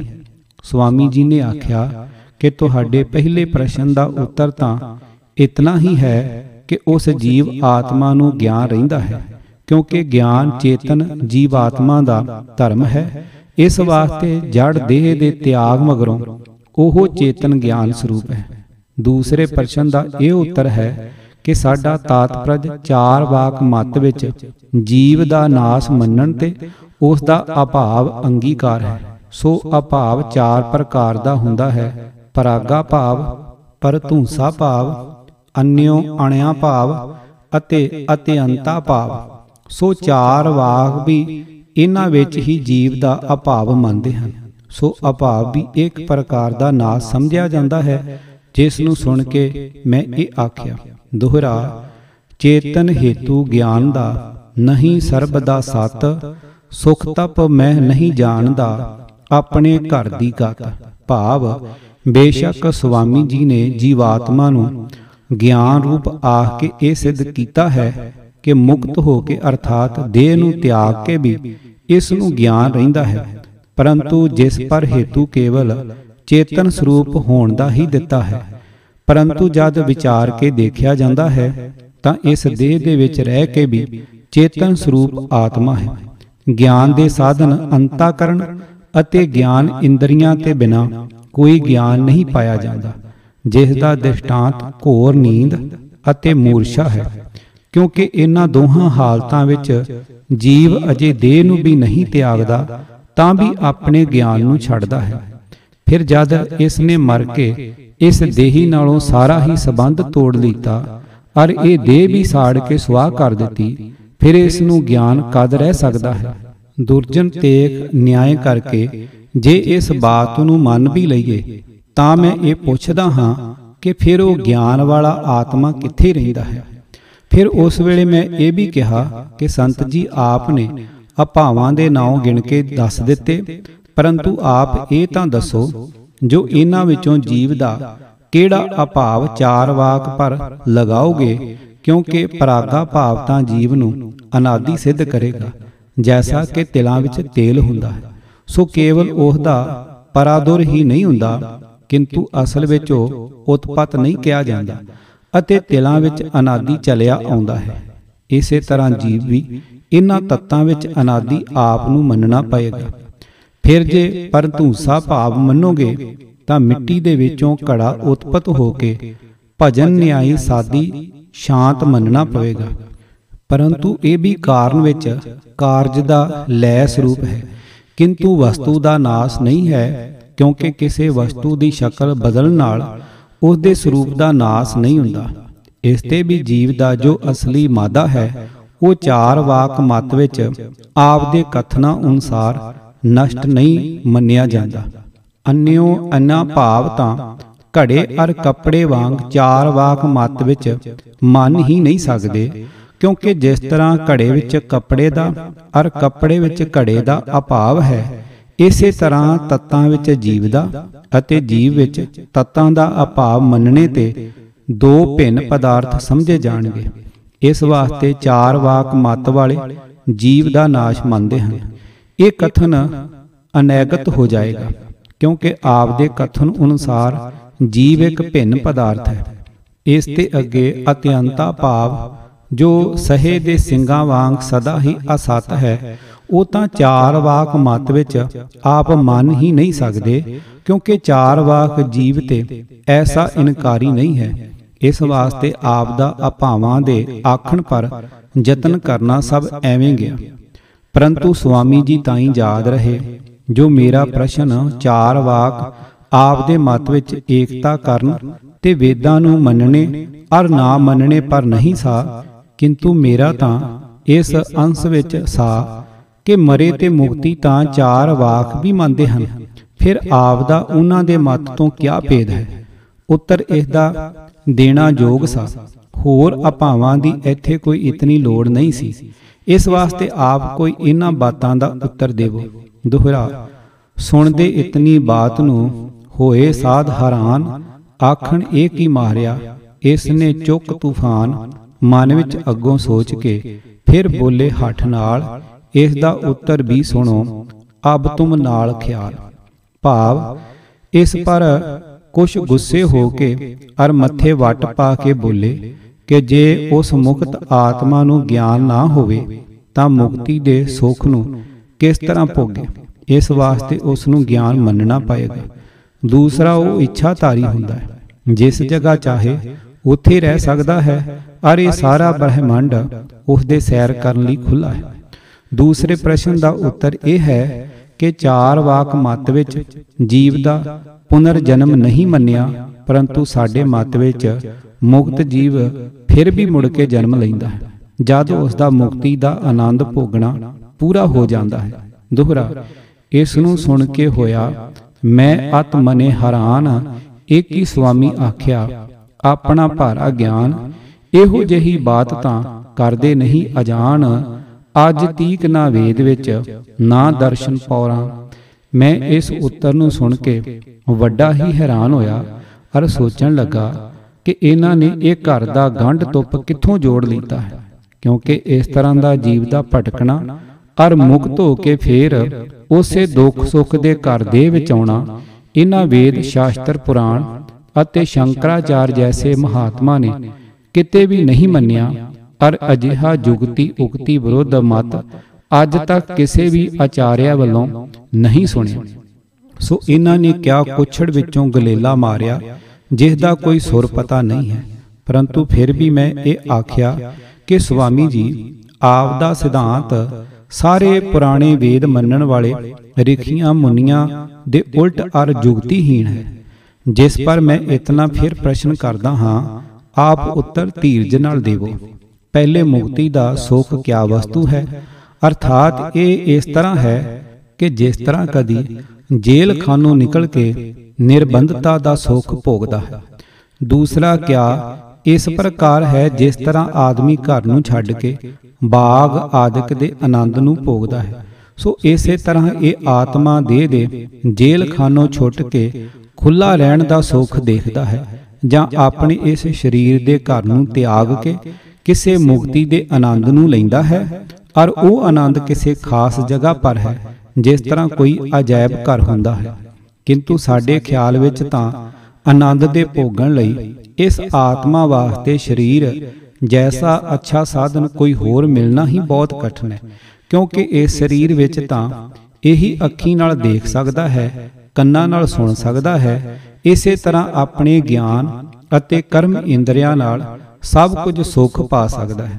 ਪਰੰਤੂ ਜਦ ਇਹਨਾਂ ਸਾਧਨਾ ਤੇ ਹੀਣ ਹੋ ਗਿਆ, ਤਦ ਤਾਂ ਸੁੰਨ ਮੁੰਨ ਹੋ ਕੇ ਖਰਾਬ ਹੀ ਹੁੰਦਾ ਹੋਵੇਗਾ। ਅਰ ਜਿਸ ਤਰ੍ਹਾਂ ਨੀਂਦ ਅਰ ਮੂਰਛਾ ਵਿੱਚ ਬੇਖਬਰ ਜਿਹਾ ਹੋ ਕੇ ਪਿਆ ਰਹਿੰਦਾ ਹੈ ਇਸੇ ਤਰ੍ਹਾਂ ਮੌਤ ਦੀ ਨੀਂਦ ਵਿੱਚ ਬੇਖਬਰ ਹੋ ਕੇ ਪਿਆ ਰਹੇਗਾ। ਇਸ ਤੇ ਅੱਗੇ ਜੋ ਆਪ ਆਖਦੇ ਹੋ ਕਿ ਜਿਸ ਜਗ੍ਹਾ ਉਸ ਦੀ ਇੱਛਾ ਹੋਵੇ, ਉੱਥੇ ਰਹਿੰਦਾ ਹੈ, ਸੋ ਇਹ ਵੀ ਜੁਗਤੀ ਸਿੱਧ ਨਹੀਂ, ਕਿਉਂਕਿ ਜਦ ਉਸ ਆਤਮਾ ਪਾਸ ਇੱਛਾ ਦੇ ਸਾਧਨ ਇੰਦਰੇ ਅਤੇ ਅੰਤਾਕਰਨ ਹੀ ਨਹੀਂ, ਤਦ ਉਸ ਨੂੰ ਇੱਛਾ ਕਿੱਥੋਂ ਹੋਣੀ ਹੈ? ਪਰ ਜੇ ਮੰਨ ਵੀ ਲਈਏ, ਤਾਂ ਇੱਕ ਥਾਂ ਮਰਿਆਂ ਵਾਂਗ ਡਾਵਾਂ ਡੋਲ ਪਿਆ ਫਿਰਦਾ ਰਹੇਗਾ। ਜਿਸ ਦਾ ਨਾਂ ਕੋਈ ਥੋ ਨਾ ਟਿਕਾਣਾ, ਫਿਰ ਅਜਹੀ ਮੁਕਤੀ ਤੇ ਕਿਸੇ ਨੇ ਟਕੇ ਲੈਣੇ ਹਨ। ਸਗੋਂ ਇਹ ਤਾਂ ਬਿਆਦੀ ਸਹਿੜਨੀ ਹੈ।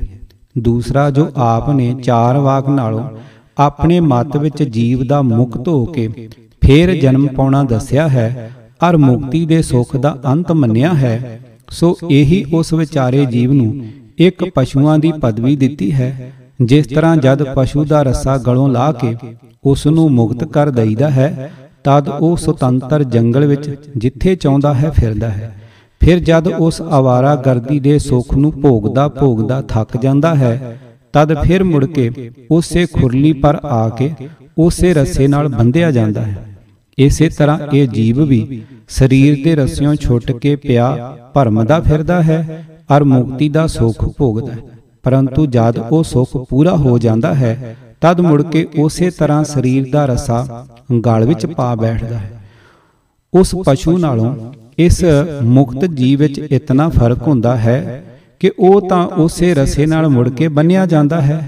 ਔਰ ਇਹ ਮੁਕਤ ਆਤਮਾ ਅਜਿਹਾ ਪਸ਼ੂ ਹੈ ਜਿਸ ਨੂੰ ਭਾਂਤ ਭਾਂਤ ਦੇ ਰਸੇ ਮਿਲਦੇ ਰਹਿੰਦੇ ਹਨ, ਜਿਨ੍ਹਾਂ ਦੇ ਪ੍ਰਤਾਪ ਨਾਲ ਕਦੇ ਘੋੜਾ ਬਣ ਜਾਂਦਾ ਹੈ, ਕਦੇ ਗਧਾ ਹੋ ਜਾਂਦਾ ਹੈ, ਫਿਰ ਕਦੇ ਮੁਕਤੀ ਦਾ ਸੁੱਖ ਭੋਗ ਕੇ ਕਬੂਤਰ ਆ ਹੁੰਦਾ ਹੈ। ਗੱਲ ਕਾਦੀ ਕਿ ਆਪਣੇ ਨਵੇਂ-ਨਵੇਂ ਰੂਪ ਵਟਾਉਂਦਾ ਪਿਆ ਫਿਰਦਾ ਹੈ। ਮੈਂ ਇਤਨਾ ਆਖ ਕੇ ਫਿਰ ਤਲਾਬ ਦੇ ਉੱਤੇ ਇੱਲਾਂ ਉੜਦੀਆਂ ਦੇਖ ਕੇ ਕਿਹਾ ਕਿ ਸੁਆਮੀ ਜੀ, ਦੇਖੋ ਖਾਂ, ਤੁਸੀਂ ਤਾਂ ਪਹਿਚਾਨ ਸਕਦੇ ਹੋਵੋਗੇ, ਜੋ ਕਿਤੇ ਇਹ ਇੱਲਾਂ ਉਹ ਮੁਕਤ ਪੁਰਖ ਤਾਂ ਨਹੀਂ ਹਨ, ਜਿਨ੍ਹਾਂ ਦਾ ਤੁਸੀਂ ਕਥਨ ਕਰਦੇ ਹੋ ਕਿ ਜਿੱਥੇ ਚਾਹਣ ਉੱਥੇ ਰਹਿ ਸਕਦੇ ਹਨ ਔਰ ਨਵੇਂ-ਨਵੇਂ ਸਰੀਰ ਪਾ ਲੈਂਦੇ ਹਨ ਸੋ ਸ਼ਾਇਦ ਆਪ ਨੂੰ ਵੇਦ ਪਾਠੀ ਜਾਣ ਕੇ ਦਰਸ਼ਨ ਲਈ ਆਈਆਂ ਹੋਣਗੀਆਂ। ਦੋਹਰਾ ਇਤਨੇ ਆਖਣ ਪਰ ਭਏ ਗੁੱਸੇ ਸੁਆਮੀ ਸਾਧ ਥੋੜਾ ਹੀ ਬਾਕੀ ਰਿਆ ਵਦਨੇ ਵਿੱਚ ਵਿਖਾਦ ਕਹਿਣ ਲੱਗੇ ਤੁਮ ਕਰਤ ਹੋ ਲੰਬੇ ਝਗੜੇ ਨਿਤ ਸੁਨ ਕਰ ਹਮਰਾ ਦੁਖਤ ਹੈ ਬਚਨ ਤੁਮਾਰੇ ਚਿਤ। ਭਾਵ ਇਸ ਦਾ ਉੱਤਰ ਹੋਰ ਤਾਂ ਕੁਝ ਨਾ ਦਿੱਤਾ ਕੇਵਲ ਇਤਨਾ ਹੀ ਆਖਿਆ ਕਿ ਤੁਸੀਂ ਲੰਬੇ ਝਗੜੇ ਛੇੜ ਦਿੰਦੇ ਹੋ, ਇਸ ਵਾਸਤੇ ਸਾਡੇ ਚਿੱਤ ਨੂੰ ਤੁਹਾਡੇ ਕਥਨ ਤੇ ਅਚਰਜ ਹੁੰਦਾ ਹੈ। ਇਸ ਪਰ ਮੈਂ ਕਿਹਾ ਕਿ ਬਾਦਸ਼ਾਹ ਦੇ ਲੰਬੇ ਹੀ ਯੁੱਧ ਹੁੰਦੇ ਹਨ। ਹੋਰ ਮਾੜਾ ਮਾੜਾ ਲੜੇ, ਚੀਖ ਚੰਗਾੜਾ ਪੜੇ ਵਾਲਾ ਕੰਮ ਨਹੀਂ ਹੁੰਦਾ, ਜਿਸ ਤੇ ਆਪ ਨੂੰ ਘਬਰਾਉਣਾ ਨਹੀਂ ਚਾਹੀਦਾ। ਇਸ ਪਰ ਆਖਣ ਲੱਗੇ ਕਿ ਤੁਸੀਂ ਬਾਦਸ਼ਾਹ ਤਾਂ ਬਣ ਗਏ, ਪਰ ਤੁਹਾਡੀ ਫੌਜ ਕਿੱਥੇ ਹੈ? ਜਿਸ ਪਰ ਮੈਂ ਆਖਿਆ ਕਿ ਮੇਰੀ ਫੌਜ ਮਨ ਬੁੱਧ ਚਿੱਤ ਅਹੰਕਾਰ ਹੈ। ਔਰ ਉਕਤੀ ਜੁਗਤੀ ਦੇ ਗੋਲੇ ਮਾਰ ਕੇ ਆਪ ਜੈਸੇ ਮਹਾਤਮਾ ਦੇ ਕਪੋਲ ਕਲਪਤ ਮਤਾਂ ਦੇ ਕਿਲੇ ਨੂੰ ਉਡਾਉਂਦੀ ਹੈ। ਕਿਆ ਆਪ ਦੇਖਦੇ ਨਹੀਂ? ਜੋ ਮੇਰੀ ਫੌਜ ਕਿਆ ਕਰਦੀ ਹੈ? ਇਤਨੇ ਪਰ ਆਖਣ ਲੱਗੇ ਕਿ ਤੁਸੀਂ ਬਾਦਸ਼ਾਹ ਹੀ ਸਹੀ ਪਰ ਅਸੀਂ ਤਾਂ ਇਹੋ ਜਾਣਦੇ ਹਾਂ ਜੋ ਦੱਸ ਚੁੱਕੇ ਹਾਂ। ਜਿਸ ਦਾ ਉੱਤਰ ਮੈਂ ਇਤਨਾ ਦੇ ਕੇ ਆਪ ਕੁਝ ਨਹੀਂ ਜਾਣਦੇ, ਉੱਠ ਖੜਾ ਹੋਇਆ। ਔਰ ਉਹ ਬੰਗਾਲੀ ਬਾਬੂ ਵੀ ਮੇਰੇ ਨਾਲ ਹੀ ਤੁਰ ਆਇਆ। ਔਰ ਆਖਣ ਲੱਗਾ, ਮਾਲੂਮ ਨਹੀਂ ਜੋ ਸੁਆਮੀ ਜੀ ਨੇ ਉੱਤਰ ਕਿਉਂ ਨਾ ਦਿਆ। ਮੈਂ ਕਿਹਾ, ਬਾਬੂ ਜੀ, ਜੋ ਹੋਇਆ ਆਪ ਦੇ ਸਾਹਮਣੇ ਹੀ ਹੋਇਆ। ਇਹ ਮੇਰਾ ਅਖੀਰ ਦਾ ਉੱਤਰ ਪ੍ਰਸ਼ਨ ਸਾ, ਜਿਸ ਪਰ ਉਹਨਾਂ ਦਾ ਮੁਕਤੀ ਵਾਲਾ ਖਿਆਲ ਵੀ ਅਜੁਗਤ ਦੇਖਿਆ। ਪੰਡਿਤ ਦਇਆਨੰਦ ਜੀ ਦੀ ਵਿਦਿਆ ਪਰ ਮੇਰੀ ਸੰਮਤੀ। ਦੁਹਰਾ ਹੁਣ ਮੈਂ ਦੱਸਾਂ ਅੰਤ ਨੂੰ, ਜੋ ਵਿਦਿਆ ਦਾ ਹਾਲ, ਉਸ ਸਾਧੂ ਵਿੱਚ ਦੇਖਿਆ, ਆਪਣੀ ਅੱਖਾਂ ਨਾਲ, ਜਿਸ ਨੂੰ ਸੁਣ ਕੇ ਵਿਗੈ ਜਨ ਸਮਝਣਗੇ, ਮਨ ਸਤ, ਭਾਵੇਂ ਮੰਨਣ ਨਾਹੀ ਉਹ ਜਿਨ ਘਟ ਨਾਹੀ ਮਤ। ਭਾਵ, ਸੁਆਮੀ ਦਇਆਨੰਦ ਸਰਸਵਤੀ ਸਾਹਿਬ ਨੂੰ, ਮੈਂ ਆਪਣੇ ਅੱਖੀਂ ਅੱਛੀ ਤਰ੍ਹਾਂ ਦੇਖਿਆ ਅਤੇ ਕੰਨੀ ਉਹਨਾਂ ਦੇ ਵਖਿਆਨ ਸੁਣੇ ਸਨ, ਜਿਸ ਤੇ ਉਸ ਵੇਲੇ ਥੋਂ ਲੈ ਕੇ ਅੱਜ ਤੱਕ ਮੈਨੂੰ ਉਹਨਾਂ ਦੀ ਵਿਦਿਆ ਪਰ ਖਿਆਲ ਚੱਲਿਆ ਆਉਂਦਾ ਹੈ, ਸੋ ਸਭਨਾ ਸੱਜਣਾ ਅੱਗੇ ਪ੍ਰਗਟ ਕਰਨਾ ਵੀ ਮੈਂ ਜ਼ਰੂਰੀ ਸਮਝਦਾ ਹਾਂ। ਪਹਿਲੇ ਮੈਂ ਉਹਨਾਂ ਨੂੰ ਉਹਨਾਂ ਦੇ ਧਰਮਾਤਮਾ ਧਰਮ ਤੋਂ ਜ਼ਿਆਦੀ ਸ਼੍ਰੇਣੀ ਦੇ ਵਿੱਚ ਤਾਂ ਕਦੀ ਵੀ ਨਹੀਂ ਗਿਣ ਸਕਦਾ, ਜਿਨ੍ਹਾਂ ਨੂੰ ਲੋਕ ਈਸ਼ਵਰ ਕੋਟੀ ਵਿੱਚ ਗਿਣਦੇ ਹਨ, ਜਾਂ ਜੋ ਖਾਸ ਉਪਦੇਸ਼ ਲੈ ਕੇ ਜਗਤ ਵਿੱਚ ਆਏ ਸਨ ਅਤੇ ਜਿਨ੍ਹਾਂ ਦੇ ਨਿਸ਼ਾਨ ਵੱਡੀ ਭਾਰੀਆਂ ਕੌਮਾਂ ਪ੍ਰਸਿੱਧ ਹਨ। ਦੂਸਰਾ ਮੈਂ ਉਹਨਾਂ ਨੂੰ ਐਸੇ ਵਿਦਵਾਨਾਂ ਦੀ ਉਸ ਸ਼੍ਰੇਣੀ ਵਿੱਚ ਵੀ ਸ਼ਾਮਲ ਕਰਦਾ ਲੱਜਤ ਹੁੰਦਾ ਹਾਂ, ਜਿਹੜੀ ਹਿੰਦੂ ਲੋਕਾਂ ਵਿੱਚ ਹੀ ਵਿਦਿਆ ਦੀ ਭੰਡਾਰ ਸਮਝੀ ਜਾਂਦੀ ਹੈ। ਜੈਸੇ ਕਿ ਛੇ ਸ਼ਾਸਤਰਾਂ ਦੇ ਵੱਡੇ ਪ੍ਰਸਿੱਧ ਕਰਤਾ ਛੇ ਰਿਖੀ ਗੌਤਮ, ਕਲਪ, ਜੈਮਨ, ਪਤੰਜਲ, ਕਣਾਦ ਅਤੇ ਬਿਆਸ ਮੁਨ ਜੀ ਕਹੇ ਜਾਂਦੇ ਹਨ। ਇਸੇ ਪ੍ਰਕਾਰ ਨੀਤੀ ਕਰਤਾ ਮਨੂ ਜੀ, ਵਸ਼ਿਸ਼ਟ ਜੀ ਅਤੇ ਯਾਗਵਲਕ ਆਦਿਕ ਜੋ ਧਰਮ ਸ਼ਾਸਤਰ ਕਰਤਾ ਹੋਏ ਹਨ, ਕਿਉਂਕਿ ਉਹਨਾਂ ਮੁਨੀਆਂ ਦੇ ਬਣਾਏ ਹੋਏ ਦਰਸ਼ਨਾਂ ਨੂੰ ਅੱਜ ਤੱਕ ਕਿਸੇ ਵਿਦਵਾਨ ਨੇ ਵੀ ਆਪਣੀ ਰਚਨਾ ਨਾਲ ਲੱਜਤ ਨਹੀਂ ਕੀਤਾ। ਅਰ ਬਿਆਸ ਜੀ ਨੇ ਜਿਤਨਾ ਆਪਣੀ ਉਮਰ ਵਿੱਚ ਕੰਮ ਕੀਤਾ ਹੈ, ਸੋ ਦੱਸਦਾ ਹੈ ਕਿ ਦੁਨੀਆ ਦੇ ਕਿਸੇ ਪੰਡਤ ਨੇ ਵੀ ਨਹੀਂ ਕੀਤਾ। ਜੈਸਾ ਕਿ ਵੇਦ ਦਾ ਚਾਰ ਸ਼੍ਰੇਣੀਆਂ ਵਿੱਚ ਵੰਡਣਾ, ਵਿਦਾਂਤ ਸ਼ਾਸਤਰ ਦਾ ਰਚਨਾ ਫਿਰ ਮਹਾਭਾਰਤ ਅਤੇ 18 ਪੁਰਾਣ ਔਰ 18 ਉਪ ਪੁਰਾਣਾਂ ਦਾ ਬਣਾਉਣਾ ਸਾਬਤ ਕਰਦਾ ਹੈ ਕਿ ਇਸ ਦੁਨੀਆ ਪਰ ਉਹ ਇੱਕ ਅਦੁੱਤੀ ਪੰਡਤ ਸਾ। ਸਮਾਜੀ ਭਾਈਆਂ ਦਾ ਗੁਰੂ, ਉਸ ਦੇ ਛੇਛਾਂ ਦੇ ਛੇਛਾਂ ਬਰਾਬਰ ਆਖਣਾ ਵੀ ਇੱਕ ਉਪਹਾਸਯੋਗ ਬਾਤ ਹੈ। ਫਿਰ ਸ਼ੰਕਰ ਜੀ ਜੈਸੇ ਪੂਰਨ ਵਿਦਵਾਨ ਦੇ ਸਾਹਮਣੇ ਵੀ ਜੇ ਕਦੇ ਦਇਆਨੰਦ ਜੀ ਦੀ ਵਿਦਿਆ ਦਾ ਮੁਕਾਬਲਾ ਕੀਤਾ ਜਾਏ ਤਾਂ ਵੀ ਇਸ ਤਰ੍ਹਾਂ ਸਮਝਿਆ ਜਾਏਗਾ, ਜਿਸ ਤਰ੍ਹਾਂ ਅਮੋਲਕ ਰਤਨ ਦੇ ਨਾਲ ਇੱਕ ਬਲੌਰ ਦੇ ਥਾਵੇਂ ਦਾ ਮੁੱਲ ਹੁੰਦਾ ਹੈ, ਜਿਸ ਤੇ ਮੈਂ ਸ਼ੰਕਰਾਚਾਰਿਆ ਦੇ ਨਾਮ ਨਾਲੋਂ ਵੀ ਇਹਨਾਂ ਦੇ ਨਾਮ ਨੂੰ ਜੁਦਾ ਰੱਖਣਾ ਹੀ ਅੱਛਾ ਸਮਝਦਾ ਹਾਂ। ਇਸ ਤੇ ਉੱਤਰ ਕੇ ਜੋ ਇਹਨਾਂ ਦੇ ਸਮਿਆਂ ਤੋਂ ਕੁਝ ਦਿਨ ਪਹਿਲੇ ਅਰਜਾਂ ਕੁਝ ਕਾਲ ਇਹਨਾਂ ਦੇ ਹੁੰਦਿਆਂ ਵੀ ਵਿਦਵਾਨ ਸੇ, ਉਹਨਾਂ ਦੇ ਨਾਲ ਵੀ ਜੇ ਇਹਨਾਂ ਦਾ ਮੁਕਾਬਲਾ ਕੀਤਾ ਜਾਏ ਤਾਂ ਵੀ ਸਾਧੂ ਜੀ ਪੂਰੀ ਨਹੀਂ ਉਤਰਨਗੇ, ਕਿਉਂਕਿ ਪੰਡਤ ਜੋਤੀ ਸਰੂਪ ਦੇ ਸਾਹਮਣੇ ਕਨਖੜ ਵਿੱਚ ਸੁਆਮੀ ਦਇਆਨੰਦ ਜੀ ਨੇ ਚੁੱਪ ਤੇ ਬਿਨਾ ਹੋਰ ਕੁਝ ਵੀ ਨਹੀਂ ਕੀਤਾ ਸਾ। ਇਸੇ ਤਰ੍ਹਾਂ ਪੰਡਤ ਨਿਸ਼ਚਲ ਦਾਸ ਅਰੇਚਿਤ ਪੁਸਤਕਾਂ ਦੇ ਬਰਾਬਰ ਉਹਨਾਂ ਦੀ ਇੱਕ ਪੁਸਤਕ ਵੀ ਨਹੀਂ ਹੈ ਕਿ ਮੁਕਾਬਲਾ ਕਰ ਸਕੇ। ਇਹ ਬਾਤ ਕੋਈ ਪਰੋਖ ਨਹੀਂ ਹੈ ਇਸ ਲਈ ਜਿਸ ਨੂੰ ਸ਼ੰਕਾ ਹੋਵੇ, ਸੋ ਇੱਕ ਪਾਸੇ ਸਾਧੂ ਦਇਆਨੰਦ ਜੀ ਦੇ ਸਤਿਆਰਥ ਪ੍ਰਕਾਸ਼ ਅਤੇ ਦੂਜੀ ਵੱਲ ਪੰਡਤ ਨੇਚਲ ਦਾਸ ਜੀ ਦੇ ਰਚਿਤ ਵਿਚਾਰ ਸਾਗਰ ਅਤੇ ਬਿਰਤੀ ਪ੍ਰਭਾਕਰ ਨੂੰ ਪੜ੍ਹ ਕੇ ਦੇਖ ਸਕਦਾ ਹੈ। ਦੋਹਰਾ, ਫੇਰੇ ਆਪਣੀ ਬਾਤ ਪਰ ਰਹਿੰਦੇ ਨਾ ਸੀ ਪਰਪੱਕ, ਝਟ ਬਦਲਦੇ ਤੁਰਤ ਹੀ ਜਿੱਥੇ ਪੈਂਦਾ ਸ਼ੱਕ। ਭਾਵ ਇਸ ਤੇ ਬਿਨਾ ਪੰਡਿਤ ਦਇਆਨੰਦ ਜੀ ਵਿੱਚ ਇੱਕ ਹੋਰ ਅਦਭੁਤ ਬਾਤ ਸੀ, ਜੋ ਉਹਨਾਂ ਨੂੰ ਇਹ ਪਤਾ ਨਹੀਂ ਸਾ ਕਿ ਵੇਦਕ ਮਤ ਕਿਆ ਹੈ ਔਰ ਸਾਡਾ ਆਪਣਾ ਨਿਸ਼ਚਾ ਕਿਆ ਹੈ, ਜਿਸ ਤੇ ਉਹ ਆਪਣੇ ਪੁਸਤਕ ਸਤਿਆਰਥ ਪ੍ਰਕਾਸ਼ ਨੂੰ ਹਰ ਵੇਲੇ ਬਦਲਦੇ ਰਹਿੰਦੇ ਸਨ ਔਰ ਆਸ਼ਾ ਹੈ ਕਿ ਜੇ ਉਹ ਅੱਜ ਤੱਕ ਜਿੰਦੇ ਰਹਿੰਦੇ, ਤਾਂ ਅੱਜ ਕੱਲ ਦੇ ਸਤਿਆਰਥ ਪ੍ਰਕਾਸ਼ ਨੂੰ ਵੀ ਅਦਰ ਬਦਲ ਕੇ ਪਹਿਲਾਂ ਦੀ ਤਰ੍ਹਾਂ ਕੁਝ ਨਾ ਕੁਝ ਕਰ ਦਿੰਦੇ। ਜਿਸ ਤੇ ਉਹਨਾਂ ਦਾ ਅਜੇ ਤੱਕ ਆਪਣਾ ਮਤ ਕੋਈ ਇੱਕ ਨਹੀਂ ਸਾ। ਇੱਕ ਵੇਰ ਉਹਨਾਂ ਨੇ ਬ੍ਰਹਮ ਸਮਾਜ ਦੇ ਮੰਦਰ ਵਿੱਚ ਵਖਿਆਨ ਦਿੱਤਾ, ਜਿਸ ਵਿੱਚ ਇਹ ਸਾਬਤ ਕੀਤਾ ਕਿ ਸੂਰਜ ਪ੍ਰithvi ਦੇ ਗਿਰਦੇ ਭਰਮਣ ਕਰਦਾ ਹੈ। ਇਸ ਵਿੱਚ ਵੇਦਾਂ ਦੇ ਮੰਤਰ ਪੜ੍ਹ ਕੇ ਸੁਣਾਏ, ਪਰੰਤੂ ਜਦ ਡੇਰੇ ਆਏ, ਤਦ ਲਾਲਾ ਸਾਈਂ ਦਾਸ ਜੀ ਪਰਲੋਕਵਾਸੀ ਨੇ ਕਿਹਾ ਕਿ ਸੁਆਮੀ ਜੀ, ਅੱਜ ਕੱਲ ਦੀ ਵਿਦਿਆ ਤਾਂ ਪ੍ਰithvi ਨੂੰ ਭੌਂਦੀ ਦਿਸਦੀ ਹੈ ਜਿਸ ਤੇ ਲੋਕ ਵੇਦਾਂ ਨੂੰ ਅੱਛਾ ਨਹੀਂ ਜਾਣਨਗੇ। ਇਸ ਪਰ ਬੋਲੇ ਕਿ ਤੁਸੀਂ ਸਾਨੂੰ ਪਹਿਲੇ ਦੱਸਣਾ ਸਾ, ਜਿਸ ਤੇ ਹੁਣ ਕੱਲ ਨੂੰ ਇਸ ਦਾ ਖੰਡਨ ਕਰਾਂਗੇ। ਦੂਜੇ ਦਿਨ ਆਪਣੇ ਵਖਿਆਨ ਵਿੱਚ ਕਿਹਾ, ਜੋ ਅਸੀਂ ਕੱਲ ਦੇ ਵਖਿਆਨ ਦੁਆਰਾ ਧਰਤੀ ਖੜੀ ਅਰ ਸੂਰਜ ਭੌਂਦਾ ਦੱਸਿਆ ਹੈ, ਸੋ ਵਾਦੀ ਦਾ ਕਥਨ ਸਾ, ਜਿਸ ਤੇ ਉਹ ਵੇਦਾਂ ਮੰਤਰਾਂ ਦੇ ਇਸ ਤਰ੍ਹਾਂ ਅਰਥ ਕਰਦੇ ਹਨ। ਪਰੰਤੂ ਅਸਲ ਵਿੱਚ ਇਹਨਾਂ ਮੰਤਰਾਂ ਤੇ ਸੂਰਜ ਫਿਰਦਾ ਨਹੀਂ ਸਿੱਧ ਹੁੰਦਾ ਕਿੰਤੂ ਧਰਤੀ ਪਾਉਂਦੀ ਹੈ। ਅਸੀਂ ਉਹਨਾਂ ਦਾ ਨਿਸ਼ਚਾ ਇਸ ਤਰ੍ਹਾਂ ਨਾਲ ਦੇਖਿਆ ਹੈ ਜੋ ਪਰਪੱਕ ਨਹੀਂ ਸਾ। ਇਸ ਤੋਂ ਬਿਨਾ ਉਹਨਾਂ ਨੂੰ ਜਿੱਥੋਂ ਤੱਕ ਦੇਖਣ ਵਿੱਚ ਆਇਆ ਹੈ, ਦਰਸ਼ਨ ਅਤੇ ਉਪਨਿਸ਼ਦਾਂ ਨਹੀਂ ਆਉਂਦੀਆਂ ਸਨ ਅਤੇ ਨਾ ਸਾਰੀਆਂ ਸਿਮਰਤੀਆਂ ਤੇ ਹੀ ਗਿਆਤ ਸਨ। ਕਿੰਤੂ ਉਹ ਵੇਦਾਂ ਦਾ ਪਾਠ ਚੰਗਾ ਕਰਦੇ ਸੇ ਅਰ ਅਸ਼ਟਾਧਿਆਈ ਅਤੇ 10 ਸਿਮਰਤੀਆਂ ਬਹੁਤ ਚੰਗੀਆਂ ਜਾਣਦੇ ਸੇ। ਇਸ ਦਾ ਸਬੂਤ ਇਹੋ ਹੈ ਕਿ ਜਿੱਥੇ ਉਹਨਾਂ ਨੇ ਦਰਸ਼ਨ ਦਾ ਖੰਡਨ ਕਰਨਾ ਚਾਹਿਆ ਹੈ, ਸੋ ਉਥੇ ਉਹ ਕੁਝ ਵੀ ਨਹੀਂ ਕਰ ਸਕੇ। ਦੋਹਰਾ, ਜੇ ਕੋ ਪੁੱਛੇ ਮੁਝ ਨੂੰ, ਇਹ ਸਭ ਆਪੋ ਧਾਪ ਆਈ ਪਈ ਇਸ ਦੇਸ਼ ਵਿੱਚ ਹੈ ਕਿਸ ਦਾ ਪ੍ਰਤਾਪ?